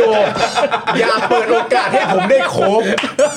ผมโค้งเมื่อไหร่แล้วก็เหมือนทุกเม็ดผม นี่ บบอ อก ก เล เลย ยมีแต่เนี่ยคุณเคนก็โอ้ยเนี่ยเดี๋ยววันนี้ก็ได้โคบอีกอ่ะเออโอ้ย ผมโค้งอะไรเหมือนทุกเม็ด เออ ผมบอกเลย ซึ่งซึ่งในพลในลักษณะที่ยังมีแนวคิดลักษณะแบบ 30 ปีที่แล้วสงครามเย็นต่างๆ เนี่ยคือยังมีเยอะไหมครับคุณโยเท่าที่ คือ เท่าที่เท่าที่ได้มีโอกาส ผมว่ามันก็มีพอสมควรเลยแหละ อ่า คือเอาเนี้ยเราพวกพวกเราเป็นเจนเจนวกันใช่ไหม ครับฮะ คือตอนเราเด็กๆอะตอนผมเป็นเด็กอะผมก็เชื่อว่าเฮ้ยรุ่นเราแม่งเปลี่ยนแน่ว่ะ อืม เพราะว่าคุยกับเพื่อนๆ ตอนนั้นในร้อยกันเดียวกันมีแต่คนอยากเปลี่ยนขึ้นมาเลย อืม แต่ตอนเนี้ยตอนเนี้ยรุ่นเราเนี่ยมันจะเป็นนายพันกันละใกล้ ครับ ใกล้จะต้องลุ้นพลตรีกันละไอ้คนที่เคยเปลี่ยนอะถ้ามีสิบอะอาจจะผมเก็บเก็บสถิติเองนะตอนนไม่เหลือสักห้า จาก 10เหลือ 5 ใช่ แล้วผมไม่รู้ว่าเวลาผ่านไปอยู่แค่สี่สามสองหรือเปล่า คือเมื่อมันผ่านไปเรื่อยอะระบบเขาเริ่มได้อะไรจากระบบ ได้การเติบโตจากระบบ ได้ผลประโยชน์ไม่ผมคำว่าผลประโยชน์นี่ไม่ใช่คำหยาบนะ คือได้ได้ได้ได้ได้สิ่งที่เขาควรได้จากระบบเนี่ย อืม เขาก็อาจจะเริ่มคิดว่าระบบก็เข้าท่าดีนี่ จะเปลี่ยนทำไมล่ะ ก็เวิร์กสำหรับเขา ก็ว่า อะ สำหรับเขาเพราะเขาก็เติบโตมาได้ก็เพราะระบบนี้ อืม จะเปลี่ยนทำไม ผมเห็นหลายคนแล้วต่อหน้าต่อตาเลยเปลี่ยนแบบต่อหน้าต่อตาเลยจากสี่ห้าปีก่อน มาทุกวันเนี้ยแบบพูดแบบคนละคนกันเลย ก็มี มันก็แบบ เราก็ไม่อยากจะเชื่อเหมือนกันว่ากองทัพเขาจะเปลี่ยนแปลงได้ด้วยตัวเอง คือคือคือผมก็รู้สึกว่าสุดท้ายเนี่ย สิ่งที่กองทัพจะเปลี่ยนแปลงได้อะมันไม่ได้เกิดจากกองทัพต้องเปลี่ยนแปลงตัวเองหรอกมันเกิดจากสภาพแวดล้อมภายนอกเท่านั้นนั่นแหละ แต่ในต่างประเทศเนี่ย รัฐบาลเขาบังคับกองทัพได้ไง อืม เพราะกองทัพอยู่ใต้รัฐบาล อืม ใครๆก็ต้องทำอย่างนั้น จริงการที่กองทัพอยู่ใต้รัฐบาลเนี่ยเป็นแนวคิดสากลนะไม่ว่าคุณจะเป็นประชาธิปไตย คุณจะเป็นคอมมิวนิสต์คุณจะเป็นเผด็จการ อย่างไรก็ตาม ทุกคน อืม กองทัพต้องอยู่ใต้รัฐบาล อืม มีแต่ประเทศไทยเนี่ยที่บอกว่านักการเมืองอย่ามายุ่งกองทัพ ซึ่งซึ่งซึ่งเดี๋ยวมันจะเป็นท็อปิกเรื่องกลาโหมนี้ต่อไปนะ อ่า แต่ว่าแต่ว่าพอมันเป็นอย่างนี้เนี่ยเขาก็เริ่มดีพาร์ตออกจากกัน กองทัพก็จะบอกว่าถ้ารัฐบาลคิดอย่างเงี้ยฉันต้องคิดแบบหนึ่งเพื่อได้ค้านรัฐบาล อืมอืม ซึ่งมันมันตลกมากถ้า ซึ่งมันจะเพี้ยนมาก มันจะเพี้ยนมาก อืม พอมันเพี้ยนแบบเนี้ยมันก็กลายเป็นว่าไอ้คนที่อยากจะปรับอยากจะเปลี่ยนน่ะมันก็จะหายจากระบบไปเรื่อยหายจากระบบไปเรื่อย อืม สุดท้ายมันก็จะไม่เกิดการเปลี่ยนแปลง ถ้าเราไม่สร้างสภาวะแวดล้อมให้เขาเปลี่ยน มันมีสภาวะแวดล้อมครั้งหนึ่งที่ทำให้กองทัพเหมือนจะเปลี่ยนแปลงได้มากที่สุดคือพฤษภาธมิน อืม ตอน อืม สามห้า ใช่ ตอนนั้นเท่าที่จำได้ก็คือว่าเหมือนใครใส่ชุดทหารเดินตลาดเนี่ยโดนเอาตะหลิวปาหัว เพราะว่าเพราะว่าทหารสังหารประชาชนกลางถนนน่ะ อืม แล้วตอนนั้นกองทัพก็เป็นเป็นครั้งที่กองทัพเจ็บมากที่สุดครั้งหนึ่ง แล้วกองทัพก็เริ่มแสดงความพยายามในการจะปรับปรุงตัวเองแล้วก็เปลี่ยนแปลง อืม เพียงแต่ว่าความพยายามเนี่ยมันเราไม่สามารถที่จะรักษาความต่อเนื่องของมันได้ อืม พอสถานการณ์การเมืองมันเปลี่ยนไปเนี่ยไอ้ความพยายามนั้นมันก็หายไป อืม ก็จนกลายเป็นกองทัพซึ่งเหมือนเดิมตอนนี้ อ่าเท่าที่เราเห็นอยู่ทุกวันนี้ ซึ่งเอ่ม โหฟังแต่ละอย่างแล้วก็ช็อกเหมือนกันนะครับเนี่ยงั้นเอิ่มนิดหนึ่งฮะคืองั้นถ้าถ้าถ้าเกิดว่าคุณโยบอกว่าเฮ้ยมันเขาไม่สามารถจะเปลี่ยนแปลงด้วยตัวเขาเองได้หรอก อืม งั้นเขาจะเปลี่ยนแปลงได้ไหมครับ ถ้าเกิดว่ามันเป็นการพัฒนาร่วมกัน ถ้ามันเป็นการพัฒนาร่วมกันเนี่ย มันจะเราจะเราจะมีโอกาสได้เห็นความเปลี่ยนแปลงไหมครับคุณโย จริงๆมันมันเป็น approach ที่โอเคนะผมผมผมก็ไม่อยากจะอยากจะ อืม สิ้นหวังกับมันมากเกินไป แต่ว่าการพัฒนาร่วมกันเนี่ย เราก็ต้องดูว่าใครนำการพัฒนา อืม อืม ถ้ากองทัพนำการพัฒนาเนี่ยกองทัพเราก็จะทำอย่างที่เขาคิดว่าแบบนี้คือการพัฒนา อืม แต่ไอ้ อ่า สิ่งที่กองทัพเขาคิดว่าแบบนี้คือการพัฒนาเนี่ยมันไม่ค่อยเหมือนกับสิ่งที่ประชาชนอยากเห็นสักเท่าไหร่ อืม ดังนั้นถ้าคุณจะพัฒนาร่วมกันเนี่ย คุณต้องพัฒนาร่วมกันแบบเท่าเทียมกันอะ อืม กองทัพต้องฟังรัฐบาลรัฐบาลต้องฟังกองทัพ อืม เพราะอะไรรัฐบาลมันมาจากประชาชน อืม เออ นั่นหมายความว่าประชาชนเนี่ยเลือกเขามาผ่านนโยบายที่เขาหาเสียงแล้วเขาได้เป็นรัฐบาลแม้เขาจะเป็นอันดับสองก็ตาม อืม ดังนั้นเนี่ยกองทัพก็ต้องรู้ว่านี่คือความชอบธรรมที่มาจากประชาชน กองทัพไม่มีสิทธิ์ที่จะค้านว่านี่คือสิ่งที่ผิด อืม แต่การทำให้มันเหมาะสมทำให้มันเวิร์กยังไงอ่ะ อินพุตจากกองทัพแล้วเอามารวมกัน ถ้าแบบเนี้ยจะเรียกว่าพัฒนาร่วมกันพอได้ เออ แต่ไม่รู้จะเกิดขึ้นหรือเปล่าผมไม่ชัวร์จริง งั้นแล้วแล้วอินพุตที่เราเห็นว่าเขาได้เนี่ยอย่างจากคุณสุทินอย่างเงี้ยในฐานะรัฐมนตรีกลาโหมเนี่ย เออ คุณคุณโยคิดว่าเป็นยังไงฮะจากจากแบบการทำ หน้าที่การอยู่ในตำแหน่งนี้ของคุณสุทิน ในฐานะพลเรือนด้วย แล้วก็อินพุตที่ เออ กองทัพอินพุตผ่านทางคุณสุทินมา เออแก่แล้วทำแล้วนั่นนู่นนี่เขาก็ทำอยู่เขาดีมากเลยนะเขานั่นนู่นนี่ ก็ต้องขอบคุณเขา อ่าคิดว่ามันจะต่อเนื่องไปสู่การพัฒนาร่วมกันที่มันจะเห็นการเปลี่ยนแปลงที่ดีขึ้นจริงๆไหมฮะ ๆ ผมก็หวังว่าสิ่งที่คุณสุทินแสดงออก สิ่งที่คุณสุทินสื่อสารมาเอ่อในช่วงตั้งแต่รับตำแหน่งจนถึงตอนเนี้ยมันจะเป็นการพูดเพื่อไม่ขัดใจกองทัพเกินไป แต่หวังว่าคุณสุทินจะมีอ่ะอะไรในใจ มีนโยบายในใจที่จะเข้าไปเปลี่ยนแปลงได้จริงๆอ่ะโอเค คุณสุทินอาจจะมีแนวคิดว่าอย่าเพิ่งทะเลาะกันตั้งแต่ต้น อืม อ่ะเราดีกันก่อน อ่ะเราใช้เวนี้ก่อน อ่าเวนี้ก่อนแล้วก็ค่อยๆไปอ่าเนี่ยนะพี่ทำนี้ดีกว่าเฮ้ยประชาชนก็อย่างนี้แล้ว คือถ้าเป็นอย่างเงี้ยผมหวังให้มันเป็นอย่างนี้นะ อือฮึ ถ้าเป็นอย่างนี้ได้ก็เป็นบุญของประเทศ อืม อืม แต่ถ้ามันไม่เป็นอย่างนี้ก็คุณสุทินก็จะเป็นเหมือนที่เขาพูด เออ นะว่า เออ ก็เป็นโฆษกกลาโหม อืม อย่างเดียว ซึ่งอย่างนั้นไม่ต่างผมฟังโฆษกกลาโหมแถลงก็เหมือนกัน อืม อย่างเงี้ยก็แต่จริงๆแล้วเนี่ยผมผมมีอยากอย่างหนึ่งที่จะพูดก็คือว่า นโยบายด้านกลาโหมพรรคเพื่อไทยไม่ได้แย่เลยนะครับที่ที่เพื่อไทยหาเสียงมามันโอเคเลยนะ คุณสุทินกับคุณเศรษฐาเนี่ยไม่ต้องทำอะไรมาก แค่ทำอย่างที่ หาเสียง คุณ ไว้ หาเสียงไว้นั่นแหละ อืมก่อนเลือกตั้งอ่ะ เออก่อนเลือกตั้งนั่นแหละ ใช่ผมว่าแค่เนี้ยแหละ คือคือผมว่า แหม กูขอโทษที่กูไปเน้นว่าก่อนเลือกตั้งอ่ะ เอ้ยอันนี้อันนี้ผมทิกเกอร์แล้วใช่ไหมผมต้องขอไปด้วยนะ คือเวลาบอย่อาก ดม ว่า นะอย่าดมอย่าดม แล้วบอกไม่ไม่ต้องทำอะไรมากเลย ก็ทำเหมือนตอนที่แบบ หาเสียง ไว้ ไว้ อย่า อะ งไร เออ หาเสียงก็หมายถึงว่าเออให้ความเชื่อมั่นกับประชาชนไว้อย่างไรที่เขามาเลือกเนี่ยก็ให้ทำตามนั้นอะไรอย่างเงี้ย เออเอ ผ อ มผมก็ไม่ได้ว่านะ เบอร์กูชอบเวลากล้องตัดไปหน้ามึงมากเลย แล้วคือเรื่องของเรื่องคืออะไรรู้ไหมเขาใส่เสื้อคอควายไม่พูดเลยนะเขาใส่แล้วผมเหมือนเป็นแบบคนห้ามทับหรือคนแบบกูกูโยนอะไรให้หรือเปล่าเนี่ย คอควายทั้งคู่เลย มึงไม่ต้องห้ามทับ เออ กูยังไม่ได้เถียงคุณโยสักคำ กูรู้ กูก็ แต่ ฟังคุณโย แต่มึงอ่ะพร้อมจะทิกเกอร์ตลอดเลย เออโอ้โห อ่ะมันไม่ได้แยกก็คือแค่ทำตามสิ่งที่แบบหาเสียงไว้ก่อนการเลือกตั้ง ขอแค่นั้นแหละ ประมาณนั้นโอเค ขอแค่ ล้ว นั้นเลยนะ เออ แค่นั้นแห เอ ละ อผมว่าประชาชนก็ขอแค่นั้นแหละครับ เออ ใช่ จริงๆใช่ไหม เออ เออ ในทุกๆด้านด้วยนะ ใช่ใช่ช่ ในทุกๆด้านด้วยนะ ใช่ เอ ใช่ อ ใช่ ถ้าพรรคเพื่อไทยทำตามที่หาเสียงไว้เนี่ยนะ โอ้โหย เออ นะฮะฉลุยแล้ว แต่ว่าจริง ๆ ย้อนกลับมาประเด็นเรื่องความเชื่อมั่นน่ะ อืม ผมว่ามันก็เป็นประเด็นที่สำคัญนะเพราะว่าเอ่อผมเชื่อว่าที่คุณโยพูดอะประชาชนก็หวังว่าจะให้เกิดขึ้นเช่นเช่นเดียวกันว่า สิ่งที่สิ่งที่มันเกิดขึ้นกับกับรัฐมนตรีว่าการกระทรวงกลาโหมคุณสุนินทร์ตอนนี้เพราะในความเป็นจริงการการมีกลาโหมเป็นพลเรือนน่ะหลายคนก็ถูกใจนะ อืมผมถูกใจมาก เออใช่ ใช่ มันจะมาเข้าอกเข้าใจกับความเป็นประชาชนมากขึ้นเหมือนเอาเสียงประชาชน ไปสื่อสารต่อให้ให้ให้ให้กองทัพเข้าใจประชาชนอยู่ภายใต้รัฐบาลที่มาจากประชาชนอะไรเงี้ยแต่ว่ามันอาจจะเป็นประเด็นเรื่องความไว้เนื้อเชื่อใจว่า ณตอนเนี้ยสิ่งที่คุณสุทินกำลังทำอยู่เนี่ยมันมันเรียกว่าวิธีการ หรือมันไม่ใช่วิธีการเลย เป็นเพียงแค่ว่าแบบ ฉันยอม อะไรอย่างเงี้ยมันก็มันก็คงเป็นประเด็นเรื่องความเชื่อมั่นด้วย ถ้าเป็นวิธีการก็จะยิ้มกันทั่วหน้าแบบว่า นี่เป็นวิธีการที่ทางฝั่งเพื่อไทย และคุณสุทินคิดว่า ประชาชนจะได้ประโยชน์แน่ๆถ้าฉันใช้วิธีนี้กับกองทัพ อันนี้ประเด็นที่หนึ่งอีกประเด็นหนึ่งก็คือว่า กูไม่มั่นใจว่ากูจะเรียกว่าวิธีการได้หรือไม่อะไรเงี้ยอันนี้อันนี้คุณโยมมองไง ใช่ผมคือผมก็หวังในใจหวังจริงเลย ก็คือว่าอยากให้มันเป็นข้อแรกะ ข้อแรก ใช่ แต่เราก็กลัวจะเป็นข้อสองเหมือนกันเพราะว่าเอาใหญ่างง่ายนะพรรคเพื่อไทยเขาก็หาเสียงว่าจะปฏิรูปกองทัพ คือคำว่าปฏิรูปกองทัพเนี่ยมันไม่ใช่ก้าวไกลอย่างเดียวนะมันมีทั้งเพื่อไทย ใช่นะสิ มีไทยสร้างไทยมีอะไรเพียบเลย อืมเออ ดังนั้นเนี่ยคุณสามารถที่จะปฏิรูปกองทัพได้ทุกคน ไม่ว่าจะแบบไหนก็ว่ากันไป อืม ยกเลิกเกณฑ์ทหารเนี่ยเพื่อไทยพูดโคตรชัดเลยว่าอยาก เออ ยกเลิกเกณฑ์ทหาร แต่พอเข้าสภาแล้วแถลงนโยบายเนี่ยมันฟังดูแล้วแบบอ้าวมันมันมันดูไม่ใช่อ่ะ คือเอาอย่างอย่างอย่างเรื่องยกเลิกเกณฑ์ทหารก็ได้ เอาคุณจะเรียกว่าเป็นอะไรนะ สมัครใจ เออ เกณฑ์ภาคสมัครใจหรืออะไร คุณจะเรียกเรียกไปแต่ว่า เกณฑ์ทหารด้วยความสมัครใจ เออไม่ฟังมันก็ขัดกัน เพื่อ แต่ เข้าใจ เกณฑ์ทหารด้วยความสมัครใจ เออแต่แต่ไม่ว่ายังไงก็ตามเนี่ย ถ้าเอาคำก็คือการไม่มีการเกณฑ์ทหารในประเทศไทย โอเค ผมจะลืมทุกอย่างไปแล้วก็โอเค ไม่มีปัญหา แต่เท่าที่ฟังดูแล้วมันไม่ใช่ไงคืออมันมันก็ดูบอกว่าเนี่ยการ แกยังมาดีเฟนต์ด้วยซ้ำว่าการเกณฑ์เขายังจะจำต้องจำเป็นต้องไปดูยูเครนเป็นตัวอย่างอะไรเป็นตัวอย่าง แล้วเดี๋ ฟั ยว งแล้ว ขั แบ ด บ รัฐธรรมนูญด้วย เออขังลุงด้วยอะไรเนี่ยคือแบบว่าเฮ้ย What? อะไรเนี่ย เออ คือ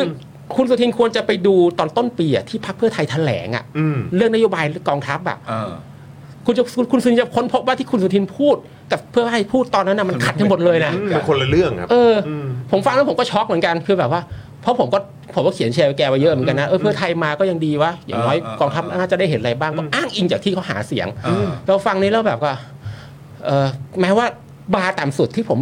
หวังเอาไว้นะ อืม ปฏิรูปกองทัพจะสำเร็จสำเร็จไม่รู้แต่ขออย่างเดียวยกเลิกเกณฑ์ทหารให้ได้เนี่ย มันก็เป็นจุดเริ่มต้นที่ ก็เป็นจุดเริ่มที่ดี นะ เป็นก้าวแรก ใช่ไม่รู้จะได้เห็นหรือเปล่าผมบอกตรง เพราะว่ามันก็มีประเด็นเรื่องที่เอ่อคุณเศรษฐาตอบในประเด็นนี้แล้วมาตอบกับประชาชนว่าไม่เข้าใจอ่ะ อืม ผมไม่ ไม่เข้าใจคำว่ายกเลิก ทหารมันแปลว่าอะไรมันจะไม่มีฐานแล้วเหรอ ซึ่งเราก็ยืนยันจากทวิตเก่า เออ ๆของคุณเศรษฐาว่าคุณเศรษฐาเข้าใจผมยืน คุณ ยั เศร น ษฐาพูดเองกับปากอะ ครับ ซึ่งซึ่งบางคนตีความว่าเป็นเรื่องของกลยุทธ์หรือเปล่า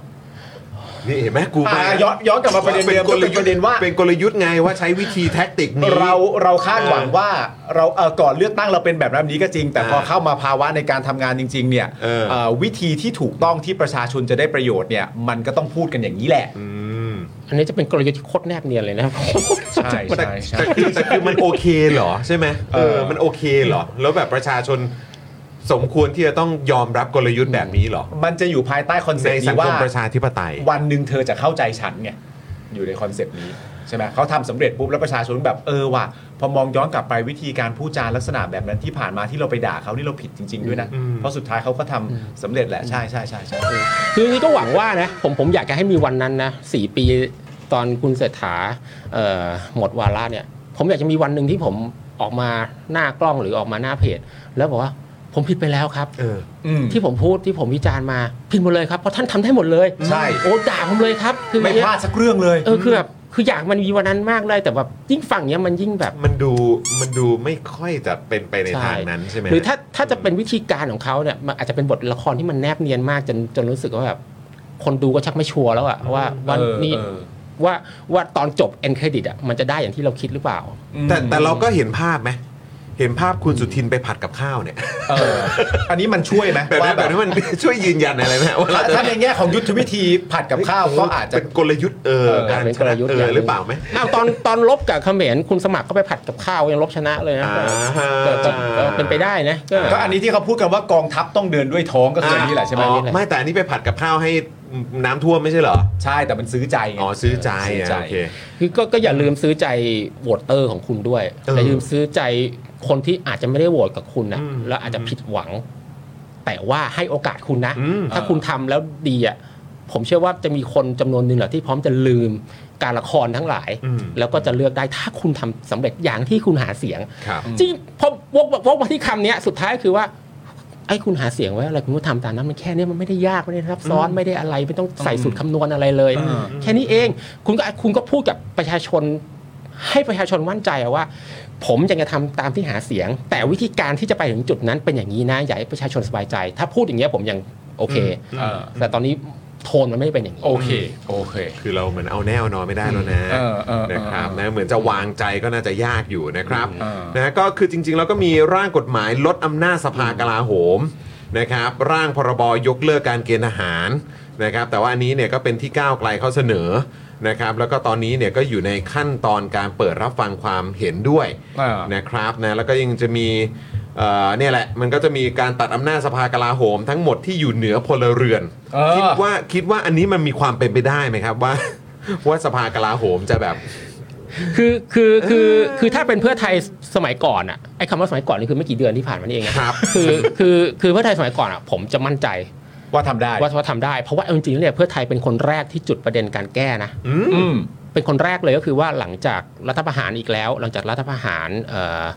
เอ่อตอนคอมชอะ อืมครับ ไอ้พรบจัดระเบียบราชการกระทรวงกลาโหมเนี่ยมันถูกออกมาในสมัยคอมช อืม มันเป็นกระมันเป็นพรบที่ทำให้เกิดรัฐซ้อนรัฐขึ้นมา คือกองทัพไม่จำเป็นต้องฟังรัฐบาล ไม่จำเป็นต้องฟังประชาชน ไม่จำเป็นต้องฟังใคร คุณจะย้ายทหาร จั ก ด อง การ ทัพตัดสินใจได้กันเอง ครับ อ่างบประมาณยกย้ายกันทำได้ด้วยตัวเอง อืม ออกนโยบายเคลื่อนกำลังทุกอย่างทำด้วยตัวเอง ไม่ต้องฟังใครในประเทศนี้ใหญ่ ขอโทษนะครับ ใหญ่มาก ด้วยความเคารพใหญ่แม้แต่ ใหญ่ใหญ่ใหญ่ยิ่งกว่า ผมไม่รู้ว่าใหญ่ยิ่งกว่าจอมทัพไทยอีกหรือเปล่า อืมอืม เพราะว่าดูแล้วไม่มีในสมการเลย อืม เพื่อไทยเป็นคนแรกที่จุดประเด็นว่าจะแก้ แล้วก็มีครั้งหนึ่งอ่ะที่เพื่อไทยจะเสนอ ตอนนั้นรู้สึกเป็นคุณสุกัมพลเป็นรัฐมนตรีกลาโหมมั้งอ่าอยากเสนอปลัดกลาโหม ชื่อนายกอแล้วกัน อืม เอาพลเอกกออแต่กองทัพอ่ะเขาร่วมหัวกันว่าอยากเสนอพลเอกขออ อ่าฮะ แล้วพอในเวลาอ่ากฎหมายเขาเขียนนะว่า การจะย้ายในฐานในายพลได้ต้องมีผบทบทรทอทั้งหลายเนี่ย อืม แล้วก็รัฐมนตรีกลาโหมมานั่งรวมกันแล้วมาโหวต อืม คุณคิดดูสิโหวตเท่าไหร่อ่ะ แหม มันก็แพ้ ก็แน่นอนนะฮะ ใช่ทหารรวมหัวกันโหวตก็ชนะ แล้วตอนนั้นนะเพื่อไทยก็แพ้จริง อืม อืม ๆแล้วเพื่อไทยก็มีความพยายามจะแก้มาสองรอบ อืม ก็ไม่สำเร็จด้วยภาวะการเมืองไม่เป็นไร อืม ผมก็ยังแต่ที่จำได้ผมยังเขียนเลยว่า ตอนนั้นนะที่ที่พอเพื่อไทยเปลี่ยนขึ้นมาเนี่ย บอกว่าเฮ้ยการไปฏิรูปกองทัพอย่างน้อยสุดพรบนี้น่าจะมีความสำเร็จเพราะว่าเพื่อไทยเป็นคนที่ ดันมา จุดประเด็น ก่อน กันไปก่อน เออ อืมอืม แต่พอฟังอย่างนี้แล้วแบบ เริ่ม มัน นิ่ง ช็อต เริ่ม ฟิล นิ่ง เหมือนกันอ่ะ เออ มันก็เลยไม่รู้จะสำเร็จหรือเปล่า เอาจริงๆนะ ถ้าเพื่อไทยรู้สึกว่า ไอ้สิ่งที่ก้าวไกลเสนอมาเนี่ย มันอาจจะไม่เข้าท่าหรือว่าดูแล้วถ้าเสนอไปเนี่ยมันจะกลายเป็นผลงานของก้าวไกลนะ เพื่อไทยควรจะมีกฎหมายเสนอมาชน อืม แล้วก็ให้สภาโหวตรับเอาร่างของเพื่อไทยเป็นหลัก อืม เอาก้าวไกลเป็นรองไป เออ แล้วก็ไปตอนตอนกรรมาธิการอ่ะเอาให้เต็มที่เลย อืม ทำเหมือนที่คุณเคยจะทำอ่ะตอนนั้นอ่ะ แล้วคุณออกกฎหมายมาแบบนี้ผมโอเค อ่า ซึ่งซึ่งซึ่งก็สงสัยจะยากแล้วล่ะ ณเวลานี้ก็ คือพอคุณ นะ โยพูดอ่ะมันให้ความรู้สึกนะว่าแบบว่าแบบเออณตอนนั้นเพื่อไทยเป็นคนริเริ่มจะทำแบบนั้น มันมีหลายต่อหลายเรื่องเลยนะที่มันเริ่มต้นโดยเพื่อ เพื่อ ไท ไท ย ย ไม่ก็ไม่ก็ไทยรักไท ใช่ ยคือมั เอน อเนี่ยใช่จริงจริงจริง อืมมันเยอะมากที่ เรื่อง มัน แรก จริงๆ สินค้าเกษตรเรื่องแก้พ ใช่ รบกลาโหม นั่นน่ะสิ แก้ ครับใช่ แก้สภากลาโหมเพื่อไทยทั้งนั้น ใช่นน่ะสิครับ เออ แล้วคือตอนนี้เราก็เลยงงกันว่า อะไรอ่ะ มันเกิดอะไรขึ้น อะไรหรือ หายไปในหมด อะไรหรือ เฮ้ยแมน อะไรกันครับเนี่ย โอ้โห นะครับ เอาขอเอ่อนอกจากจะลงรายละเอียดเหล่านี้แล้วเนี่ย ก่อนก่อนที่ผมจะขอไปคำถามที่เราเตรียมกันเอาไว้นะ ใช่เราชอบมาก เอ่อขอขออีกหนึ่งเรื่องได้ไหมครับ ก็คือเอ่อประเด็นเกี่ยวกับ กระสุนและน้ำมันหายครับ ที่ค่ายที่ค่าย ที่ค่ายอะครับ สระบุรี เออฮะคุณโยรู้ไหมหายไปที่ไหน เออเอางี้เลยคุณโย เอา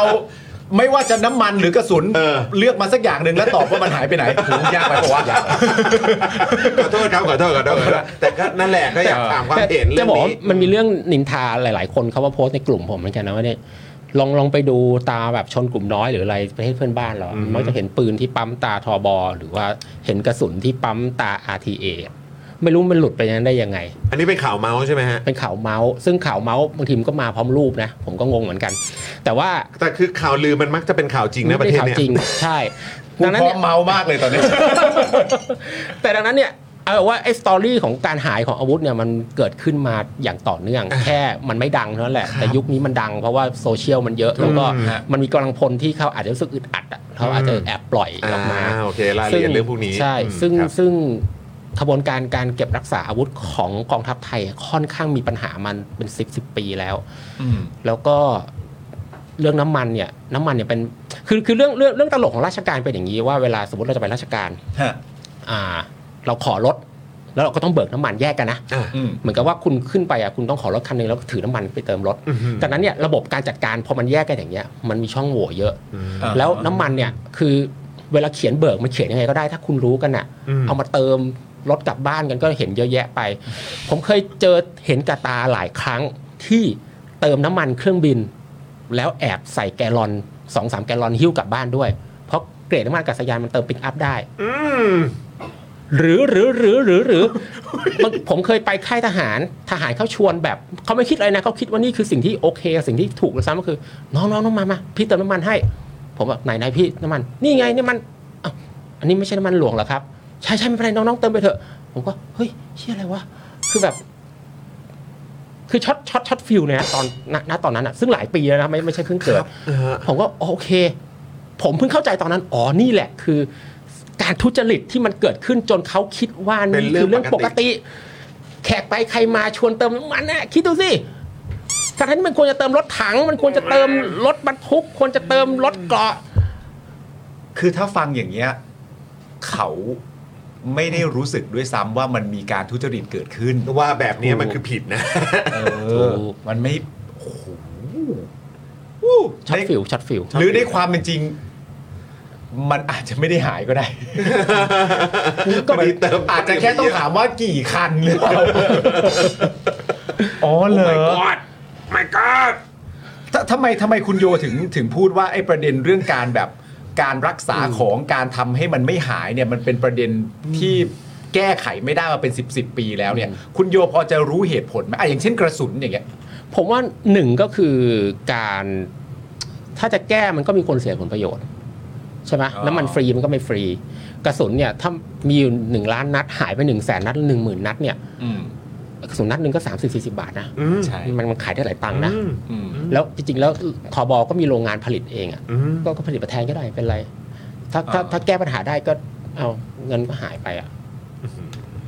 คือคือผมพูดแล้วมันอาจจะดูแย่นะ แต่ อืมอืม ผมก็คิดคิดคิดวิคิดวิธีอธิบายอื่นไม่ผได้ะมผมเชื่อว่าประชาชนเข้าใจ เวลาเวลาบอกว่ากระสุนหายในค่ายอย่างเงี้ย ผมว่า mindset ของประชาชนมันก็ไปในทางเดียวกันนั่นแหละว่า มันคงเป็นเอ่อในพรานปีนเข้ามาโปรยมั้ง หรืออะไรอย่างเงี้ยมันก็คงไม่คิดอย่างนั้นหรอกมันบังเอิญมาล่าสัตว์แล้วจะยิงแล้วกระสุนหมดอ่ะเจอเป็นข้อคงเออเข้าใจ ใช่คือก็ลองคิดดูสิว่าทหารเนี่ยหรือตำรวจหรืออะไรก็ตามเนี่ยเขาเรียกว่าเป็นโซอาร์มแบเรอร์นะคืออ ม คือเป็นคนเดียวที่ถืออาวุธได้ตามได้ได้อย่างถูกกฎหมาย อืม อืม รัฐรัฐรัฐทั่วโลกจะเป็นอย่างนี้ อืม เพราะอะไรเขามีหน้าที่ต้องปกป้องประชาชน ประชาชนมอบสิทธิ์ในการถืออาวุธให้เขา อ่า แต่เขายังดูแลอาวุธตัวเองไม่ได้เลยอะ อันนี้มันไม่ได้นะ คือมันไม่ใช่แล้วอะหรือว่าอย่างเนี้ยอย่างอย่างรีสอร์ทที่บุกรุกที่ฐานเรือที่สัตหีบอะ อ่า เฮ้ย คุณจะปกป้องดินแดนประเทศไทยได้ยังไงเนี่ยนะว่าดินแดนคุณเองคุณจะปกป้องไม่ได้เลย แล้วสิ่งสิ่งที่ชอบพูดกับเราก็คือเพื่อความมั่นคง ความมันคงอะไรอ่ะแบบแบบเนี้ยที่ที่ทหารเรือไปเอาที่อ่าขอที่ป่าสงวนที่ภูเก็ต อืม อ่าฮะ ไปขอใช้เป็นฐานทัพของตัวเองที่ภูเก็ต อืม แล้วแล้วบอกว่าเดี๋ยวขอขอขอใช้สักห้าร้อยไร่เลยผมจำไม่ได้ละ อืม แล้วทางรัฐเขาตั้งเงื่อนไขว่าอ่ะเอาที่ตรงนี้ไปก็ได้แต่มีเงื่อนไขว่าทหารต้องดูแลทั้งหมด อืม อ่าฮะ อืมอืม ผมก็ยังมานั่งคุยกันเพื่อนๆเลยดูแลอะไรไงฐานทัพสัตหีบเนี่ยเขายัง ยัง ดู ดู บุ ไม่ ก ได้ รุก เล กัน ย ไม่งั้นป่านี่ อืม ป่ามันจะหายหรือเปล่า อืม คือมัน มันมันเห็นมันเหมือนเห็นเห็นกันอ มันเป็น ยู่เลย กัน อะ อยู่อ่ะคือคือต้องต้องด้วยความเคารพขอโทษทหารทุกท่านนะแต่นี่เราก็พูดตามสิ่งที่เราเห็นน่ะ ใช่ อืมมันก็ถ้าถ้าคุณจัดการให้มันดีกว่อนเนี้ย เออ มันมันก็คำพูดพวกเนี้ยมันก็จะไม่มี ใช่ หรอก คุณคุณก็จะไม่ถูกพาดพิงไง ใช่ใช่ใช่ แค่นั้นเลย อืม คือมันมีประเด็นแบบเหมือนที่อยากย้อนกลับไปดูคำสัมภาษณ์ของคุณสุทินนะครับ ที่ตอบคำถามเรื่อง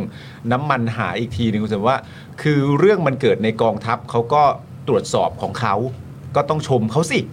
เรื่องของเขาก็ต้องตรวจสอบต้องขอบคุณเขาตรวจสอบแล้วเขาพบ พบแล้วก็ดำเนินการหาผู้กระทำผิดมาลงโทษ สอบสวนอยู่ ถ้าเขาไม่ได้ทำอะไรก็ค่อยว่ากัน ดูสักระยะหนึ่ง เชื่อว่าไม่นานคงจบ ก็รอดูการสอบสวนนิดนึง ไม่ได้นิ่งนอนใจหรอก เขาตรวจสอบกันเอง แล้วก็พบแล้วเขาก็ดำเนินการอยู่ นี่ก็คงเป็นวิธีในการ เออนี่ไงอธิบายของเขาอะ ก็ก็ก็ฟังอยู่อย่างเงี้ยให้เขาตรวจสอบกันเองอะนึกออกไหมคือ เออ คุณโย คือ รู้ไหมเวลามันมีคำพูดว่าตรวจสอบกันเองอ่ะคุณโยพอจะรู้ยุทธวิธีของภายใต้การตรวจสอบกันเอง แล้วเออแล้วแล้วเวลาประชาชนได้ยินว่าอ๋อเขาตรวจสอบกันเองแบบนี้เราวางใจ เราควรจะวางใจไหมฮะ เพราะว่าตรวจสอบกันเอบสาย ง ใจ เนี่ย ได้อ๋อโอเคทหารก็มีเกียรติ เออ มีศักดิ์ศรีอะไรต่างๆเขา เพราะว่าตรวจสอบกันเองเนี่ยเราคุยประเด็นนี้มากับคุณโยตั้งแต่ประเด็นเรื่องเรือลบหลวงสุโขทัยแล้วนะก็เลยอยากรู้แบบ คือ มัน คือเราเราทำงานบริษัทอะเราก็จะมี internal audit ใช่ไหม ครับ อ่า จริง ๆ ระบบทหารอะเขาก็มีอย่างนี้นะเขาก็จะมี internal audit อ่าฮะ ของเขาตรวจสอบอยู่ อืม แต่ด้วยความพิเศษของระบบทหารเนี่ยคือ เป็นที่ทำงานที่องค์กรเนี้ยทุกคนจบโรงเรียนเดียวกัน อืม อ่า รุ่นรุ่นไล่ๆกัน มาจาก มีรุ่นพี่ สถาบันเดียว รุ่นน้อง กันเลย ไล่ๆกัน ครับ นักเรียนในสิบก็มาจากแพ็คเดียวกันเรียนร้อยมาแพ็คเดียวกัน แล้วยิ่งเขาถูกปลูกฝังมาด้วยว่า พี่น้องต้องไม่ต้องไม่ต้องไม่เล่นงานกันอ่ะต้องช่วยเหลือกัน อืม อ่า ผมว่ามันจบตรงนั้นแล้วล่ะ อืมรักกันน่ะ อืม ก็ต้องรักกันน่ะ ใช่ ผมผมเคยทำงานราชการนะอย่างที่ทุกท่านน่าจะทราบ อืม ผมเห็นกระตาหลายครั้งเลยว่าเฮ้ยพี่ผมว่าผมเป็นกรรมกรรมการตรวจรับนะบอกพี่ผมว่าอันเนี้ยสั่งเขาแก้ดีกว่าว่ะผมผมผมผมไม่ไม่รับอ่ะแค่เขาแก้เองสองอาทิตย์เดี๋ยวเขามาส่งใหม่ก็ได้ บอกเฮ้ยน้อง เอาเถอะ คนเนี้ยรุ่นพี่พี่เองน้องรับไปเถอะไม่เป็นไรหรอกยังไง เราเราไม่มีปัญหาอยู่แล้วเขาช่วยกันอยู่แล้วหมายถึงว่าเดี๋ยวเขาจะมีคนมาช่วยผมอยู่แล้ว อ่า น้องเซ็นไหมเหรอผมก็เลยบอกอันนี้เป็นคำอธิบายที่ผมเป็นพลเรือนอ่ะผมฟังแล้วมันดู มันไม่ได้นะ มันดูบูชิดมากเลยอะคือแบบเฮ้ยไม่ไม่ คือมัน ไม่ ไม่ใช่ประเด็นน่ะ มันไม่ใช่ประเด็นว่าจะมีใครมาช่วยเราไหมแต่ประเด็นมันอยู่ที่ว่ามัน มันไม่สม มันไม่สมเหตุ เออ มันไม่สมเหตุสมผลน่ะ คือคุณก็แค่ทำให้มันสมเหตุสมผล ผมก็เสียในคุณอยู่แล้วแล้วทำไมคุณคุณต้องมากล่อมผมว่า ไม่เป็นไรน้อง เดี๋ยวมีรุ่นพี่จะมาช่วย เออ เฮ้ย มันไม่ใช่ประเด็นที่เราพูดคุยกันอยู่เลย ใช่ แล้วตอนขึ้นศาลคุณขึ้นศาลแทนผมเหรอ ไม่ ไม่ผมไม่ได้ขึ้นศาลเนี่ยเนี่ยมันผมลึก mindset แบบเนี้ยมันเลยทำให้ระบบ internal audit ของเขาอะถึงแม้มันจะวางดีแค่ไหนอะมันก็ล้มเหลวแหละ เพราะตัวบุคคล เพราะเพราะว่าด้วยทัศนคติของตัวบุคคล อ่าอ่าอ่า ดังนั้นเนี่ยในต่างประเทศนะ หรือหรืออย่างอเมริกาเนี่ยยกอเมริกาก็ได้ อืม อเมริกาเขาจะมีเขาจะมีเอ่อ GAO อะ Congressional Accounting Office อะไรสักอย่างจำไม่ได้แล้วเขาจะทำออดิตแบบลงดีเทลมากเลยกับกองทัพนะลิสต์มาเลยว่าแบบว่าอ่ะเขาสิ่งที่เขาชอบมากที่สุดเนี่ยแล้วทั่วโลกเขาจะชอบดูคือว่าปีเนี้ยกองทัพเนี่ยมีความพร้อมรบได้ตามเกณฑ์หรือเปล่า กองทัพไม่เคยบอกเลยนะว่าเครื่องบินบินได้กี่เปอร์เซ็นต์กี่เปอร์เซ็นต์แต่ไอ้หน่วยงานเนี้ยบอกคนทั้งโลกเลยว่า F35 เนี่ยทั้งกองทัพเนี่ยบินได้แค่ห้าสิบเปอร์เซ็นต์เองทั้งที่เป้าหมายต้องบินได้เจ็ดสิบเปอร์เซ็นต์เพราะอะไรอะไรไม่ดีไอ้นู่นก็แพงไอ้นี่ก็จ้างงานไม่เวิร์กคุณต้องมาปรับปรุงนี้ สภาเขาแหกหมดเลย แล้วแหกแหกแหกมาแล้วตามตามตามมาด้วยอะไร กรรมาธิการในสภาของเขาทั้งในวุฒิสภา ตามเลย หรือตามเรียกเหล่าทัพมาคุย เพราะอะไรเป็นยังไงยังไง ใครรับผิดชอบ ใครรับผิดชอบแล้วพอออกกฎหมายประจำปีเขาก็เป็นเล่นไบเดนเล่นทรัมป์เล่นใครบอกว่าให้คุณต้องแก้ปัญหานี้นี้ เออ เพราะอะไรนี่คือเป็นบุคคลที่สามมาออดิตคุณร้อยเหล่าทัพออดิตกันเองสิ มันจะมีกระบวนการพวกนี้เหรอ โปร่งใสที่สุดร้อยเปอร์เซ็นต์เป็นหน่วยงานดีเด่น แต่เขาก็จะชอบอ้างว่า เพราะว่าเขาเป็นผู้เชี่ยวชาญในประเด็นเหล่านี้ที่สุด เออ จะให้คนนอกเข้ามา เออ ตรวจสอบก็จะไม่เชี่ยวชาญเท่าเขา อ่ถ้าคุณเชี่ยวชาญจริงเนี่ยมันจะไม่มี GT 200 มาหรอก คุณคุณจะไม่ยอมให้ไอเด็ก จากว่ากอพันทิปอะมาแหกคุณได้หรอกใช่ไหมแล้วคุณจะไม่โดนซื้ออาวุธแล้วโดนหลอกแบบนี้หรอก คุณจะไม่ซื้อเครื่องบินที่มันบินไม่ได้ ซื้อเรือดำน้ำที่มันไม่มีเครื่องยนต์ ซื้อรถถังที่เดี๋ยวก็ต้องไปเป็นปากการังหรอก เฮ้ย มนุษย์อะมันผิดพลาดได้ เออ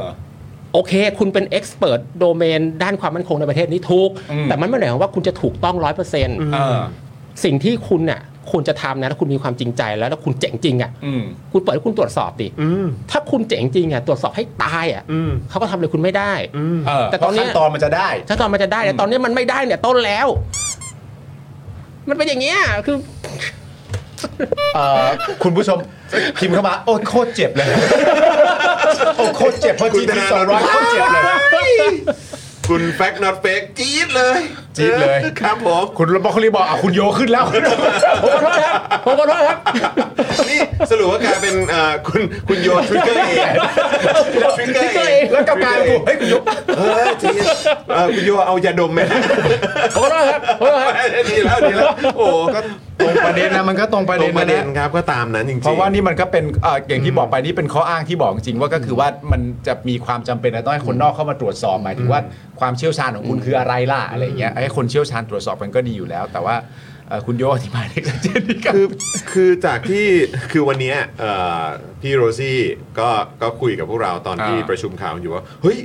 เช็คเอ่อถามทางคุณโยได้ไหมถามคุณโยได้ไหมว่าเออก่อนก่อนหน้านี้หรือว่าที่ผ่านมาคุณโยแบบว่าทำงานสายไหนทำอะไรยังไงบ้างอัปเดตหน่อยเผื่อแบบจะคุยจะคุยในประเด็นอื่น ๆ ที่เชื่อมโยงกันได้ด้วย อ่า เหมือนกัน คุณโยผมก็ถามไปเออคุณโยครับพอจะแบบเออเล่าให้ฟังหน่อยได้ไหม ใช่ ทำเฉพาะเพจนี้อย่างเดียวหรือเปล่า เออเออ คืออันนี้ก็ถามแบบถามแบบอ้อมๆอ้อมๆคุณโยส่งเรซูเม่มาให้เลย ผมเคยทำอะไรมาบ้างปัง น่ารักจริงๆ ไอ้เราก็โอ้โหครับ โอเค ขอบคุณคุณโย ครับ มาก ผม ซึ่งเท่าที่ดูก็คือมีอ่ะโอเคเอ่อสถาบันเทคโนโล ใช่ ยีป้องกันประเทศใช่ไหมฮะ ครับผม เอ่ออยู่ในกมทกลาโหมใช่ไหมฮะผู้ช่วยกมทกลาโหมทำเอ่อเกี่ยวกับนิตยสาร Aerospace ก็มี เออ นะครับโอ้โหคือหลากหลายอ่ะแล้วก็ทำให้คือเราดูลิสต์ดูเรซูเม่ก็รู้เลย ใช่ ว่า ต้องมี ครบไม่ได้แน่นอนเลย ไม่ใช่ เราใช้คำนี้ครับ เป็นผู้ที่มีความรู้อย่างลึกซึ้งและกว้างขวางเกี่ยวกับศักยภาพและจุดดีจุดด้อยของกองทัพไทย ถูกต้อง เราใช้คำนี้เลย ใช่ นะครับนะฮะแล้วก็คือก็ไม่แปลกเลยนะครับ ที่เราติด ที่ ตาม ที่ ข้อ ที่ มูล ที่จะมีคนเกลียดขี้หน้ามาก ไม่ใช่ที่เราจะตามไทยอาร์มฟอสเออนะครับคำถามนี้ก็เลยอาจจะเป็นคำถามที่ ผมไม่แน่ใจว่ามันจะกว้างไปไหม หรือว่าเอ๊ะหรือว่ามันจะแบบอุ้ยขวานผ่าซากไปไหม เออ แต่ถามเลยแล้วกันครับคุณโยครับ ผมเชื่อว่าคุณผู้ชมก็อยากจะฟังเหมือนกันก็คือ หลังจากที่เราคุยมาเนี่ย เออ นะครับ กองทัพไทยเนี่ย มีข้อดีตรงไหนบ้าง กลับแทน ในในความเห็นของคุณโย ซึ่งอันนี้ไม่ได้ประชด อันนี้เรา ไม่ได้ ยื ปะ น ชด ยันเราไม่ได้ประชดเราอยากเราอยากได้รับคำอธิบาย เออจากผู้ที่มีประสบการณ์และได้เห็นมาอะไรแบบเนี้ยครับแล้วก็มีตัวอย่างให้เปรียบเทียบ เออ นะทั้งทั้งเอ่อแบบทั้งในประเทศเองแล้วก็นอกประเทศด้วย ข้อดีคืออะไรครับของกองทัพไทยครับคุณโยครับ ข้อดีอะฮะมันมันมันจะอินซอลแล้ววันเนี่ยผมยังนึกไม่ออกเลยนะ ผมขอขออภัยด้วยเดี๋ยวนะเดี๋ยวนะ ข้อ เดี๋ยวนะ ดี ช่วย อะ ช่วยช่วยช่วยช่วยพูดพูดหน่อย เราอย่าให้เดทแอร์อย่าให้เดทแอร์ เรามีเรามีกองทัพนะครับ เอ ผม อเราแล้ว มี ก็ กองทัพเรามีเรามี เออ เอ่อกองทัพบก ใช่ กองทัพเรือ ใช่ กองทัพอากาศ ใช่ นะเออสามเหล่าทัพ โอเคเออครับโอเคโอเคได้แล้วได้แล้ว โอเคโอเคโอเค คือคือคือถ้าพอจะรบจริงขึ้นมาเนี่ย ผมก็รู้สึกว่าก็มีทหารหลาย ๆ คนแล้วก็สิ่งหลาย ๆ สิ่งซึ่งก็ทำให้กองทัพเขาเขาสามารถทำงานได้โอเคนะ อย่างอย่างเคสในภาคใต้เนี่ยซึ่งซึ่งซึ่งเอ่อพวกผมสถานการณ์แรงๆพวกผมชอบขับรถไปตามทหารดูเนี่ย ครับ เขามีความพยายามในการเรียนรู้และการปรับปรุงตัวเองอย่างต่อเนื่อง เพราะว่าเขาเพลียงพล้ำช่วงช่วงปีแรกๆเขาเพลียงพล้ำเยอะมาก ฮะ ฐานตายรายวันเลย แต่ว่าพอสังเกตว่าพอ 10 ปีให้หลังเนี่ยยอดฐานตายลดลงมาก อืม เหตุการณ์เนี่ยมันน้อยลงมาก ครับ ผมก็ถือว่าเป็นความสำเร็จในแง่ยุทธวิธีในแง่การปรับตัวของเขาอย่างหนึ่งเหมือนกัน ก็ก็เป็นสิ่งที่ในเห็นเราเห็นในต่างประเทศอะทหารที่เขารบจริงอะแล้วเขาเจอบทเรียนจริงแล้วเขามาปรับตัว อืม เนี่ยเนี่ยคือสิ่งที่เห็นชัด อืม ๆ บางปีเนี่ยไปเห็นอย่างหนึ่งพออีกปีหนึ่งเริ่มมีความเปลี่ยนแปลงละ อืม อ๋อนี่มันพอไปถามเขาจะบอกว่าอ๋อเพอปีนะพี่โดนอันนี้มาพี่ก็เลยเปลี่ยนอันนี้อ่ะอันนี้เข้าท่า หรือว่าอย่างอย่างตอนที่เอ่อรบตอนปราสาทพระวิหารนะตอนนั้นพวกผมก็ขับรถไปไปดูที่ชายแดนเหมือนกัน ครับ อันนั้นบอกได้เลยว่าตอนนั้นเป็นเคสการลบเขาเรียกว่าลบตามแบบอะลบตามแบบคือลบเหมือนในหนังอะเอากำลังมาชนกันอะ อ่า เป็นเคสที่เห็นได้ชัดเจนว่าศักยภาพของกองทัพไทยยังโอเคนะถ้าถ้าคุณคิดจะทำทำงานแบบแบบแบบแบบเอาเรื่องเอาราวจ มือ ริ อาง ชีพอะ ๆใช่ก็คือดูหลาย ๆ อย่างแล้วเนี่ยเขาถ้ามันมีไม่มีข้อจำกัดด้านกฎหมายระหว่างประเทศนะ มันจบไวและจบสวยกว่านี้เยอะเลย อืม อืม คือคือคือทุก ๆ อย่างดีโอเคแหละ อืม ความผิดพลาดมีไหมมีบทเรียนมีไหมมี ซึ่งเขาก็มีความพยายามในการเรียนในการแก้ปัญหาเหมือนกันเช่น ตอนนั้นเนี่ยเขามีแต่ปืนใหญ่ยิงสู้กับจรวดเขมรโอเคละปืนใหญ่มันแม่นมาก คือเขาแม่นจริงยิงแบบยิงแบบพินพอยต์เลยอะ อืม จรวดเขมรยิงมา คือคือปืนใหญ่ไทยเนี่ยเคยโดนฐานหนึ่งนะที่ผมเคยเข้าไปดูอะโดนจรวดเขมรยิงมา 40 นัดน่ะไม่มีใครเป็นไรเลย โอ้ คือมันสเปะสปะมั่วไปหมดเลยอะ อืม แต่พอเขาเห็นอย่างนี้ว่าอ๋อปืนปืนใหญ่เนี่ยมันพินพอยต์ได้ก็จริง แต่มันทำลายเป็นพื้นที่ไม่ค่อยได้ เออ เขาแก้ปัญหาด้วยการเอาไปหาจรวดมา อืม อะไรอย่างเงี้ยคือเขามีการเลินมีกระบวนการเลินในใน พัฒ ในหน้าที่ ไป ของเขาเหมือนกัน ครับ เมื่อจะทำอะนะ เมื่อเมื่อจะทำใช่ อืม แต่ว่าแต่ว่าถ้าเขาเอาอันเนี้ยขบวนการเนี้ยปรับมามากขึ้นน่ะให้ให้ให้ขยายขอบเขตในการเลินมากขึ้นน่ะว่า นอกจากการเลินในหน้าที่ของตัวเองแล้วเนี่ย เราลองเลินดูไหมว่าตอนเนี้ยสังคมมันเปลี่ยนไปยังไง เออ ประชาชนเนี่ยไม่ได้มองกองทัพด้วยความหย่ำเกรง ด้วยความหวาดกลัว อืม หรือด้วยความสะพรึงกลัวว่าหุยเป็นทหารมียศมีอะไรอย่างเงี้ยแต่ประชาชนมองอีกด้านแล้วอะเพราะว่าคุณเข้ามาอยู่ในวงวนความขัดแย้งอ่ะคุณลองหารูทคอสเนี่ยแล้วลองแก้แบบที่คุณเคยแก้แบบเนี้ย อืม ผมว่ากองทัพมันจะเวิร์กขึ้นกว่านี้นะคือเอาเอาแค่ว่ากองทัพเนี่ยไม่ทำตัวเหนือพลเรือนทุกวันเนี้ย เออ ผมว่าอะไรอะไรมันจะดีขึ้น 50%เป็นอย่างต่ำเลยอะ อืม แล้วก็พยายามมอง คือผมรู้แหละว่าทหารส่วนใหญ่นะมองมองพวกเราอะต่ำกว่าเขา อืม เพราะว่าก็อย่างว่าเขาเขาสอบเข้ามาก็ใช่ไหมเขาก็เก่งอะเขาเก่งในระดับหนึ่งอะแต่ผมก็รู้สึกว่าโอเค ในบางด้านนะคุณก็เก่งจริงแต่คุณลองมาออกนอกกองทัพสิ อืม บางทีคุณก็ไปไม่เป็นเหมือนกัน อืม ก็เห็นมาหลายครั้งแล้วอะไรประมาณเนี้ยถ้าโลกคุณลองเปิดกว้างมากขึ้น คุณอย่าแบ่งว่าฉันเป็นทหารคุณเป็นพลเรือนพลเรือนทหารอย่ามายุ่งกัน แต่เปลี่ยนใหม่ได้ไหมว่าคุณกับผมก็คนไทยเหมือนกัน เออ ผมว่ามันจะคุยกันง่าย แต่ ขึ้น แต่คุณก็ต้องทำหน้าที่ของคุณนะ อ่าถูกต้อง และอะไรที่ไม่ใช่หน้าที่คุณ ก็อย่า อย่าทำ ใช่ นะ ใช่แบบแบบที่เพจปฏิบัติการหมาเฝ้าบ้านแชร์ เมื่อเมื่อวานเนี้ยกรมนไปทำโซลาร์เซลล์สูบน้ำส่งเสริมเศรษฐกิจพอเพียงแบบเนี้ย อันเนี้ยมันไม่ใช่ น แล้วไหมอะ สิ่งที่ คือ คุณต้องเออ ใช่ ครับผม อะไรประมาณเนี้ย มันไม่ใช่พาร์ทความรับผิดชอบของคุณน่ะ ใช่ ว่างั้นดีกว่า แล้ววิธีการในการต่อสู้แบบคุณโยก็น่าจะเคยเห็นแบบนานๆทีก็จะมีแบบทำภาพเป็นทหาร แล้วก็จะมาชี้ว่าทหารเป็นอะไรได้บ้างแล้วก็แบบคุณครู เออใช่ อะไรก็ไม่รู้ว่าเต็มตัวไปหมดเลยอะไรเงี้ยแล้วมัน ใช่ ก็มีเหมือนภาพตัดต่อที่ประชาชนเอามาตัดเองว่าแบบว่า แต่สำหรับกูกูว่าทหารเป็นอันเนี้ย เออ เต็ม เออ ไปหมด ใช่ เลย ซึ่งซึ่งอันเนี้ยเออผมขออีกสองนาที คือคืออย่างเงี้ย ทหารเขาพยายามตอบคำถามประชาชนคำถามหนึ่งนะซึ่งเขารู้สึกเขาถูกอินซอลมากเลยคืออทหารมีไว้ทำไม อืม อ่า ผมเห็นความพยายามในการตอบนะเขาจะบอกว่าเนี่ยทหารเป็นได้ทั้งหมดเลย อ่า ไปช่วยน้ำท่วมช่วยอะไรเป็นครูไปอะไร อืม แต่พวกผมอ่ะจะชอบพูดว่าไอ้ที่คุณพูดน่ะมันไม่ใช่เรื่องทั้งหมดเล มัน ย ไม่ใช่หน้าที่คุณ มันไม่ใช่หน้าที่คุณ เพราะอะไรครูก็มีกระทรวงศึกษาท เออ ำจะช่วยผู้ประสบภัยก็มีปอพอท เออ ำคือทุกอย่างคนทำมีมีหน้าที่รับผิดชอบหมดเลย เออ แต่สิ่งเดียวที่ไม่มีใครมีหน้าที่รับผิดชอบมันมีคุณคนเดียวคือป้องกันประเทศ เออเพราะว่าครูมาทำไม่ได้ ไม่ทำไม่ได้ เออ เอาจับปืนใส่มือผมอะผมก็ทำไม่ได้ เออ นั่นนะคือหน้าที่ของคุณนั่นคือคำตอบที่ว่าทหารมีไว้ทำไม คุณต้องตอบอันนี้ให้ได้ ถ้าคุณยังตอบและตอบไม่ได้เลยเพราะคุณสับสนในบทบาทตัวเองละ แม้กระทั่งยังอ่ะอยากอธิบายยังผิดเล เรื่ ย องผิดเลยใช่ เออ พอคุณสับสนในบทบาทตัวเองมันก็ชัดเจนไงใช่ไหมขนมอลัวทำพักเครื่องคุณก็ไปคุณก็ไปจับ หรือการเมืองคุณบอกว่าทะเลาะกันวุ่นวายต้องเป็นหน้าที่ทหารเข้ามาแก้ ไม่ใช่หน้าที่มึง ไม่ใช่ ไม่ใช่ อืมอืม ถ้าการเมืองทะเลาะกันให้การเมืองมันทะเลาะกันคุณมีหน้าที่นั่งเฉยๆแล้วทำหน้าที่คุณคือป้องกันประเทศ อืม อืม อะไรอย่างเงี้ย จบ เข้าใจง่ายมากเล เอย อมันจะไปยากตรงไหนไม่เข้าใจเหมื งั้ อน นกัน งั้นคือถ้าเกิดว่าทางกองทัพหรือทหารเองรู้สึกว่าอินซ l ลมากว่าเออแบบเวลาเจอคำถามว่าทหารมีไว้ทำไมเนี่ยคราวนี้สเตทเมนที่เขาว่ากันว่าทหารไทยเนี่ยมีเอาไว้เพื่อปราบปรามประชาชนที่ไม่มีอาวุธอย่างเดียว คุณโยคิดยังไงกับสเตทเมนนี้ และคิดว่าทหารเขาคิดยังไงกับสเตทเมนนี้ครับ คือที่ผ่านมาเพราะว่าผมเข้าใจคนที่พูดนี้นะครับเพราะว่าเพราะว่าภาพลักษณ์ที่ผ่านมามันเป็นอย่างนั้นจริง ๆ ผมผมจบธรรมศาสตร์มา ครับ นะ อืม เอ่อสิ่งที่ธรรมศาสตร์สอนกันเนี่ยเวลาเดินเข้าท่าพระจันทร์เนี่ยก็จะบอกว่าเอ่ออาคารนี้รุ่นพี่คุณถูกทหารสังหาร ม เอ่อตึกตรงนี้เรามีเอาไว้เพื่อบล็อกเพราะทหารยิงปืนคอเข้ามาสังหารประชาชนตรงนี้ ตึกนี้คนถูกยิงเรียงกันอย่างนี้ อืม 14 ตุลา 6 ตุลาพฤษภาธมินมันมีแต่ทหารยิงประชาชนทั้งนั้น ครับ เลย ครับ อ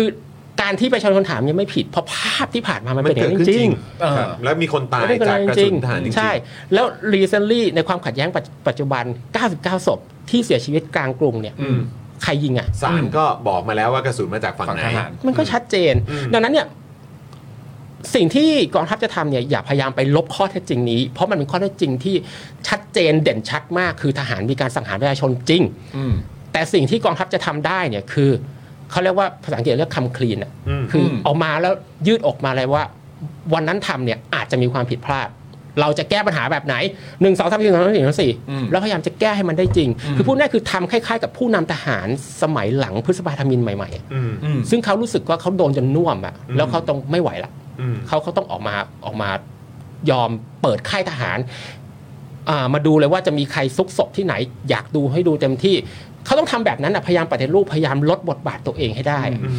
แต่ทุกวันนี้ทหารพอยิ่งโดนคำถามเนี้ยทหารยิ่งเพิ่มบทบาทตัวเองหนักเข้าไปใหญ่ เออ ใครใครใครวิจารณ์เราเอาไอโอไปเล่น อืม ใครวิจารณ์หรือว่าใครตั้งคำถามกองทัพนี่รับเงินมาคุณนี่อะไรอย่างเงี้ยมัน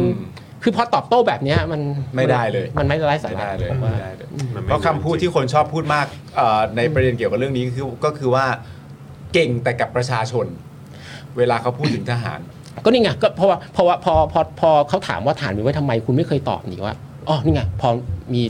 จังหวัดชายแดนภาคใต้มีเขมรบุกมีพม่าบุกผมลบไงแต่คุณไปตอบว่าอ๋อพอดีมีเอ่อมีน้ำท่วมผมไปช่วย มีม็อบผมไปปราบ ก็มีนู่นมีนี่มีครูไม่มีผมไปสอนก็ ก็นอกเรื่องไปใหญ่เลยอ่า เออมันมันก็แปลกๆอยู่ ครับผม อืมนะฮะ อ่ะย้อนกลับมาประเด็นกลับมาที่กลาโหมกันสักนิดหนึ่งนะครับผมอ่า อันนี้เป็นคำถามที่แบบ เราพูดในประเด็นเรื่องคุณสุทิน อืม นะฮะส่งเมสเซจไปยังทหารแล้วนะครับผมว่าอาจจะเป็นการพูดวิธีการพูดคุยแบบนี้ อันนี้เป็นคำถามว่าคุณโยเห็นคุณสุทินไปผัดกับข้าวแล้วใช่ไหมฮะคิดว่านั่นคือการส่งข้อความอะไรถึงประชาชนบ้างครับ อันนี้ไม่ส่งถึงทหารแล้วนะ อันนี้ส่งถึงประชาชน ละ เป็นคำถามที่ยากที่สุดในวันนี้เลย เอ เพ อ ราะว่าคือเขาก็เป็นรัฐมนตรี อ่า เป็นตัวแทนของประชาชนที่มาจากการเลือกตั้ง อืม อ่า ใช่ไหมครับเพราะฉะนั้นคือเขาก็ย่อมต้องสื่อสารกับประชาชน ใช่ใช่ เพราะว่าหรือว่าหรือจริง ๆ คือเขาไม่ได้จะสื่อสารกับประชาในมุมมองคุณโยคิดว่าเขาสื่อสารกับทหาร หรือจ อ่า ริงๆเขาสื่อสารกับประชาชนครับ ผมว่าเขาพยายามทำทั้งสองส่วนนะ คือมันอาจจะเป็นเอ่อขอโทษครับคือมันอาจจะเป็นเทคนิคทางการเมืองแบบแบบสมัยก่อนนะซึ่งซึ่งเวลาคนที่มีตำแหน่งสูงอะ่ะ ถ้าดูเหมือนลดตัวมาทำงานที่ต่ำกว่าหน่อยอะ อืม มันจะรู้สึกเข้าถึงง่าย อ๋อ อ อย่าง เงี้ยคุณสุทินเป็น ดู ถึง ติดดินดู ดูติ แบ ด บ ดิ กันนเอง ใช่คุณสุทินไปถึงขั้นรัฐมนตรีกลาโหม ไม่ถือตัวเลย ดูเลยมาผัดกับข้าวแจกโอ้เวิร์กมากเลยคุณสุทินต้องเป็นคนที่เวิร์กมากแน่ อืมอืมอืม ๆผมผมรู้สึกว่าเขา อ่า คนที่ดีไซน์กิจกรรมนี้ให้คุณสุทินทำเนี่ยคิดในมุมนี้ โดยที่เขาไม่รู้ตัว แต่แต่แต่นี่ไงสังคมมันเริ่มเปลี่ยนไปแล้วไง อ่า คือคือโอเคผมผมไม่ได้บอกว่ามันจะไม่ได้ผลนะ อืม คือมันยังมีหลาย ๆ มุมหลาย ๆ กลุ่มคนที่ทำอย่างนี้แล้วเนี่ยมันได้ผลอยู่ อืม แต่มันจะมีกลุ่มคนอื่นนะซึ่งเริ่มตั้งคำถามว่าทำไปทำไมวะ อืม แล้วทำมันได้ประโยชน์อะไรขึ้นมา อืม แล้ว อืม แล้วสวอตอ่ะ เออแต่เขาอาจจะมีความต้องการอีกรูปแบบหนึ่งว่าทำให้มันเอ่อดูใกล้ชิด อ่าใช่ แล้วก็อาจจะหวังด้วยไหมว่าการที่คุณสุทินทำแบบนี้เนี่ยมันจะทำให้ภาพลักษณ์ของทหารก็อาจจะดูใกล้ชิดกับประชาชนตามกลาโหมมาด้วย อาจจะใช่ใช่เพราะว่า คุณผู้ชมว่าได้ผลไหมฮะลองตอบตอบเข้ามาดู อ่ะ ตอบ ถ้า เข้ ได้ผลกดหนึ่งถ้าไม่ได้ผลกดศูนย์ อ่าโอเค มะถามความเห็นคุณผู้ชม อยากรู้อยากรู้อยากรู้ แต่ผมก็เชื่อว่าเขาจะทำอะไรเขาก็ต้องคิด ใช่ใช่ แต่ว่าในแง่ของการที่ว่าไอการกระทำลักษณะนั้นที่คิดมาแล้วเนี่ย มันดีหรือมันจะได้ผลไหมเนี่ยอันนั้นมันหน้าที่ประชาชน หน้าที่ประชาชน ที่จตัด ใช่ สินนะครับ อ่ะเอ่อมาอีกมุมที่อยากจะถามเป็นความรู้นะฮะ อ่า จากทางคุณโยหน่อยครับ วันนี้ไหนๆก็โอ้โหแบบคุณโยมานั่งอยู่ในสตูดิโอของเราเนี่ย อ่า คือ เมื่อกี้คุยเรื่องของโรงเรียนทหารที่เขาแบบอยู่มาด้วยกันเนาะ อ่า สถาบันการศึกษาทางด้านความมั่นคงป้องกันประเทศ อ๋อ เอ่ออะไรของเขาเนี่ยคืออยากจะถามว่าหลักสูตรทหารนี่คือแบบ คืออย่างอย่างถ้ายุคสมัยเนี้ย อืม เออถ้าเรามีลูกเนี่ย เราเรายังควรจะส่งลูกไป แบบหรือเขาเขาเขาเรียกว่าอะไร คือถ้าถ้าลูกอยากเป็นทหารนี่คือเรายังควรสนับสนุนเขาอยู่ไหมฮะในการเป็นแบบในการเข้าไปเรียนหลักสูตรทหารอะไรอย่างเงี้เออยอย่างที่ที่แบบอ่ะต่อไปก็จะได้เป็นในายพันเป็น อ่า ในายพลอะไรกันหรือว่ายังไง ผมผมตอบคำถามนี้ด้วยด้วยด้วยสถิติดีกว่า โอเคครับ เพราะว่าผมก็ไม่รู้คำตอบเหมือนกันว่ามัน อืม ควรไม่ควรนะ แต่สถิติที่ผ่านมามันชัดเจนว่า ผู้นักเรียนที่สมัครสอบโรงเรียนใน 10 หรือโรงเรียนในร้อยเนี่ยมันลดลงแบบดิ่งเหวเลย อืม ในช่วงหลายปีที่ผ่าน ใช้ มา คำว่าดิ่งเหวเลยเหรอฮะ ใช่ใช่ดิ่งเหว อืม ต้องใช้คำว่าดิ่งเหวแต่ก่อนนี้คือ คือแต่ก่อน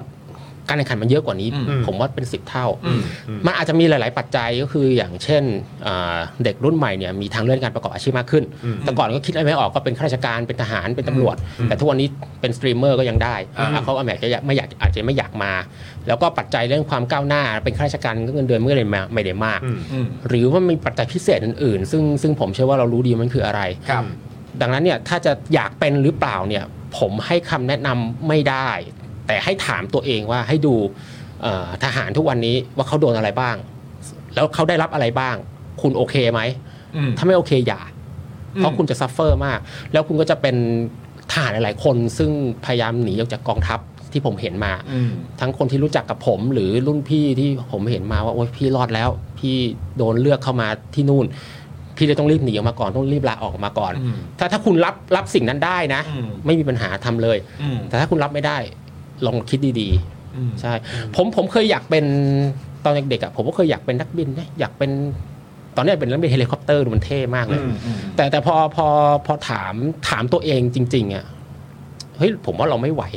ด้วยด้วยด้วยความคิดด้วยอะไร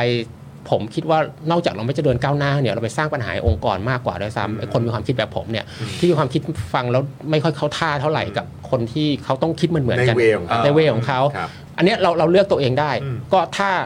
น้องๆหรือเด็กๆ ที่กำลังจะสอบเข้าเนี่ยให้ถามตัวเองว่าไหวไหม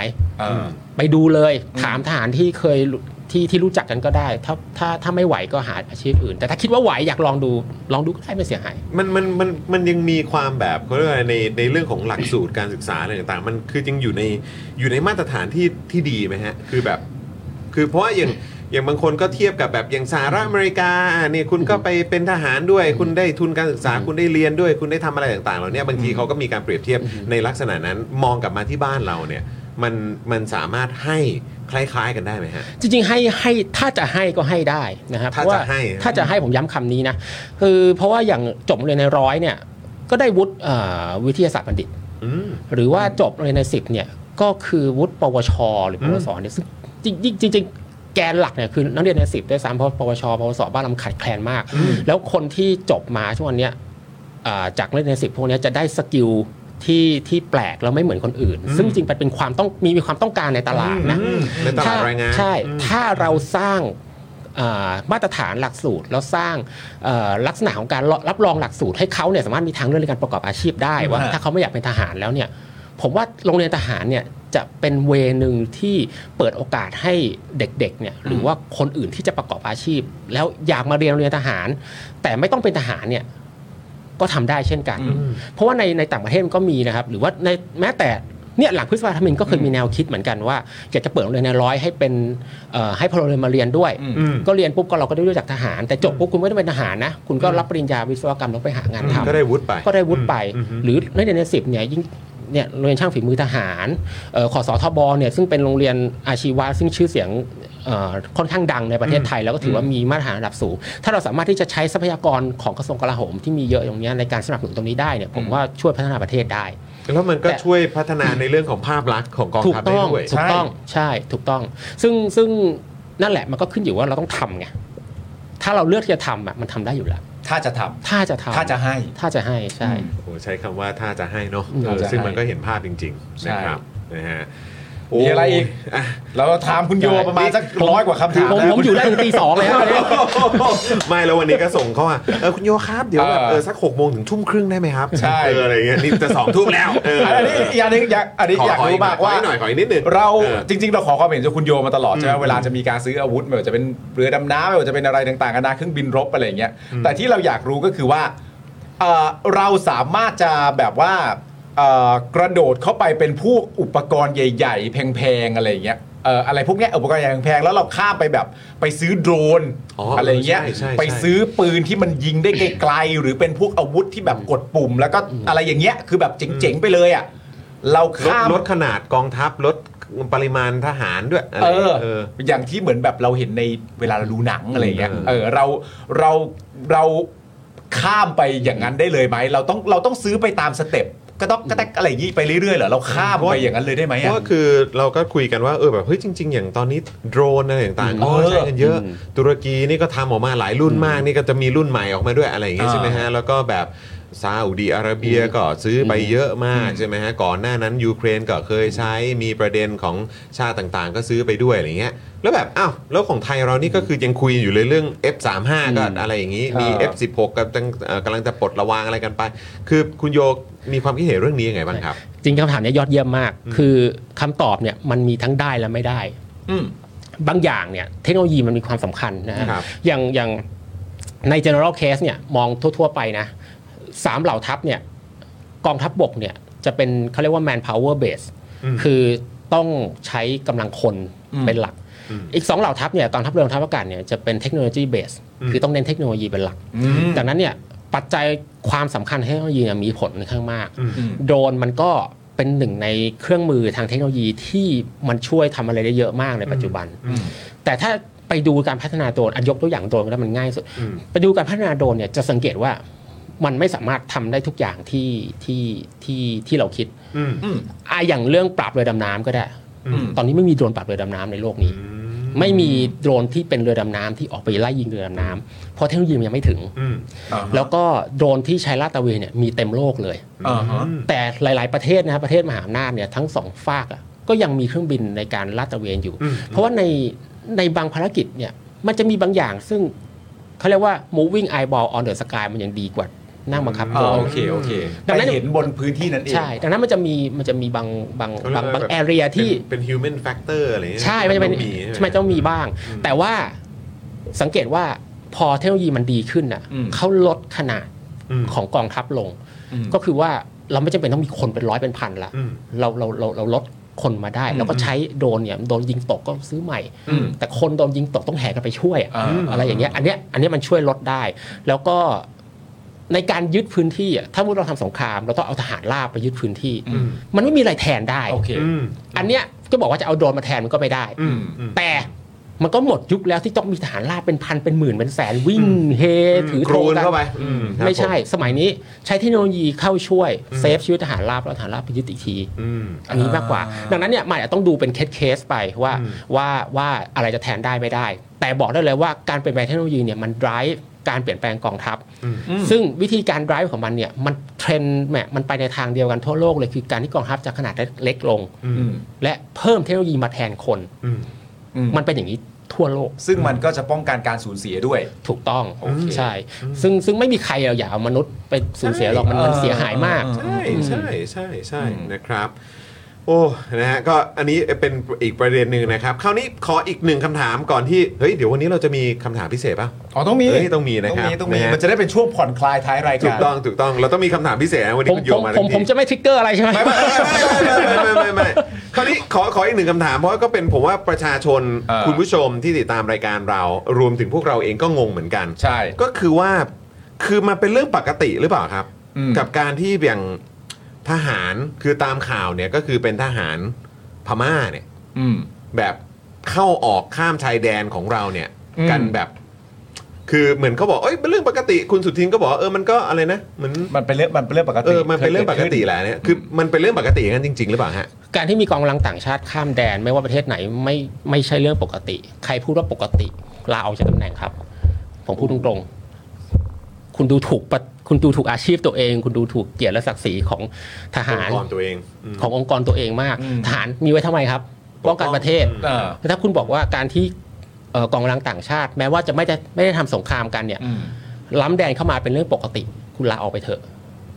อืม เหมือนเหมือนเหมือนกับ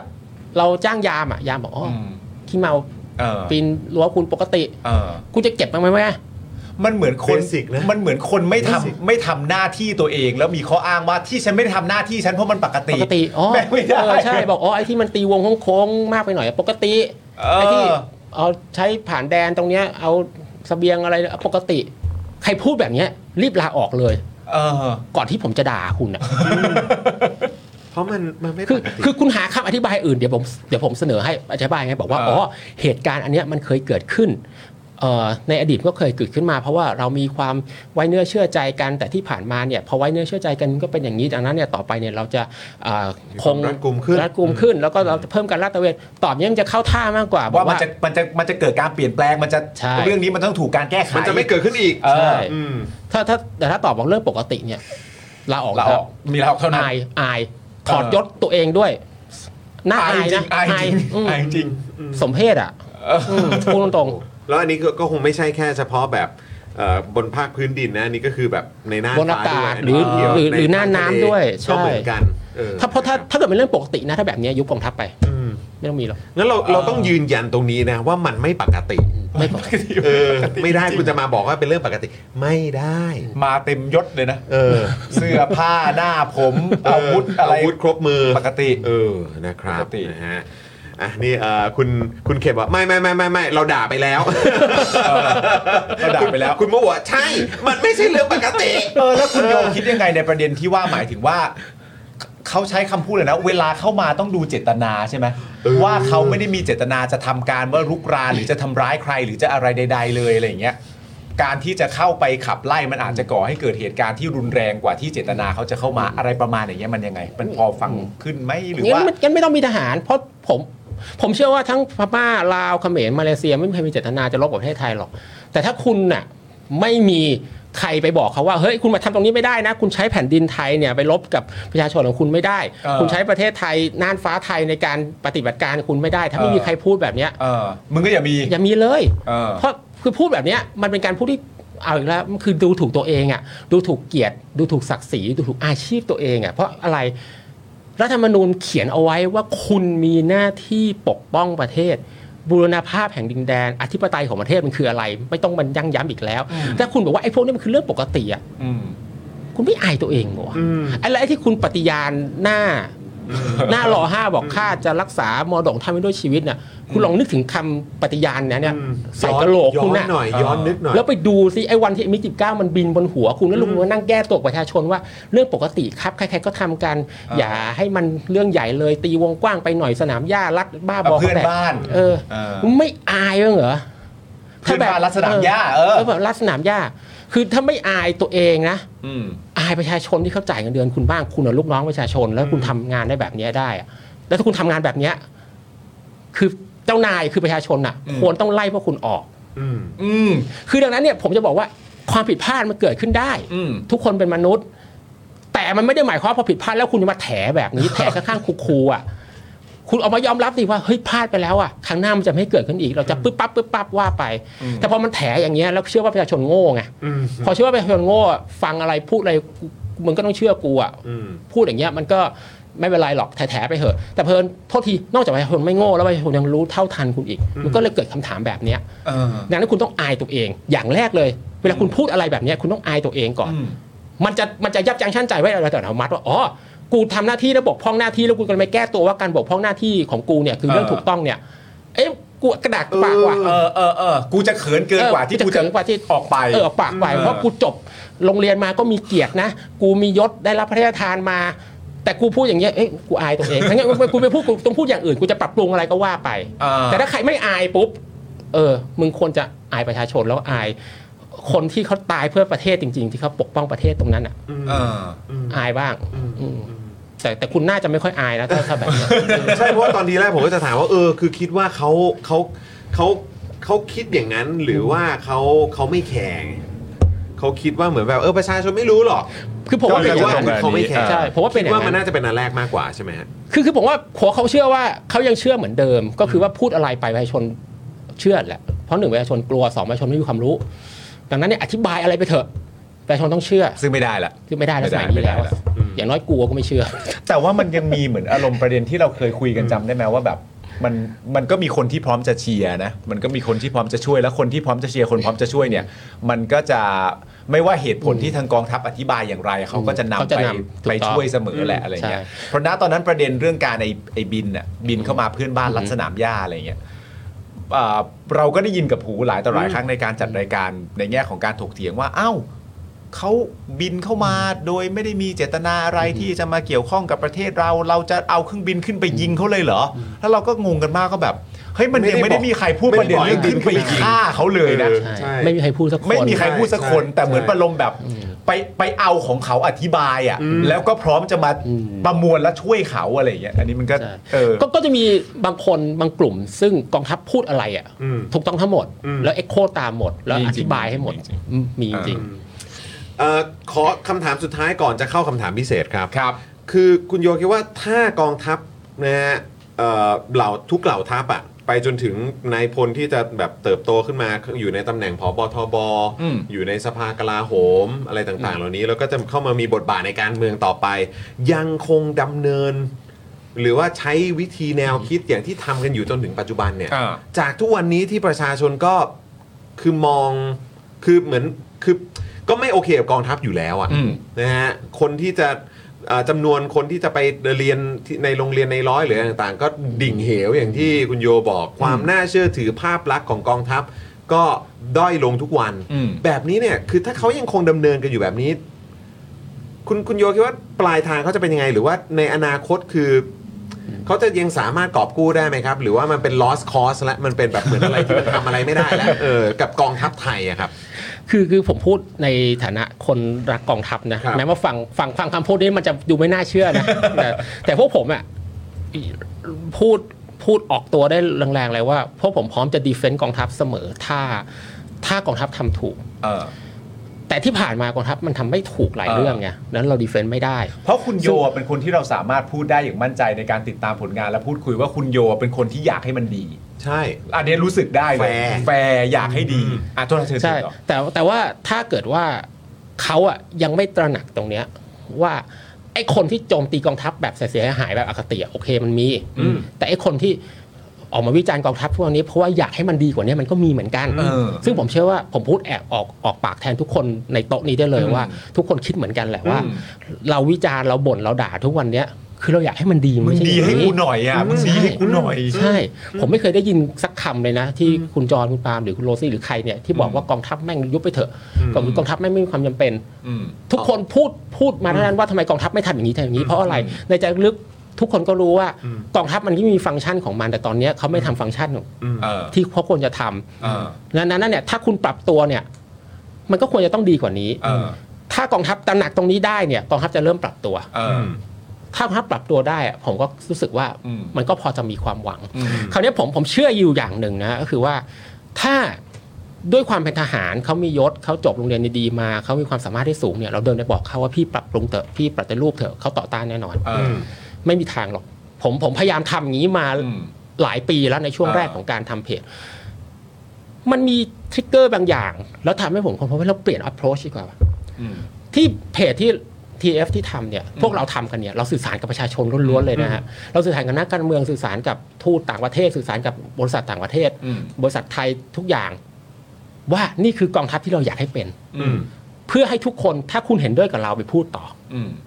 แล้วคุณก็ไปพูดต่อไปเรื่อยพูดต่อไปเรื่อยสร้างเอ็กโคไปเรื่อยให้สภาวะแวดล้อมมันมากพอ แล้วมันเข้มแข็งพอที่จะบีบให้กองทัพ เริ่มต้องปรับตัวด้วยตัวเองละ อืม แล้วพอเขาเริ่มปรับตัวด้วยตัวเองเขาจะคิดว่ารู้สึกเหมือนกับว่า ฉันปรับตัวเองแล้ว อืม เกิดมาจากฉันไม่ได้เกิดจากคนอื่น อีโก้เขาเนี่ยจะทำงานน้อยลง ผมเชื่อในการสร้างสภาพแวดล้อมแบบนี้ แล้วก็ถ้าพวกเราช่วยกันสร้างแบบนี้ได้เนี่ย กองทัพจะถูกบีบบังคับ ให้ปรับปรุงตัวไปอย่างที่เราเห็นโดยที่เราไม่ต้องตาต่อตาฟันต่อฟัน อืม เพราะตาต่อตาฟันต่อฟันไปให้ตายเขาก็ไม่ทำหรอกเพราะเขาคิดว่าเราต่ำกว่าเขา อืม เออ ดังนั้นผมผมรู้สึกว่าเราพูดไปอย่างเงี้ยดีแล้วเอ่ออยากปฏิรูปกองทัพพูดไปบ่อยๆ อยากรู้ว่าเกณฑ์อาหารพูดไปเลย อยากให้มีการซื้ออาวุธที่โปร่งใส อืม ย้ำคำนี้บ่อยๆ อยากเห็นเรือสุโขทัยกู้ขึ้นมาแล้วสรุปผลให้โปร่งใสทุกคนเชื่อถือ พูดไปบ่อยๆ ให้กองทัพรู้สึกว่าทำไมมันน้อยซี่จังวะทำไมมีแต่คนบ่น อืม โอเคกองทัพจะต่อต้านต่อต้านแต่สุดท้ายกองทัพก็รู้สึกว่าโอเคเราต้องทำอย่างนี้แล้วแหละเราต้องอธิบายประชาชนละเราต้อง เออ สอบสอนให้โปร่งใสมากขึ้นละ อืม ทำไปอย่างนี้เรื่อยๆเขาจะเริ่มรู้สึกว่าเขาทำตัวแบบเดิมยากขึ้นเรื่อยๆยากขึ้นเรื่อยๆจนเขาพยายามปรับปรุงตัวเอง อืม ผม ทุกคือคือทุกวันนี้มันเริ่มยากขึ้นหรือยังฮะที่คือแบบว่ามัน ยาก มันมันมันเริ่มมันเริ่มส่งผลกับเขาบ้างหรือยัง ผมผมเชื่อว่าส่งผล อืม 20 ปีที่แล้วอ่ะเขาเสื้ออาวุธง่ายมากนะเราไม่เคยรู้เลยอ่ะ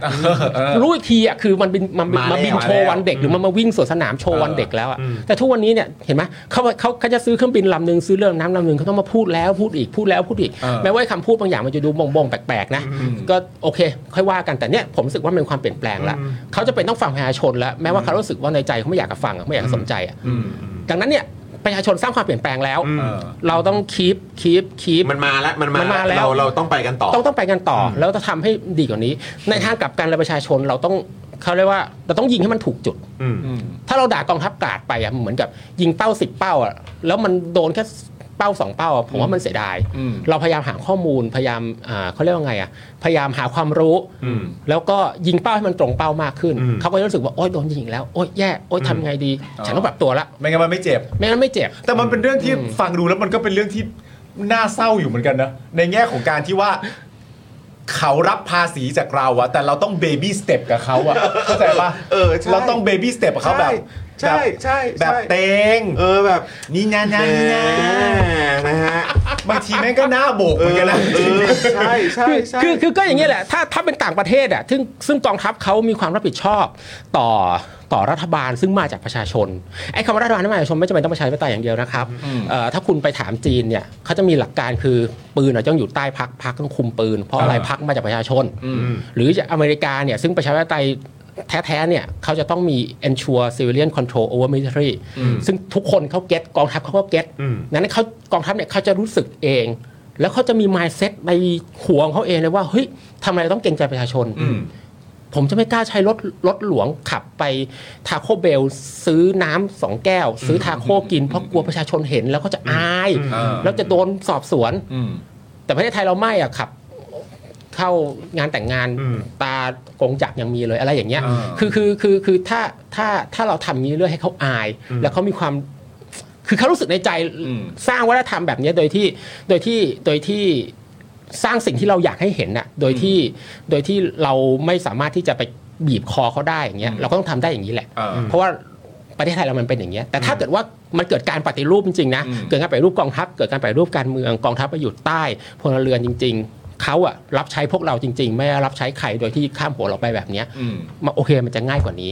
แต่ในเมื่อมันไม่เกิดขึ้นไม่รู้ทำยังไง ก็มันก็เป็นสิ่งที่ภาคประชาชนเนี่ยทำได้ดีที่สุดก็คือ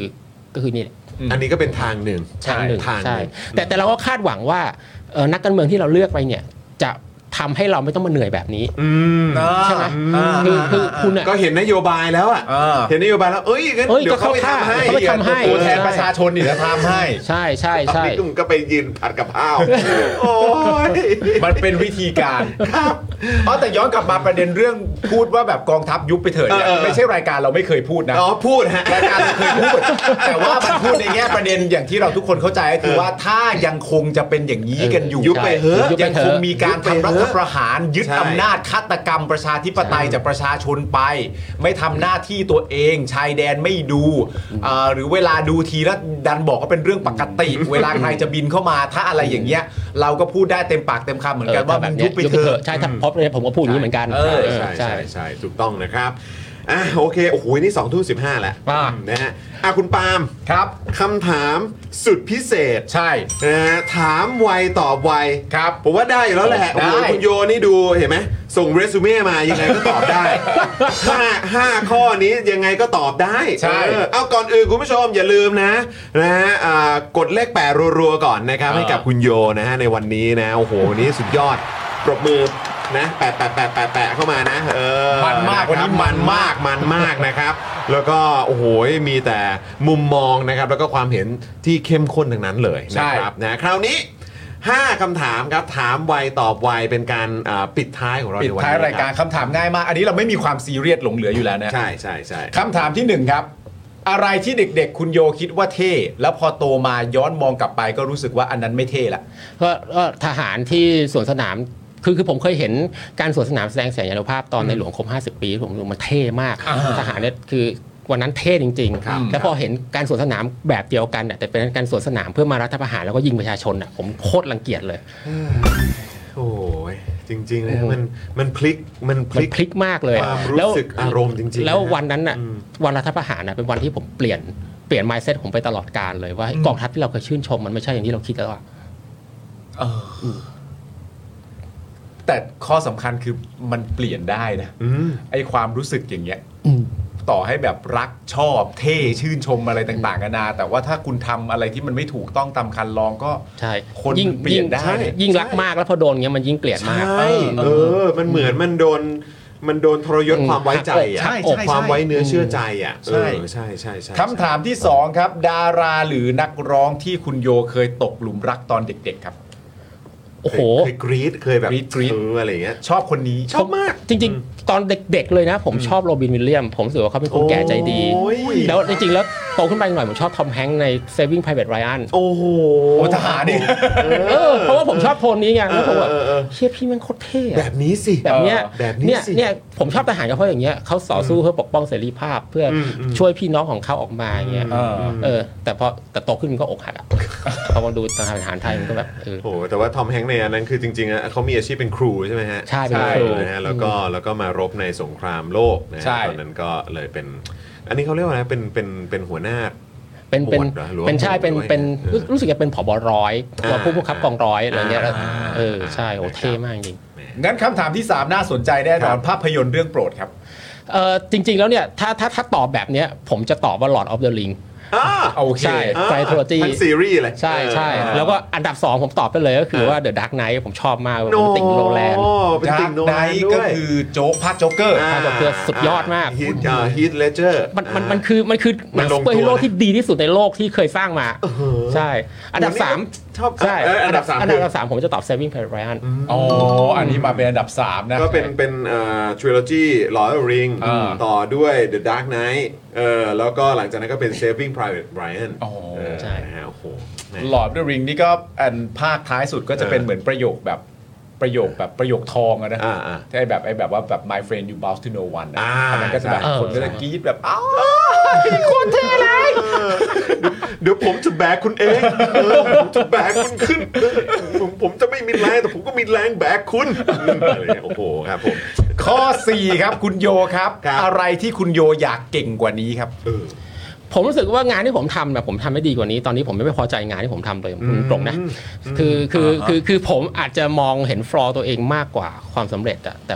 ผมรู้สึกว่ามีแต่คนเก่งกว่าผมเยอะมากเลยดังนั้นผมรู้สึกว่าผมยังเก่งไม่พอผมอยากได้เก่งกว่านี้ เอาสิ่งที่ตัวเองทำเนี่ยต้องดีกว่านี้ อ่างานตัวเองเนี่ยในเพจตัวเองเนี่ย ใช่ ผมว่าต้องดีกว่านี้ โอ้โหครับผมแต่อันนี้คือ เป็นเขาเรียกว่าเป็นเป็นคำตอบที่จะทำให้แฟนๆผู้ติดตามเขาก็จะชื่นใจนะ ก็ชื่นใจ โอ้ยคราวนี้เราก็จะได้เห็นอะไร เออ โอ้โหนี่จะว่าตอนนี้นี่ก็สุดแล้วนะ ใช่ นี่จะไปต่ออีกเออ ในขณะเดียวกันคนที่ ครับ ในเพจของคุณโย ฮะ พูดถึงบ่อยๆเนี่ยเอ่อมึงก็ช่วยเก่งกว่านี้บ้างก็ได้ ช่วยเก่งกว่านี้บ้างคนเขียนเขายังอยากเก่งกว่านี้ได้ไง เออก็ขอวอนนะฮะ ขอวอน ขอวอน ขอวอน ขอวอน ไม่ไม่ได้เป็นอะไรครับขอวอน เ ใช่ เอ ใช่ อนี่ก็ก็ก็พูดในหมู่มวลนั่นแหละ อ่า ใช่เออใช่นะอ่ะอ่ะ จะได้สนุกสนุกหน่อย เได้สนุกสนุกหน่อย ใช่ใช่ใช่ เออเออครับผม เอ่อจริง ๆ คุณโยพูดประเด็นนี้ไปแล้วในคำถามที่ 5 แต่อยากให้ขยี้มันเพิ่มเติมหน่อย เออ คำถามที่ 5 คือรู้สึกอย่างไรกับการทำรัฐประหารครับ ก็นั่นแหละผมเคยเป็นคนที่ชื่นชมกองทัพ เพราะว่าผมชอบ แล้วก็ชอบชอบสตอรี่ต่างๆเนี้ยแต่พอเห็นแล้วเนี่ยผมรู้สึกผมต่อต้านทุกอย่างตั้งแต่ต้นตั้งแต่วันที่ 19 กันยาวันนั้นเลยอะ่ะผมผมอาจจะจบโรงเรียนเอ่อจบธรรมศาสตร์มาแล้วผมถูกปลูกฝังไว้อย่างหนึ่งนะว่า ไม่ว่ายังไงก็ตามเนี่ยสิ่งที่เราต้องยึดถือเนี่ยคือประชาธิปไตย แล้วประชาธิปไตยเนี่ยมันคือระบบที่จริงๆแล้วคุณจะทะเลาะกันเท่าไหร่ก็ได้ แต่คุณจะจบกันในกติกา การรัฐประหารคือการที่เอาระบบนอกกติกามาล้ม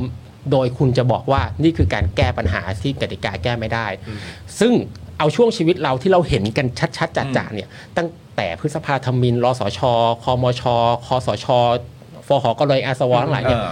นอกจากมันจะแก้ปัญหาไม่ได้แล้วเนี่ย มันยังทำให้ปัญหามันเละเทะมากกว่าเดิม มันสร้างความเฮงซวยให้กับประเทศนี้มากกว่าเดิม มันถูกพิสูจน์แล้วด้วย ถูกประถูกพิสูจน์ซ้ำๆหลายครั้ง แต่คุณยังหลอกตัวเองอยู่ว่าเออคุณทำแล้วเป็นฮีโร่มีคนชื่นชม โอเค ว่ากันไปดังนั้นเราก็ต้องสู้อีกนาน แต่แต่ถ้ามันเป็นแบบเนี้ยมีรัฐประหารครั้งหน้าเนี่ย คุณจะโดนยิ่งกว่านี้ผมขอเตือนไว้เลย อืม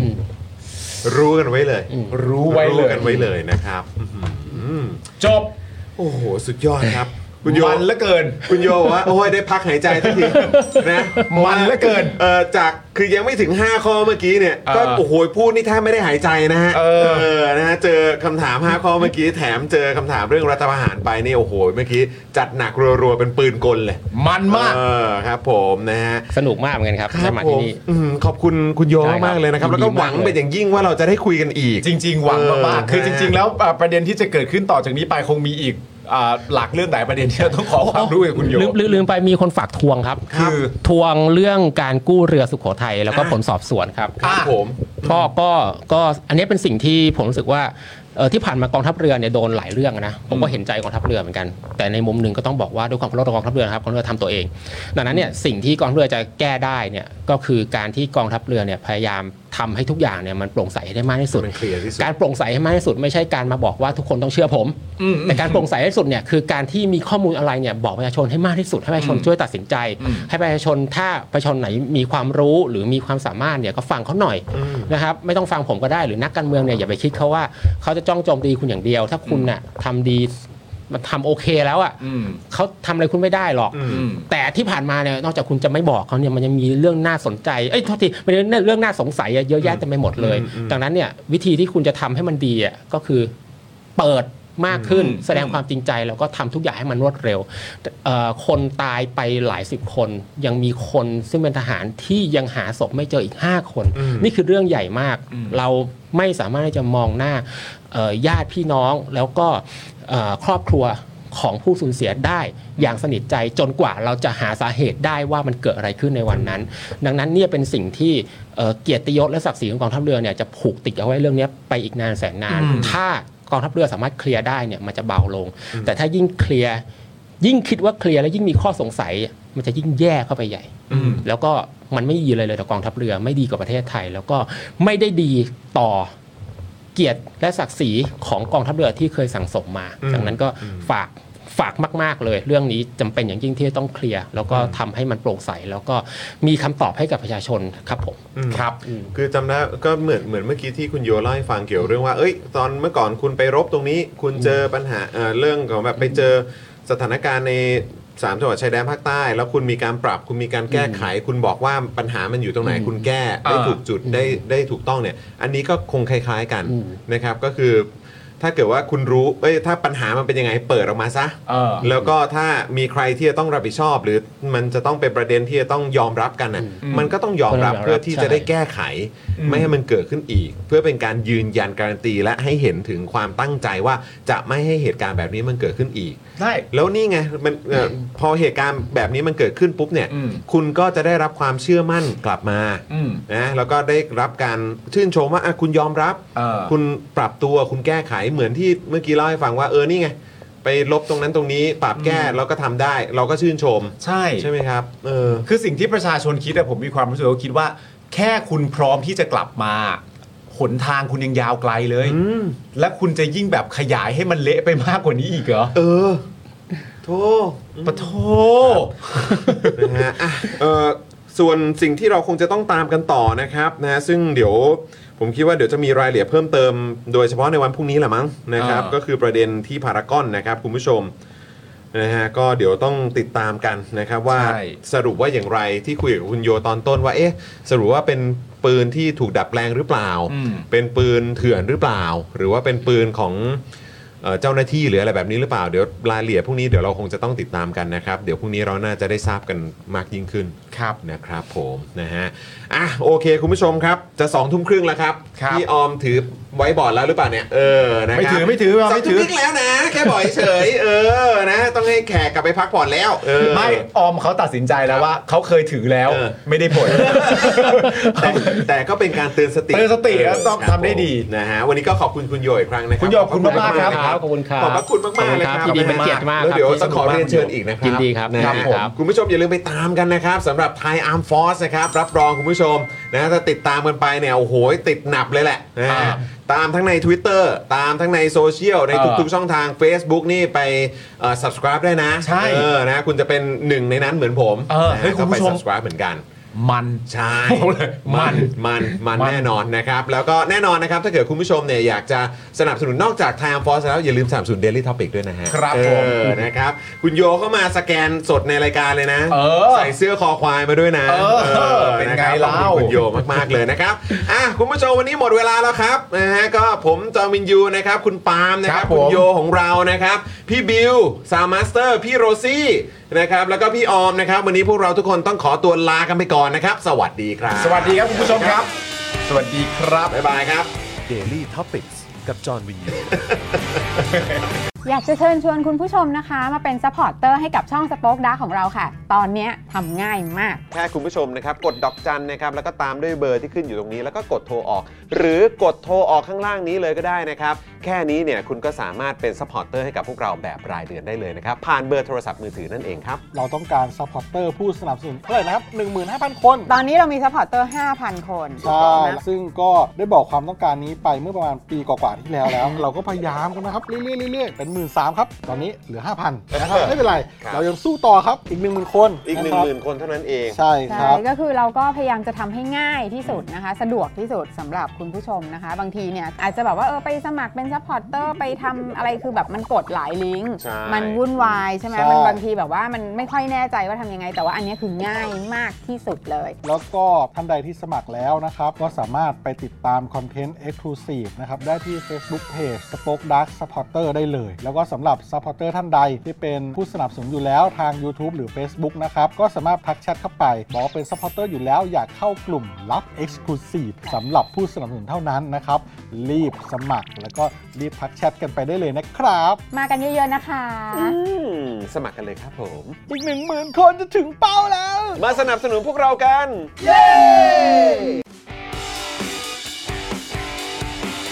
Daily t o p i c กกับจอห์นวินยู